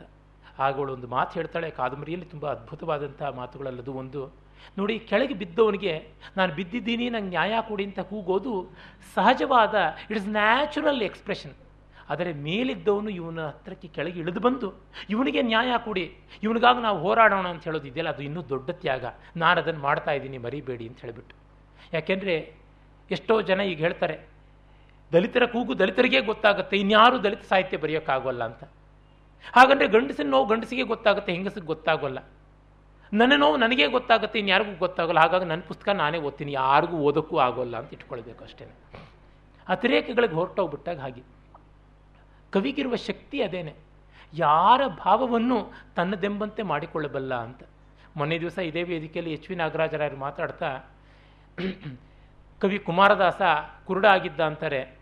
ಆದರೆ ಹೇಗೆ ಬರೆದ ಅಂತಂದರೆ ರಾಜಶೇಖರನ ಮಾತನ್ನು ಉಲ್ಲೇಖಿಸಿದರು. ಮೇಧಾವಿರುದ್ರ, ಕುಮಾರದಾಸ, ಇತ್ಯಾದಯ ಜನ್ಮಾಂಧ ಜಾತ್ಯಂಧ ಇತಿ ಶ್ರೂಯತೆ. ಹಾಗಿದ್ರೂ ಕೂಡ ಅವ್ರು ಮಾಡ್ತಾರೆ. ಅದನ್ನೇ ಭಟ್ಟ ತೌತ ನಿನ್ನೆ ಕೂಡ ಅವನ ಮಾತನ್ನು ಉಲ್ಲೇಖಿಸಿದೆ. ಅಭಿನವ್ ಗುಪ್ತನ ಗುರು. ಅವನೊಂದು ಕಡೆ ಹೇಳ್ತಾನೆ, ಕವಿ ಎಷ್ಟನ್ನು ಕಾಣದೇ ಇದ್ದರೂ ವರ್ಣಿಸ್ತಾನೆ. ಮೋಡಗಳೇ ಕಾಣದೇ ಇರತಕ್ಕಂಥ ದೇಶದಲ್ಲಿ, ಬೆಟ್ಟಗಳೇ ಇಲ್ಲದೆ ಇರುವಂಥ ದೇಶದಲ್ಲಿ, ಬೆಟ್ಟಗಳನ್ನು ಮೋಡಗಳನ್ನು ವರ್ಣಿಸಬಲ್ಲ ಪ್ರತಿಭಾಶಕ್ತಿ ಉಂಟು ಅಂತ. ಕೆಲವೊಮ್ಮೆ ಅದು ಅಬ್ನಾರ್ಮಲ್ ಆಗಿಬಿಡುತ್ತೆ. ಆದರೆ ನಮ್ಮದಲ್ಲದ್ದು ನಾವು ಮಾಡಬಹುದು ಭೈರಪ್ಪನವರು ಜಲಪಾತದಲ್ಲಿ ಅದ್ಭುತವಾಗಿ ಹಲವಾರು ಪುಟಗಳ ಅಷ್ಟು ದೀರ್ಘ ಹೆರಿಗೆಯ ವೇದನೆಯನ್ನು ವರ್ಣಿಸಿದ್ದಾರೆ. ಒಂದು ಸಾಮೂಹಿಕ ಸಂದರ್ಶನದಲ್ಲಿ ಟಿ ವಿಯಲ್ಲಾಯಿತು. ಈಗ ಹತ್ತತ್ರ ಇಪ್ಪತ್ತಾರು ವರ್ಷಗಳ ಕೆಳಗೆ ನಾನು ಒಬ್ಬ ಪ್ರಶ್ನೆ ಕೇಳೋದಕ್ಕೆ ಹೋಗಿದ್ದೆ. ಆಗಷ್ಟೇ ಇಂಜಿನಿಯರಿಂಗ್ ಕಾಲೇಜಿನ ಕೊನೆಯ ಹಂತದಲ್ಲಿದ್ದವನು. ಪರ್ವದ ಬಗ್ಗೆ ನಾನು ಪ್ರಶ್ನೆ ಕೇಳಿದ್ದೆ. ಒಬ್ಬ ಹೆಂಗಸರು ಕೇಳಿದ್ರು, ನೀವು ಇಷ್ಟು ವಿಸ್ತಾರವಾಗಿ ಹೆರಿಗೆ ನೋವನ್ನು ವರ್ಣಿಸಿದ್ದೀರಾ? ನಿಮಗೆ ಹೇಗೆ ಅನುಭವ ಅಂತ? ಅಮ್ಮ, ನನಗಂತೂ ಏನು ಅನುಭವ ಬೇಕಾದ್ರೂ ಇರ್ಬೋದು, ಇದಂತೂ ಇರೋಕ್ಕೆ ಸಾಧ್ಯ ಇಲ್ಲ ಅಂತ ಎಲ್ರಿಗೂ ಗೊತ್ತಾಗುತ್ತೆ. ಅದೇ ಲೇಖಕನ ಶಕ್ತಿ ಅಂತಂದರೆ ನನ್ನದಲ್ಲದನ್ನು ನನ್ನದಾಗಿ ಮಾಡಿಕೊಳ್ಳುವಷ್ಟು ಸಂವೇದನೆ. ಅದು ಅವ್ರು ಕುವೆಂಪು ಹೇಳ್ತಾರಲ್ಲ, ನೀನು ನೋಡಬಲ್ಲಿಯ ಹಸುರನ್ನು ನೆತ್ತರ್ ಪಸುರ್ಗಟ್ಟು ವನ್ನೆಗಂ ಹಾಗಿದ್ದರೆ ಮಾತ್ರ ನೀನು ಕವಿ ಆಗ್ತೀಯ ಅಂತ. ಈ ಥರದ್ದು ಕಂಡಾಗ ನಮಗೆ ಗೊತ್ತಾಗುತ್ತೆ ಆ ಸತ್ಯಭಾಮೆಯ ಮಾತು ನಾನು ನಿಮ್ಮವಳಾಗಿ ನಿಮ್ಮ ಜೊತೆಗೆ ಸೇರಿಕೊಂಡು ಮಾಡ್ತಾ ಇದ್ದೀನಿ ಅಂತ. ಆ ಸಂದರ್ಭದಲ್ಲಿ ಹೊನ್ನಯ್ಯ ಮೊದಲಾದವರಿಗೆಲ್ಲಿ ತುಂಬ ವಿಷ ತುಂಬಿಬಿಡ್ತಾನೆ ಈ ಮೋಹನದಾಸ. ಇವಳು ಹೇಳ್ತಾಳೆ, ತುಂಬ ಅನ್ಯಾಯ ಮಾಡಿದ್ರಿ, ತುಂಬ ತೊಡಕಾಯಿತು, ಇದು ಮಾಡಬಾರ್ದಾಗಿತ್ತು ಅಂತ. ಕಡೆಗೆ ಆ ದೇವಸ್ಥಾನವನ್ನು ಕೊಚ್ಚಿ ಹಾಕುವಂಥ ಕೆಲಸ ಆಗುತ್ತೆ ಅಂತ ಮೊದಲು ಹೇಳಿದ್ನಲ್ಲ, ಆ ಡೈನಮೆಟ್ದು ಅದು ಬರುತ್ತೆ. ಆಗ ಇಡೀ ದೇವಸ್ಥಾನ ಕೊಚ್ಚಿಕೊಂಡು ಹೋಗ್ತಾ ಇರುತ್ತೆ. ಇವಳು ಉಪನಯನ ಮಾಡ್ಕೊಂಡಿರ್ತಾಳೆ, ತಂದೆಯಿಂದ ಆಗಿರ್ತಾಳೆ ಯಜ್ಞೋಪೀತ ಹಾಕ್ಕೊಂಡಿರ್ತಾಳೆ, ಎಲ್ಲ ಮಾಡಿರ್ತಾಳೆ. ಆ ಪ್ರವಾಹ ನೋಡ್ತಾ ಇರ್ತಾಳೆ. ಇದ್ದಕ್ಕಿದ್ದ ಹಾಗೆಯೇ ಜನಿವಾರವನ್ನು ಬಲಗೈ ಗಟ್ಟಿಯಾಗಿ ಹಿಡಿಯಿತು ಬಲವಾಗಿ ಎಳೆಯಿತು. ಪಟ್ಟೆಂದು ಕಿತ್ತು ಬಂದ ಜನಿವಾರವನ್ನು ಸುತ್ತಿ ಉಂಡೆ ಮಾಡಿಕೊಂಡಳು. ನೀರು ಇನ್ನೂ ಉಕ್ಕುತ್ತಿತ್ತು. ಅವಳ ಕೆಳಭಾಗಕ್ಕೆ ಇಳಿದು ಉಂಡೆಯನ್ನು ನೀರಿನ ಒಳಕ್ಕೆ ಎಳೆದು ಮೇಲ್ಭಾಗಕ್ಕೆ ತಿರುಗಿದಳು. ಹೆಜ್ಜೆಡುತ್ತಾ ಎತ್ತರದ ದಿಬ್ಬಕ್ಕೆ ಹತ್ತಿ ಬರುತ್ತಿದ್ದರೂ ಕತ್ತು ಹಿಂದುಗಡೆ ತಿರುಗಿತ್ತು. ಕಣ್ಣು ನೀರಿನ ಹರಹನ್ನು ನೋಡುತ್ತಿತ್ತು. ದೃಷ್ಟಿಯು ಕಣ್ಣಿಗೆ ಕಾಣಿಸದ ನೋಟವನ್ನು ಕಾಣುವಂತೆ ನೆಟ್ಟಿತ್ತು. ದಿಬ್ಬವನ್ನು ಹತ್ತಿ ಪ್ರವಾಹವನ್ನು ದಿಟ್ಟಿಸುತ್ತಾ ನಿಂತಳು. ಸ್ವಲ್ಪ ಹೊತ್ತಿನಲ್ಲಿ ಧಿಯೋ ಯೋನ ಪ್ರಚೋದಯಾತ್ತೆಂಬ ಮಾತು ಮನಸ್ಸಿನ ಆಳದಿಂದ ತೇಲಿಬಂದು ನೀರಿನ ಮೊರೆತದಲ್ಲಿಯೂ ಕಿವಿಗೆ ಸ್ಪಷ್ಟವಾಗಿ ಕೇಳುತ್ತಿತ್ತು. ಅದನ್ನೇ ನಾಲಿಗೆ ತುಟಿಗಳು ಉಚ್ಚರಿಸುತ್ತಿದ್ದವು. ಅಂದರೆ ಬ್ರಾಹ್ಮಣ್ಯ ಎಲ್ಲರೂ ಬ್ರಾಹ್ಮಣರಾಗಬೇಕು. ಇದು ನನಗನ್ಸುತ್ತೆ. ಭೈರಪ್ಪನವ್ರ ಉದ್ದೇಶವದೇ. ಯಾವ ಅರ್ಥದಲ್ಲಿ ಬ್ರಹ್ಮಜಾನಾತಿ ಬ್ರಾಹ್ಮಣ ಅಂತ ಇದೆಯೋ ಯಾವುದನ್ನು ನಮ್ಮ ದೇವರು ನರಸಿಂಹಶಾಸ್ತ್ರಿಗಳು ಜಗತ್ತೆಲ್ಲ ಪ್ರೇಯಸ್ಸಿನ ಕಡೆಗೆ ಒಲೆದಾಗ, ನಾನು ಶ್ರೇಯಸ್ಸಿಗೆ ನಿಲ್ತೀನಿ ಅಂತ ನಿಂತುಕೊಳ್ಳುವವನು ಬ್ರಾಹ್ಮಣ. ಇಡೀ ಜಗತ್ತನ್ನು ನಿಯಾಮಕವಾಗಿ ಮಾಡ್ತಕ್ಕಂಥ ಸುರಶಕ್ತಿ ಅಂತ ಯಾವುದಿದೆ, ಅದಕ್ಕೆ ಬೆಂಬಲವಾಗಿ ನಿಂತು ಆಸುರಿ ಶಕ್ತಿ ಮೆಟೀರಿಯಲಿಸಮ್ಗೆ ಭಿನ್ನವಾಗಿ ಸ್ಪಿರಿಚುವಲಿಸಮ್ಗೆ ಬೆಂಗಾವಲಾಗಿ ನಿಲ್ಲುವಂಥವನು ಬ್ರಾಹ್ಮಣ ಅಂತ. ಆತ್ಮವತ್ ಸರ್ವಭೂತಾನ್ ಯಃ ಪಶ್ಯತಿ ಸಪಶ್ಯತಿ ಎನ್ನುವ ಜ್ಞಾನಿ ಬ್ರಾಹ್ಮಣ ಅಂತ. ಅದಕ್ಕೆ ಜನಿವಾರವು ಒಂದು ಲಾಂಛನ. ಮೊದಲಗದು ಇದ್ದದ್ದು ಅಲ್ಲವಲ್ಲ, ಉತ್ತರಿಯವೇ ಜನಿವಾರವಾಗಿ ಬಂದುತ್ತಾನೆ. ಅದು ಹೋಗಲಿ. ಅರೆ ಧಿಯೋ ಯೋನ ಪ್ರಚೋದ್ಯಾತ್. ನಮ್ಮ ಬುದ್ಧಿಯನ್ನು ಪ್ರೇರಿಸಲಿ. ಬುದ್ಧಿ ಇದೆ. ಅದನ್ನು ಪ್ರೇರಿಸಲಿ ಅಂತ ನನಗೆ ಹೊರಗಿನ ಲಾಂಛನವೂ ಬೇಡ ಅಂತ. ಹೇಗೆ ಶಕುಂತಲೆ ಆ ಉಂಗುರದಲ್ಲಿ ನನಗೆ ವಿಶ್ವಾಸ ಇಲ್ಲ, ಅದೆಲ್ಲ ನನ್ನ ನಂಬಿಕೆಗೆ ತಾಣ. ನಾನೇ ನಂಬಿಕೆಗೆ ಸ್ಥಾನ. ಭಾಸ ಒಂದು ಕಡೆ ಹೇಳ್ತಾನೆ, ಕಹ್ ಪ್ರತ್ಯಯ ಹಿಡುಂಬೆ.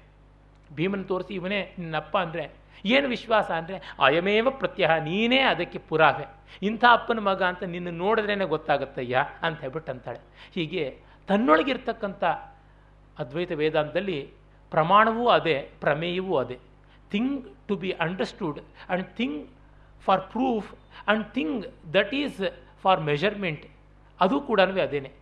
ಹೀಗೆ ಆ ರೀತಿಯಾದ ಒಂದು ಪ್ರಮಾಣ ಪ್ರಮೇಯಗಳ, ದೃಕ್ಕು ದೃಶ್ಯಗಳ ಸಮನ್ವಯವನ್ನು ಮಾಡುವ ದರ್ಶನ ಧಿಯೋ ಯೋನ ಪ್ರಚೋದಯಾತ್ ಅಂತ ಬರುತ್ತೆ. ಎಷ್ಟು ಪ್ರವಾಹ ಬಂದು ಕ್ರಾಂತಿ ಕೊಚ್ಚಿಕೊಂಡು ಹೋಗಲಿ. ಬುದ್ಧಿಸ್ತು ಮಾಗಾನ್ ಮಮ ಆ ಬ್ರಾಹ್ಮ ಪ್ರಜ್ಞೆ ಅನ್ನೋದು ಅಲ್ಲಾಡದೆ ನನ್ನಲ್ಲಿ ಉಳಿಯಲಿ ಅಂತ ಸತ್ಯಭಾಮೆ ಹೇಳ್ಕೊಳ್ತಾಳೆ. ಇಲ್ಲಿ ಹೆಂಗಸನ್ನೇ ಯಾತಕ್ಕೆ ನಾಯಕಿಯನ್ನಾಗಿ ಮಾಡೋದು ಅಂದರೆ ಬ್ರಾಹ್ಮಣ ಹೆಂಗಸಾಗಲಿ? ಸ್ತ್ರೀ ಶೂದ್ರ ದ್ವಿಜಬಂಧೂನಾಂ ತ್ರಯೀನ ಶ್ರುತಿ ಗೋಚರ ಅಂತ ಎಲ್ಲರನ್ನೂ ಒಂದೇ ಮನೆಗೆ ಹಾಕ್ಬಿಟ್ಟಿದ್ದಾರೆ. ಹೆಣ್ಣನ್ನು, ಶೂದ್ರನ್ನ ಎಲ್ಲರನ್ನು ಮತ್ತು ಪತಿತ ಬ್ರಾಹ್ಮಣರನ್ನು. ಹಾಗಾಗಿ ಹೆಣ್ಣು ಎಲ್ಲ ರೀತಿಯಲ್ಲಿ ತುಳಿತಕ್ಕೆ ಒಳಗಾದವಳು ಅಂತಂದರೆ ಅವಳ ದೃಷ್ಟಿಯ ಮೂಲಕವಾಗಿ ಜಾತಿಯನ್ನು ನೋಡಿಸುವಂಥ ಒಂದು ದೊಡ್ಡ ದರ್ಶನವನ್ನು ಮಾಡಿಕೊಟ್ಟಿದ್ದಾರೆ. ಇದರ ಸಾಮಾನ್ಯವಾದ ವಿವರವನ್ನು ಕೂಡ ನನಗೆ ಕೊಡೋಕ್ಕಾಗಲಿಲ್ಲ. ಅದನ್ನು ನಮಗೆ ಗೊತ್ತಾಗುತ್ತೆ. ಎಲ್ಲ ಪಾತ್ರಗಳಲ್ಲಿ ಸಹಾನುಭೂತಿ ಉಳಿಯುತ್ತೆ.